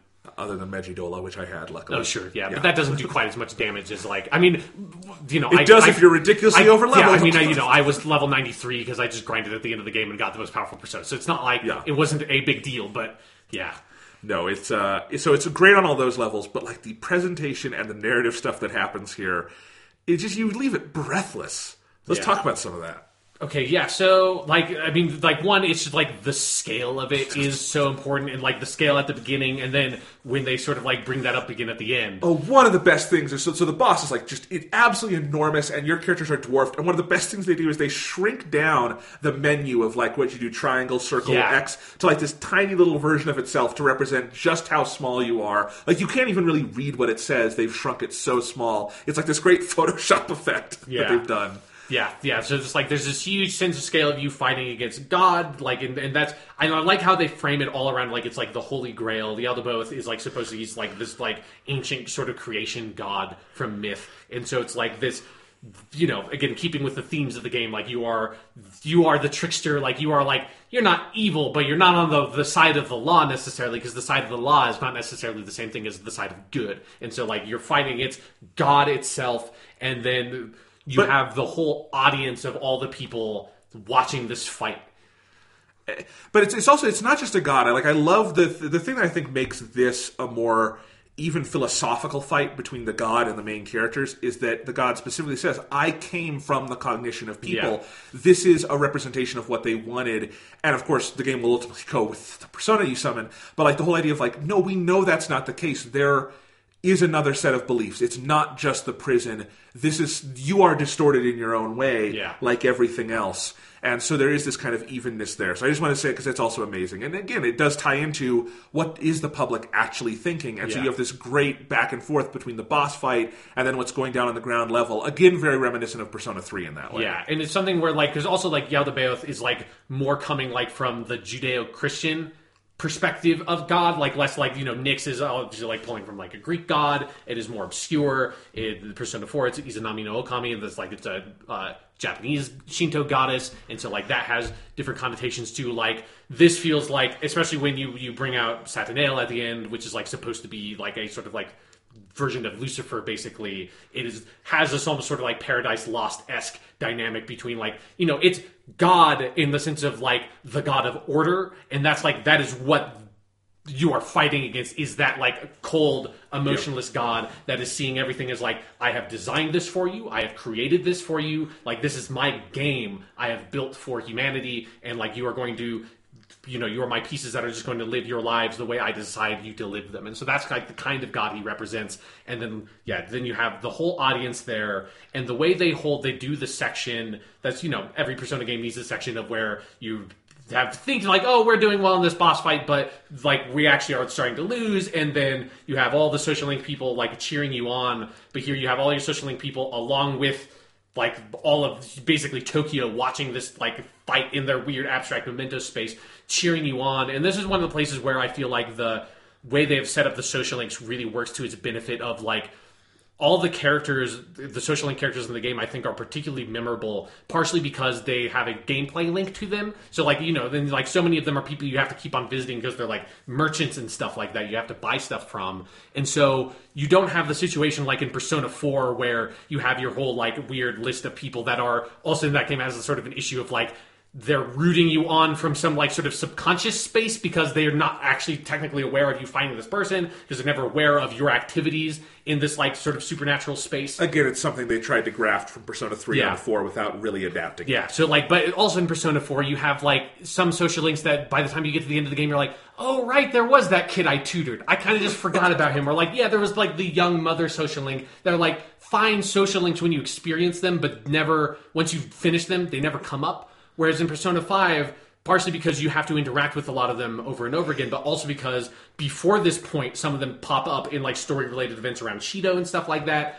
You have a lot more stuff of like bringing up the confidants, seeing them again and again, seeing them in different scenes of the game, being involved in different things. So when here they come in and they're all cheering you on, like you recognize all of them and all and there's some of them like you know they're kind of interacting together like Sojo and Mishima in ways that like is kind of fun to see your like social link characters pal around and have a couple lines of dialogue with each other when normally they're completely separated and just having that personal connection made it feel like like with persona 3 there's much more of a sense of like you understand why these people cheering you on is giving you the power it's giving you then plus you have the great narrative device of the the uh, percentage meter going up of all the people believing in you and getting to 100% and blowing up the meter because of course it blows up the meter And then the best Persona summoning in the fucking series. Yeah.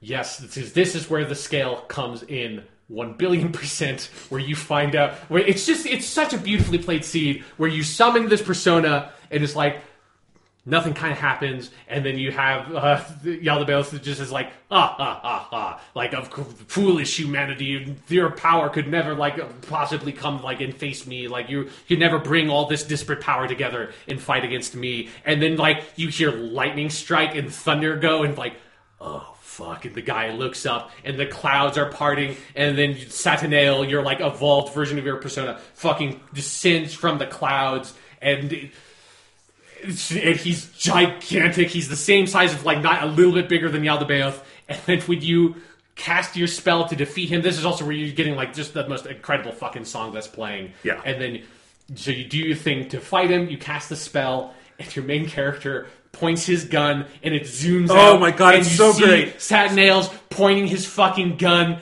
And you're, you're, the main character basically says, like, get lost. Shoots.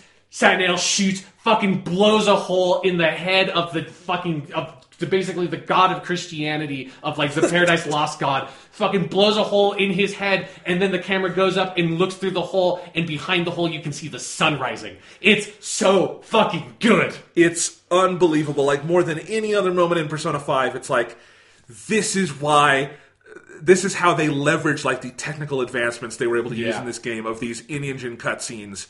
Just like the scale of it, you leave that just breathless and un like jaw dropped. Like what did I just see? Yeah, it's it's like you know they took like the best ending to like a giant monster movie or something, or like more like a giant robot movie, I guess, with like the designs. But it's like the scale of like how just immediately it becomes so huge, and it's just such an unbelievable power fantasy. It's so much more powerful than I feel like a lot of like the the Persona 4 version, where it's like you know you feel kind of cool when you get Izanagi no Okami, but it's like but he's still a normally re- relatively normal sized persona. This is like. Of course, he has to be gigantic. It's the world arcana. Like he represents the hopes and dreams of all these people. He's gigantic. Yes. It's So good. It is unfucking believable. And again, on that thematic side of what this means expressionistically, it why this works where I think like Persona 4, for instance, doesn't is that again, this persona you summon that is so grand and all that, you have seen the legwork going into humanity Yeah. could summon this also. Like we could create Yaldabaoth, but we could also create Satanael. Yeah. And we could bring this up and it could ultimately win out for everything we have seen over a hundred hours of this game. That is an achievement of so many different things, but ultimately it's an achievement of good fucking storytelling. Yeah. And It's just, and it feels like you know you have played a hundred hours of this game. You deserve something ridiculous and epic at the end of it. And it's like, man, does that scene deliver? I was just the first time I played that game, I was just so ecstatic. I was just, it was It's amazing. It's just so good. It's so.